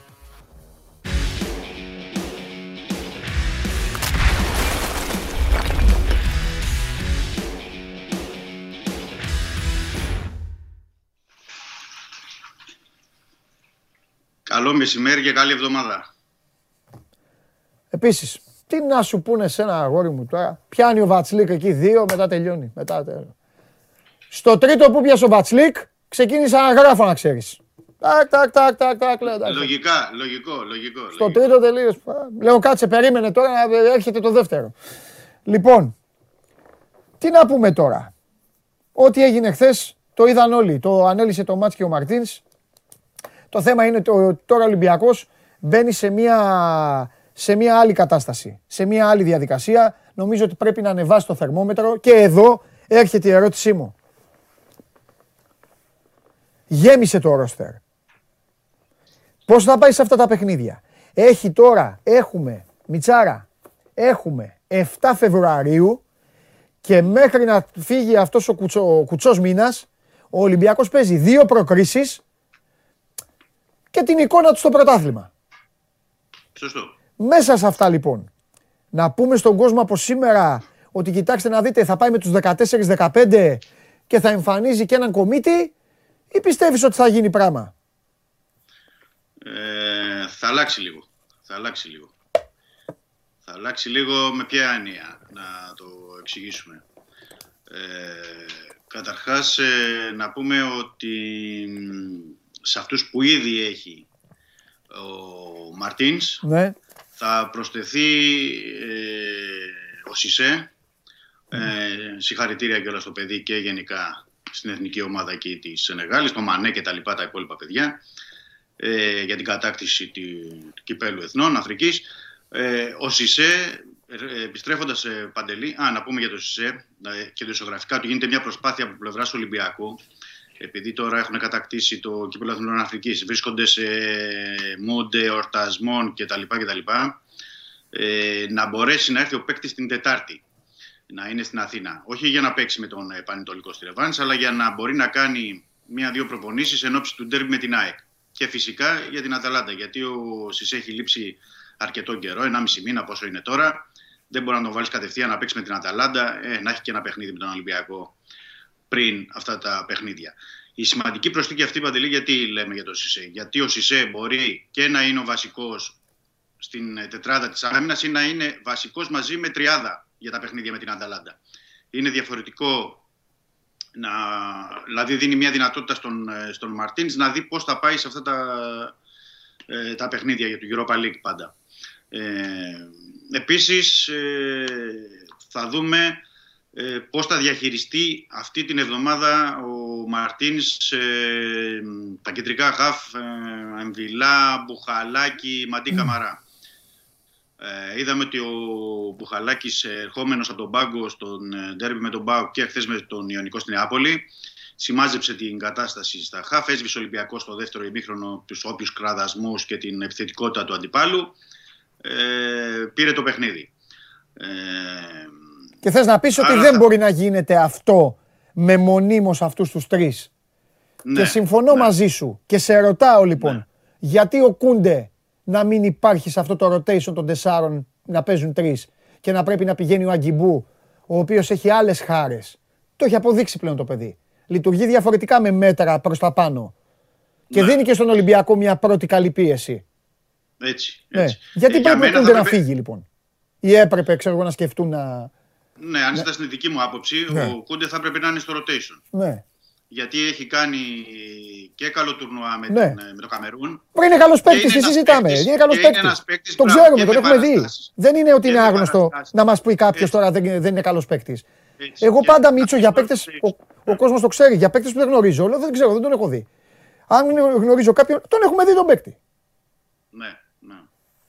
Α του δώσουμε ρε παιδί μου και συνεχόμενα παιχνίδια να τον δούμε το παίκτη. Ότι ναι, μπορεί, δεν μπορεί. Δεν έχει πάρει και τα συνεχόμενα μάτια στον Μα τι πιο όμορφο είναι εκτός τώρα αν, εκτός αν, γιατί πρέπει να λέμε και όλες τις προοπτικές, εκτός αν κάποιος από αυτούς που ήρθαν τώρα μπορεί να κάνει αυτή τη δουλειά άνετα. Οπότε εκεί ναι, αναμένω. Αυτή, αυτή την παράμετρο πρέπει να τη βάλουμε ναι. γιατί έχει τον ε, Κανέ επίσης που, έχει πάρει, που μπορεί να παίξει σε αυτή τη θέση και στο 6 και στο 8. Είναι ο Φαντιγκά ναι. Που επίσης αρέσει στον ε, Μαρτίνς. Όντως μαζεύονται αρκετοί παίκτες ε, εκεί. Είναι και ο Καρβάλιο πλέον που μπορεί να τον βάλει και αυτόν στο, στο rotation. Ε, και, ε, ο Καρβάλιο μπορεί να κάνει αυτή τη δουλειά ή θα είναι πάλι ένας Πέπε, Τιάγκο Σίλβα, αυτό το λίγο λίγο και λίγο απ' όλα και soft κατάσταση και αυτά. Θα πρέπει, δεν μου γεμίζουν εμένα οι παίκτες αυτή το μάτι, να ξέρεις. Αυτή η Πορτογαλο, αυτής της γενιάς δεν. Αλλά, ναι, αλλά θα πρέπει να τον δούμε όμως. Έχεις δίκιο. Να τον δούμε, δεν Έχεις μπορούμε δίκιο. να. να... Έχεις δίκιο. Η παιχνίδια ο Μαρτίξ, ναι. Έχεις δίκιο. Δεν μπορώ να λέω κάτι για τον Κούντε και να λέω για τον Καρβάλιο που δεν τον έχω δει. Δεν τον έχω δει. Δεν τον έχω δει. Να τον δούμε. Ναι. Έχεις δίκιο. Οπότε θα πρέπει να τον δούμε εκεί και να δούμε τι, τι, τι θα γίνει. Ε, Καρδιογράφημα σου παίρνουν, έχεις τέτοιο, τίποτα, τέτοιο πώς το λένε, ή το τηλέφωνο είναι. Καρδιογράφημα. τηλέφωνο ήταν. Πάμε, πάμε, έλα. Σε πειράζω, για πες. κλήσεις, κλήσεις. Λοιπόν, ε, οπότε θα δούμε και την ε, διαχείριση. Εκτιμώ, εκτιμώ για μια που το είπες και για το, το παιχνίδι. Ναι. Ε, εκτιμώ ότι την Τετάρτη με στη Ρεβάνς με τον ε, Πανετολικό ο Μαρτίν θα, θα πάει με τον Ελαραμπή στην κορυφή της επίθεσης. Έτσι εκτιμώ αυτή τη φορά γιατί είχε παίξει και ο Τικίνιο εχθές. Και ναι. συνήθως βάζει τον Τικίνιο στα εκτός έδρας παιχνίδια και στα εντός των, τον Ελαραμπή. Okay. Ε, ο Γκάρι, ο Γκάρι τι κάνει; Ο Γκάρι, περιμένουμε τις εξετάσεις. Ε, τώρα δεν ξέρω αν και αυτό το τηλεφώνημα ήταν γιατί ήταν από πλευράς Ολυμπιακού αυτό το τηλεφώνημα. Μήπως υπάρχουν κάτι εξελίξεις. Θα πήγαινε για μαγνητική για να δούμε πώς θα είναι. Αλλά τώρα, αν είναι η πρώτη εκτίμηση όπως ήταν από χθες του ιατρικού team για ε, θλάση στον προσαγό κτλ., καταλαβαίνεις και από την εμπειρία σου, Παντελή, και όλοι καταλαβαίνουμε ότι ε, μέσα στο δεκαήμερο, δύο εβδομάδες δεν μπορεί να έχει. Μπορεί όχι, όχι. Μήπως είναι και παραπάνω. Άρα, άρα χάνει Πανετολικό, ΑΕΚ, Αταλάντα και βλέπουμε. Και είναι μεγάλο το, το πλήγμα γιατί είχε ε, βρει την ισορροπία τουλάχιστον με τον Ροντρίγκες στην άλλη πλευρά σε σχέση με τον ε, Μασούρα στα εξτρέμ. Εκεί δηλαδή θα πρέπει να πάει πάλι σε λύση ή να βάλει τον Αγκιμπό ε, στη, στην πλευρά στα πλάγια της επίθεσης ή θα πρέπει να βάλει τον ε, Βαλμποενά ή τον ε, Νιεκούρου. Θα δούμε τώρα. Δηλαδή είναι, ανακατεύεται πάλι εκεί η ναι. κατάσταση. Ναι. Ε, ε, οπότε σε αυτά τα δύο παιχνίδια τώρα θεωρώ ότι ο, ο Μαρτίν θα πάει ε, με καλές ενδεκάδες και με το Πανετολικό και με, τον, και με την ΑΕΚ. Έτσι εκτιμώ. Έτσι, μπράβο. Ε, ε, Όχι, γιατί μας έλεγες τα περίεργα και θυμάσαι τι κουβέντες κάναμε. Δεν μπορεί τώρα ναι. να το έχουν πάρει τόσους παίκτες, να έχει τέτοιο ρόστερ και να λέει ε, εντάξει το κύπελο δεν. Τι δεν. Παίκτες εδώ. Ναι. Έξι παίκτες ήρθανε. Μα... Ναι. Πότε θα παίξουν αυτοί; Μα, ε, να πούμε, μια που το είπαμε νωρίτερα. Ναι. Έπαιξε μισή ώρα ο Ελάραμπε. Γιατί δηλαδή να παίξει βασικός με τον Πανετολικό. Έτσι, μπράβο. Ε, στη, ναι. στη Ρεβάν. Σωστά. Έπαιξαν, έπαιξε επίσης τον ε, δεύτερο ημίχρονο Μπουχαλάκης. Άρα Σωστά. έχει από ένα ημίχρονο Μπουχαλάκης. Ο Μασούρας για να μην μπορεί να παίξει. Ο Μασούρας επίσης που τον έκανε αλλαγή ε, και του έδωσε και ανάσες μπορεί να παίξουν. Ο Βαλμποενά ναι. ε, επίσης. Ε, έχει παίκτες. Έχει παίκτες. Αυτό που πρέπει ο Ολυμπιακός και πρέπει λίγο έτσι να σταθούμε. Παντελή, όψη της Ρεβάν, γιατί έχει χάσει ο Ολυμπιακός το πρώτο παιχνίδι από το Πανετολικό 2-1. Ναι. Είναι ότι έχει δώσει δικαίωμα στους αντιπάλους του τελευταία παιχνίδια να του κάνουν φάσεις. Ναι. Έχει γίνει, έχουν γίνει πολλές φάσεις και το γεγονός ότι ο Βατσλίκ είναι των κορυφαίων και στεκόμαστε στο Βατσλίκ ναι. στα τελευταία παιχνίδια δείχνει και πράγματα. Εντάξει. Δηλαδή, χαλάλι του όμως. Χαλάλι ναι. του, θα σου πω γιατί χαλάλι του. Γιατί όταν πας σε μια μεγάλη ομάδα, μια ομάδα η οποία συνήθως ηγείται στο πρωτάθλημά σου, είναι και λίγες πιθανότητες να φανείς. Χαλάλι του ναι. του Βατσλίκ, γιατί μπήκε σε μια άδικη σύγκριση με το ΣΑ συνέχεια. Α, αυτός δεν είναι ΣΑ, αυτός δεν είναι ΣΑ. Και πού τον είδες; Ο ΣΑ, το, ο ΣΑ έκατσε και μια τριετία πόσο έκατσε. Οπότε, ε, ισχύει για τον Βατσλίκ ό,τι είπα και για τον Αραούχο. Αυτή τη στιγμή είναι φορμαρισμένος. Όπως κρίμα ίσχυε και για τον Γκάρι Ροντρίγκες. Του Γκάρι Ροντρίγκες του έκανε πολύ καλό το Κόπα Αφρικα. Ναι, το έκανε καλό. Πήγε στο Κόπα Αφρικα Δημήτρη και έκατσε τόσο όσο χρειαζόταν να ξεσπαθώσει ξανά, να βρει ρυθμό και να έρθει. Κατάλαβες, δεν είναι σαν το Σισε. Να έρθει πιο έτοιμος. Που ναι. πήγε εκεί και το ζησε όλο μέχρι το τέλος και να έρθει πιο ναι. έτοιμο. Αλλά την καντεμιά του, του παιδιού κρίμα. κρίμα. Απλά λέω για το Βατσλίκ ναι. με ποια έννοια. Ότι ναι. είναι καλό goalkeeper να δείχνει και να πιάνει τρία-τέσσερις, ε, να έχει επεμβάσεις κέρδε κτλ. Αλλά από την άλλη δείχνει ότι και κάτι δεν πάει σωστά. Ναι. Ε, ανασταλτικά για να δέχεσαι τόσες φάσεις ε, σε κάθε παιχνίδι. Και ο Ολυμπιακός δεν πρέπει να επιτρέψει στο εξής να δέχεται τόσες φάσεις ναι. ε, σε μάτς. Γιατί στο, την περασμένη εβδομάδα στο παιχνίδι του Πανετολικού Πανετολικός είχε γκολ, είχε δοκάρι, είχε και δύο-τρεις καλές ε, ευκαιρίες. Τώρα δεν πρέπει να του δώσει τόσα δικαιώματα ε, στον Πανετολικό, γιατί αν ε, ο Πανετολικός σκοράρει, θα πρέπει ο Ολυμπιακός να κυνηγήσει τρία γκολ. Ναι, να γίνει όπως το πρωτάθλημα μετά.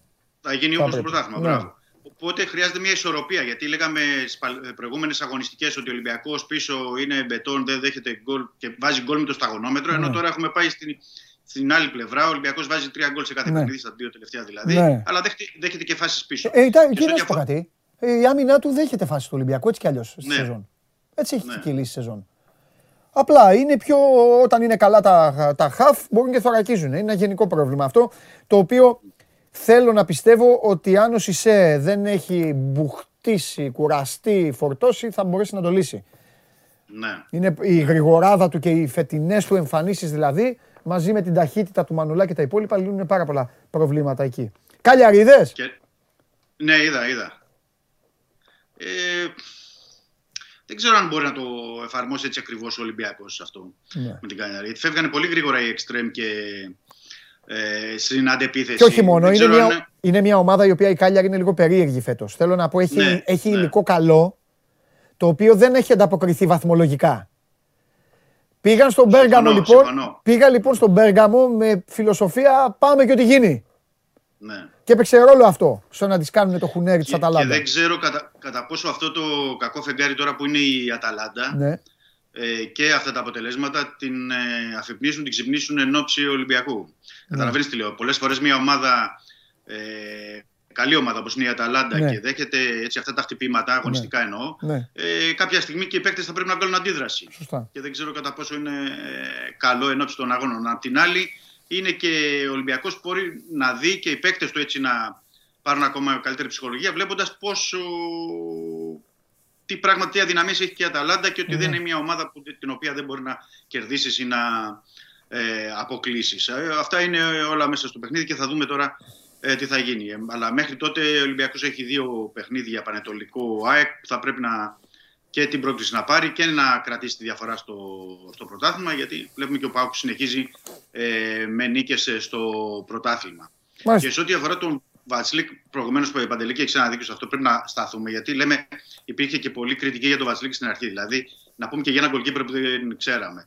Ήρθε ένας goalkeeper που ήταν στην, ε, στη Σεβίλη, και ένας θερματοφύλακας που την περασμένο καλοκαίρι ήταν ναι. ο δεύτερος καλύτερος του γύρω πίσω από τον Ντοναρούμα. Ναι. Δηλαδή δεν μπορεί να πει κάποιος ότι δεν ε, ήξερε ή δεν γνώριζε ή ναι. δεν ναι. μπορεί να περιμένει από τον ε, Τσέχο. Οπότε ε, ας δίνουμε στους παίκτες το χρόνο και τη διαδικασία μέσα από τα παιχνίδια να, να δείχνουν αυτό που πρέπει. Μάλιστα. Ωραία. Ωραία. Αύριο έχουμε να πούμε περισσότερα. Είναι ζεστή εβδομάδα. Ολυμπιακός. Ολυμπιακός ΠΑΟΚ και ΑΕΚ θα κυριαρχήσουν α, αυτές τις ημέρες στην, στην εκπομπή και στις συζητήσεις. Ο Παναθηναϊκός με τον Άρη περνάνε σε άλλο, σε άλλο πλάνο, πιο ήρεμα, ε, να μαζέψουν τα θέματά τους, να συζητήσουν, να κάνουν, έχουν όλο το διάστημα μέχρι την επόμενη αγωνιστική. Οι τρεις ομάδες που ανέφερα έχουν μεσοβδόμαδα παιχνίδια. Φιλιά Δημήτρη, τα λέμε αύριο. Καλό μεσημέρι. Θα έχουμε και περισσότερα. Λοιπόν, αυτά. Τι βγήκε σκορ στο... Τι ψήφισε ο λαός εδώ, οι διαιτητές; Διαιτέ. Χωριανόπουλος την έκανε την εκπομπή Μαντάρα. Λοιπόν, ε, 68,9 θα έδιναν πέναλτι, 30,6 δεν θα έδιναν. Μάλιστα. Λοιπόν, αυτά συγχαρητήρια στο Μάνο Χωριανόπουλο που ήρθε, είπε αυτά που είπε για τα σχολεία, την αρχαιότητα και όλα αυτά. Και το YouTube έγινε χώρος ε, υψηλής ανάλυσης, ε, υψηλής ε, φιλοσοφίας και όλα τα υπόλοιπα. Αυτό είναι το σώμα Γκογόν.